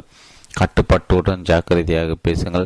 ஒவ்வொரு வார்த்தையும் சரியான ஆரோக்கியத்தை பற்றி கருத்துடன் பொருந்தும் விதத்தில் பேசுங்கள். ஒருபோதும் நோயை பற்றி பேசாதீர்கள். நான் நேற்று இரவு சரியாக தூங்கவில்லை. எனக்கு ஒரு பக்கம் பல்வலி வலிக்கிறது. நான் இன்று நன்றாக இருப்பதை உணரவில்லை என்பது போன்ற வார்த்தைகளை ஒருபோதும் சொல்லாதீர்கள். நான் இன்று இரவு நல்ல தூக்கத்தை எதிர்பார்க்கிறேன். நான் வேகமாக முன்னேறி கொண்டிருப்பதையும் காண முடியும் போன்ற அர்த்தமுள்ள விஷயங்களை சொல்லுங்கள். நோயுடன் சம்பந்தப்பட்ட எல்லா விஷயங்களும் மறந்து விடுவதை உங்கள் வழி. ஆரோக்கியத்துடன் சம்பந்தப்பட்ட எல்லா விஷயங்களும் எண்ணத்திலும் பேச்சிலும் இணைத்துக் கொள்வதே உங்கள் வழி. இது சுருக்கப்பட்ட முழு விஷயம். எண்ணத்தில், பேச்சில் மற்றும் செயலில் ஆரோக்கியத்துடன் உங்களை ஒன்றாக இணைத்துக் கொள்ளுங்கள். எண்ணத்தால், பேச்சால் மற்றும் செயலால் நோயுடன் உங்களை இணைத்துக் கொள்ளாதீர்கள். மருத்துவர் புத்தகங்கள் அல்லது மருத்துவ குறிப்புகள் விவரங்களை அல்லது இங்கே விவரிக்கப்பட்டுள்ள எதிர்க்கும் விவரங்களை படிக்காதீர்கள். அவ்விதம் செய்வது நீங்கள் மேற்கொண்டிருக்கும் வாழும் வழி மீது உங்களை உள்ள நம்பிக்கையை நிச்சயமாக பலவீனப்படுத்திவிடும் மற்றும் உங்களை நோயுடன் உள்ள மன உறவுகளுக்குள் மறுபடியும் வர தூண்டிவிடும். இந்த புத்தகம் உங்கள் உண்மையில் தேவையான எல்லாவற்றையும் கொடுக்கிறது மற்றும் தேவையற்ற அனைத்தையும் தவிர்த்திருக்கிறது. ஆரோக்கியமானவருக்கும் சுலப விஞ்ஞானம் அங்க கணிதத்தை போன்ற ஒரு சரியான விஞ்ஞானம் அதன் அடிப்படை கொள்கைகளுடன் எதையும் சேர்த்து கொள்ள முடியாது மற்றும் அவற்றிலிருந்து ஏதாவது எடுக்கப்பட்டால் அது தோல்வியை விளைவிக்கும். நீங்கள் இந்த புத்தகத்தில் விவரிக்கப்பட்டுள்ள வாழும் வழியை சரியாக பின்பற்றினால் நீங்கள் ஆரோக்கியமாக இருப்பீர்கள். நீங்கள் இந்த வழியை உங்கள் எண்ணத்திலும் செயலிலும் நிச்சயமாக பின்பற்ற முடியும். சரியான ஆரோக்கியம் பெறும் உங்கள் எண்ணத்தில் உங்களை மட்டுமின்றி இயன்றவரை மற்றவர்களை இணைத்துக் கொள்ளுங்கள். மற்றவர்கள் நோயை பற்றி சொல்லும்போது அல்லது நோயால் அவதிப்படும் போது அவர்கள் மீது அனுதாபம் காட்டாதீர்கள். உங்களால் முடிந்தால் அவர்களது எண்ணங்களை உருவாக்கும் வழிக்கு திருப்புங்கள், ஆனால் அதை உங்கள் மனதில் ஆரோக்கியத்தை பற்றி எண்ணத்துடன் செய்யுங்கள். உங்களிடம் பிறர் தங்களது துன்பங்களின் நோய் அறிகுறிகளையும் சொல்ல அனுமதிக்காதீர்கள். பேச்சு வேறு விஷயத்திற்கு மாற்றுங்கள் அல்லது பணியுடன் விடைபெற்று சென்று விடுங்கள். உங்கள் மீது நோய் விவரத்தை திணிப்பதை விட ஒரு இரக்கமற்றவர் மேலானவர் என கருதலாம். நீங்கள் நோயை பற்றி அதற்கு சம்பந்தமுள்ள விஷயங்களை பேசுபவர்களுடன் இருக்கும்போது அவர்கள் சொல்வதை புறக்கணித்துவிட்டு உங்களது சரியான ஆரோக்கியத்திற்கு நன்றி சொல்லும் பிரார்த்தனை செய்யுங்கள். அது நீங்கள் அவர்களது கருத்துக்களை கேட்பதை தடுக்க முடியவில்லையானால் அவர்களுக்கு வந்தனம் கூறிவிட்டு விடைபெற்று சென்று விடுங்கள். அவர்கள் என்ன நினைக்கிறார்கள் அல்லது சொல்வார்கள் என்பது முக்கியமில்லை. உங்கள் நோய் அல்லது தவறான கருத்தால் கெடுத்துக்கொள்ள அனுமதித்துக் கொள்வதற்கு பணிவு தேவையில்லை. நாம் நோயை பற்றி பேசாத இடத்தில் வாழும் அறிவாளிகளை ஆயிரக்கணக்கில் பெற்றால் உலகம் ஆரோக்கியத்தை நோக்கி வேகமாக முன்னேறும். உங்களிடம் மக்கள் நோயை பற்றி பேசுவதை அனுமதிக்கும் போது நீங்கள் நோயை அதிகரித்துக் கொள்வதற்கும் மற்றும் பன்மடங்காக்கிக் கொள்வதற்கும் அவர்களுக்கு உதவுகிறீர்கள்.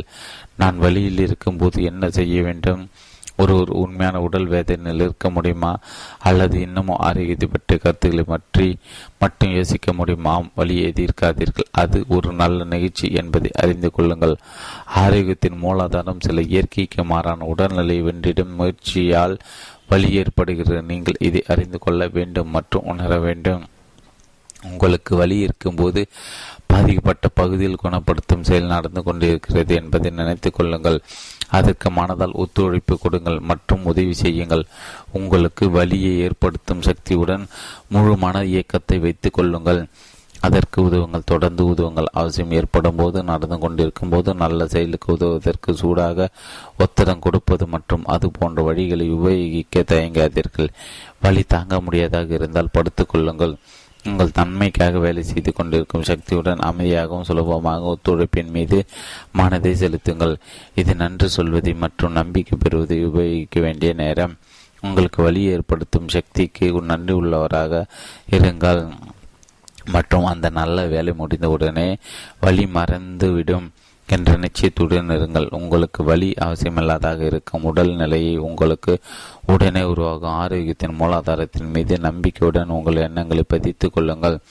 நீங்கள் எவ்வளவு சுலபமாக வலியை வென்றிட முடியும் மற்றும் இந்த விஞ்ஞான வழியில் சிறிது காலம் வாழ்ந்ததற்கு பிறகு வலிகளும் வேதனைகளும் நீங்கள் அறியாததாகிவிடும் என்பதை கண்டு ஆச்சரியமடைவீர்கள்.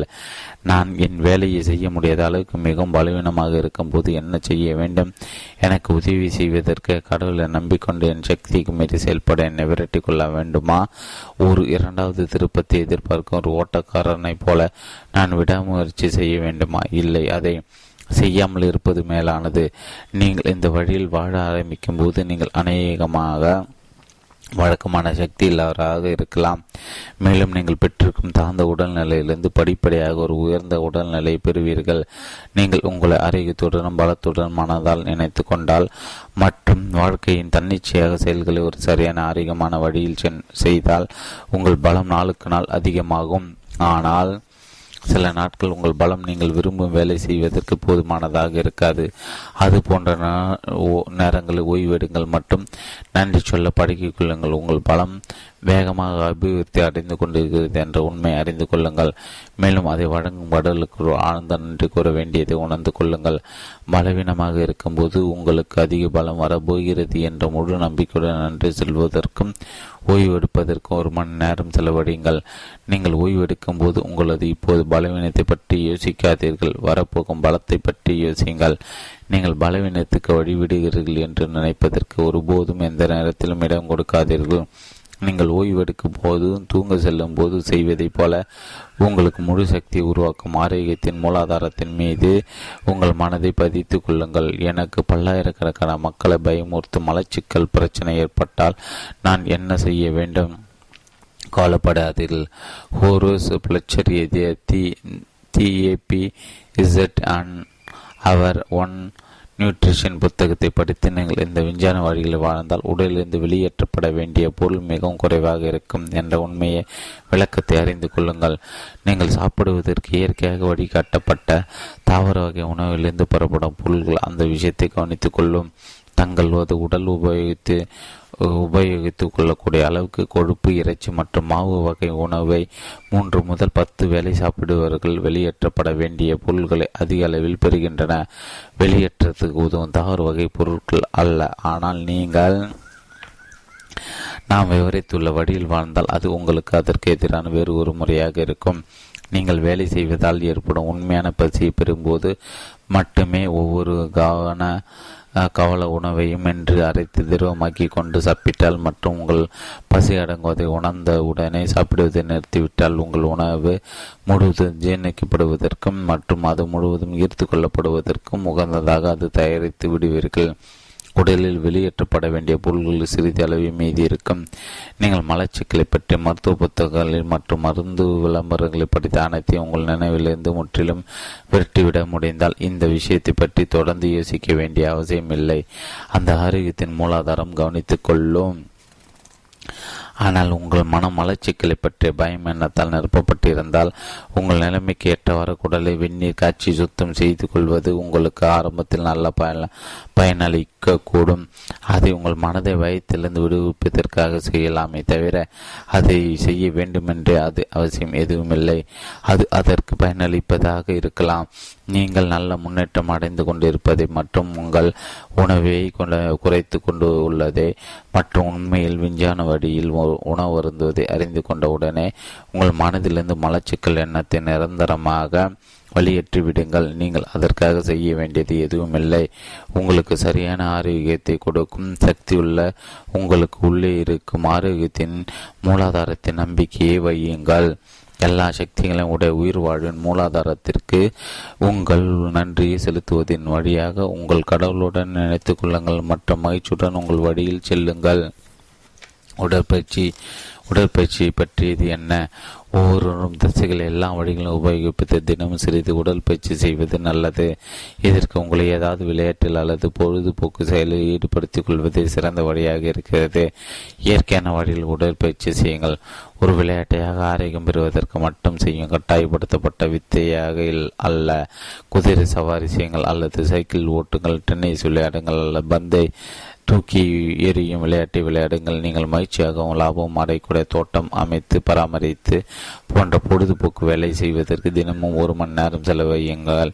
நீங்கள் ஆரோக்கியம் பெறுவதற்கு செய்யும் உடற்பயிற்சியின் வழிமுறையில் விழாமல் உங்கள் உடலை இணக்கமாக வைத்துக் கொள்வதற்கு மற்றும் உங்கள் இரத்த ஓட்டத்தை சீராக வைத்துக் கொள்வதற்கு போதிய அளவில் உதவும் ஆயிரக்கணக்கான வழிகள் இருக்கின்றன. உடற்பயிற்சி விளையாட்டுக்காக அல்லது லாபம் அடைவதற்காக செய்யுங்கள்.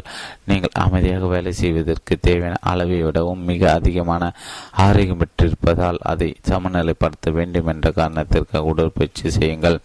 நீங்கள் ஆரோக்கியமுள்ளவராக மாற வேண்டும் மற்றும் அவ்வாறு நீடித்திருக்க வேண்டும் என்ற காரணத்திற்காக அல்ல. நீண்ட நாள் தொடர்ந்து பட்டினியாக இருப்பது அவசியமா? எப்போதாவது தேவைப்பட்டால் அவசியம். ஆரோக்கியத்தின் மூலாதாரம் செயல்பட தயாராவது 20, 30 அல்லது 40 நாட்கள் அடிக்கடி தேவைப்படுவதில்லை. சாதாரண உடல்நிலைகளில் பசி மிகவும் குறைந்த காலத்திற்குள் வந்துவிடும். நீண்ட நாள் பட்னியாக இருப்பவர்கள் பலருக்கு பசி சீக்கிரமாக வராமல் இருப்பதற்கு நோயாளியால் அது அடக்கப்படுவதே காரணமாக இருக்கிறது. அது அவன் பசி வருவதற்கு பல நாட்களாக என்ற நம்பிக்கையுடன் பட்னியாக இருக்க ஆரம்பிக்கிறான். அவன் இதை பற்றி படித்து வரும் அவனை நீண்ட நாள் பட்னியாக இருப்பதை எதிர்பார்க்க தயாராகி விடுகிறது மற்றும் அதை முடித்துக் கொள்வதற்கு எத்தனை நாட்கள் ஆனாலும் அதுவரை தொடர்ந்து பட்னி இருக்க தீர்மானித்துக் கொள்கிறான். மேலும் ஆழ்மனம், சக்தி நிறைந்த மற்றும் உறுதியான யோசனைகளை அதிகத்தால் பசியை தற்காலிகமாக நிறுத்தி வைக்கிறது.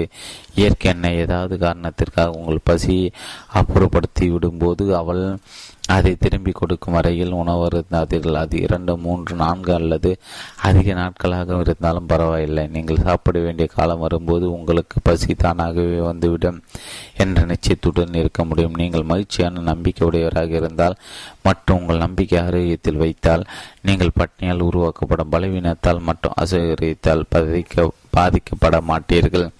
நீங்கள் எத்தனை நாட்கள் பட்னியாக இருந்தாலும் உங்களுக்கு பசி இல்லாத போது சாப்பிடும்போது இருப்பதை விட நீங்கள் சாப்பிடாமல் இருக்கும்போது அதிக பலத்துடன், மகிழ்ச்சியுடன் மற்றும் சௌகரியமுடனும் இருப்பதை உணர்வீர்கள்.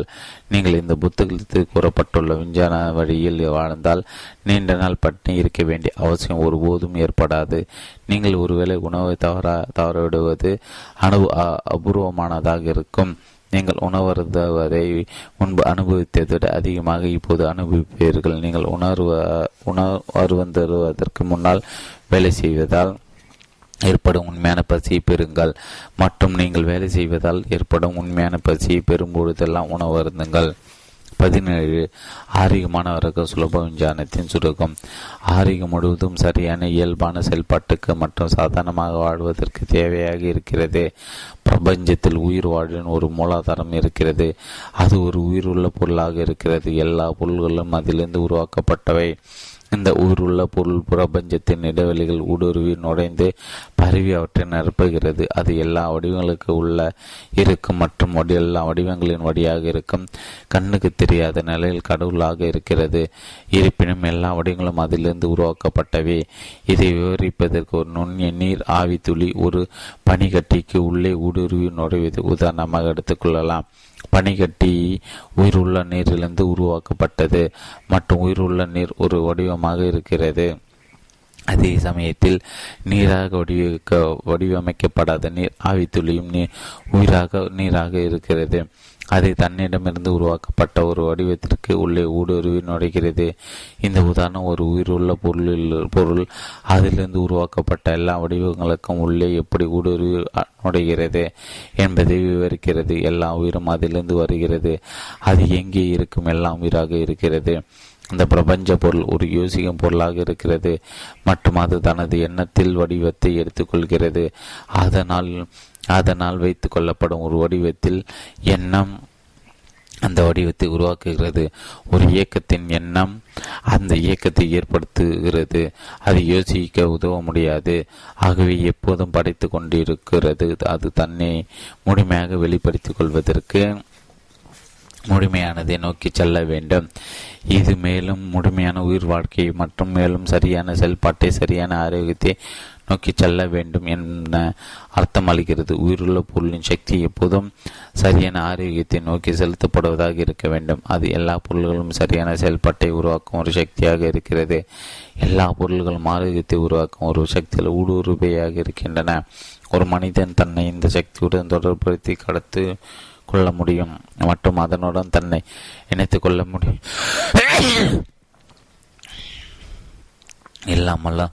எல்லா பொருள்களும் ஆரோக்கியத்தை உருவாக்கும் ஒரு சக்தியால் ஊடுருவியாக இருக்கின்றன. ஒரு மனிதன் தன்னை இந்த சக்தியுடன் தொடர்பு கடத்தி கொள்ள முடியும் மற்றும் அதனுடன் இணைத்துக் கொள்ள முடியும். அவன் தனது எண்ணங்களை தன்னை அதனிடமிருந்து பிரித்து கொள்ள முடியும். ஒரு மனிதன் இந்த உயிருள்ள பொருளின் ஒரு வடிவமாக இருக்கிறான் மற்றும் அவனுக்கு உள்ளே ஒரு ஆரோக்கியத்தின் மூலாதாரத்தை பெற்றிருக்கிறான்.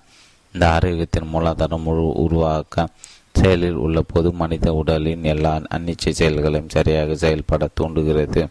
ஒரு மனிதன் ஒரு யோசிக்கும் பொருளாக இருக்கிறான் மற்றும் அவனது உடலின் செயல்முறைகள் அவனது எண்ணங்களால் கட்டுப்படுத்தப்படுவையாக இருக்கின்றன.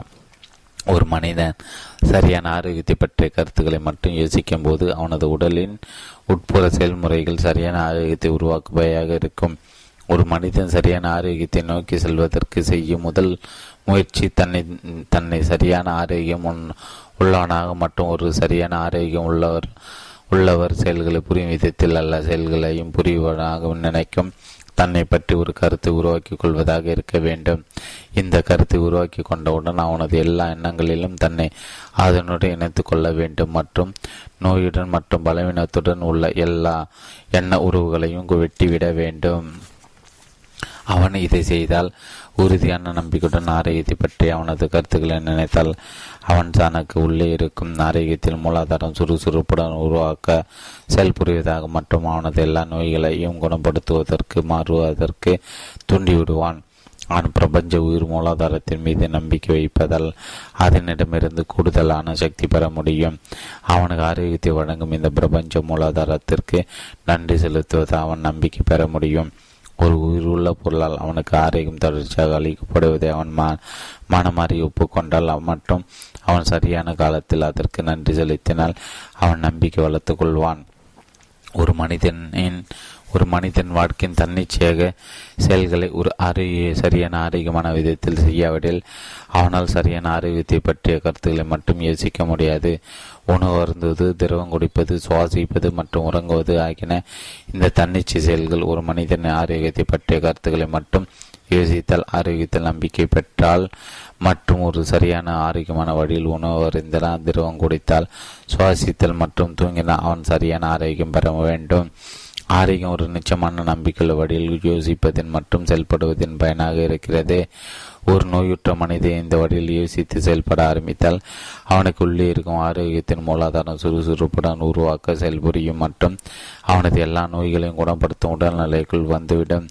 இந்த ஆரோக்கியத்தின் மூலாதாரம் அனைவருக்கும் உள்ளே ஒரே மாதிரியாக இருக்கிறது மற்றும் அது பிரபஞ்சத்தில் உயிர் மூலாதாரத்துடன் இணைக்கப்பட்டிருக்கிறது.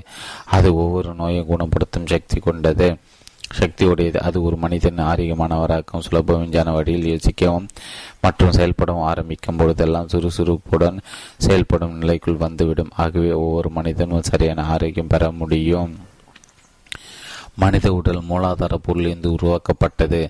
அது முதலில் மூலாதார பொருளின் எண்ணங்களாக இருந்த நிச்சயமான செயல்களில் முடிவு பலன் மனித உடலை உருவாக்கி புதுப்பித்து மற்றும் பழுது பார்க்கும் இயக்கங்கள் உடலின் செயல்கள் என்று அழைக்கப்படுகின்றன.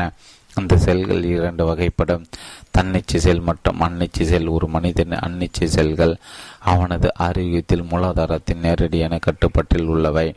அவன் ஒரு நிச்சயமான நம்பிக்கையுள்ள விதத்தை சிந்தித்து கொண்டிருக்கும் வரையில் அவன் முற்றிலும் சரியாக ஆரோக்கியமான வழியில் செயல்படுகிறான். சாப்பிடுவது, திரவம் குடிப்பது, சுவாசிப்பது மற்றும் தூங்குவது வாழ்க்கையின் தன்னிச்சை செயல்கள். இவை முழுமையாக அல்லது ஒரு பகுதியாக மனிதன் நினைவுள்ள மனதின் கட்டுப்பாட்டில் உள்ளவை. அவன் விரும்பினால் அவற்றை ஒரு சரியான ஆரோக்கியமான வழியில் செயல்பட வைக்க முடியும். அவன் அவற்றை ஒரு சரியான ஆரோக்கியமான வழியில் செயல்பட வைக்காவிடில் ஆரோக்கியமாக நீடித்திருக்க முடியாது. ஆகவே ஒரு மனிதன் ஒரு நிச்சயமான நம்பிக்கையுள்ள விதத்தில் சிந்தித்தால் மற்றும் அதற்கு பொருந்தமான விதத்தில் உணவு அறிந்தால், திரவம் கொடுத்தால், சுவாசித்தால் மற்றும் உறங்கினால் அவன் ஆரோக்கியமாக இருப்பான் என்பதை காண்கிறோம்.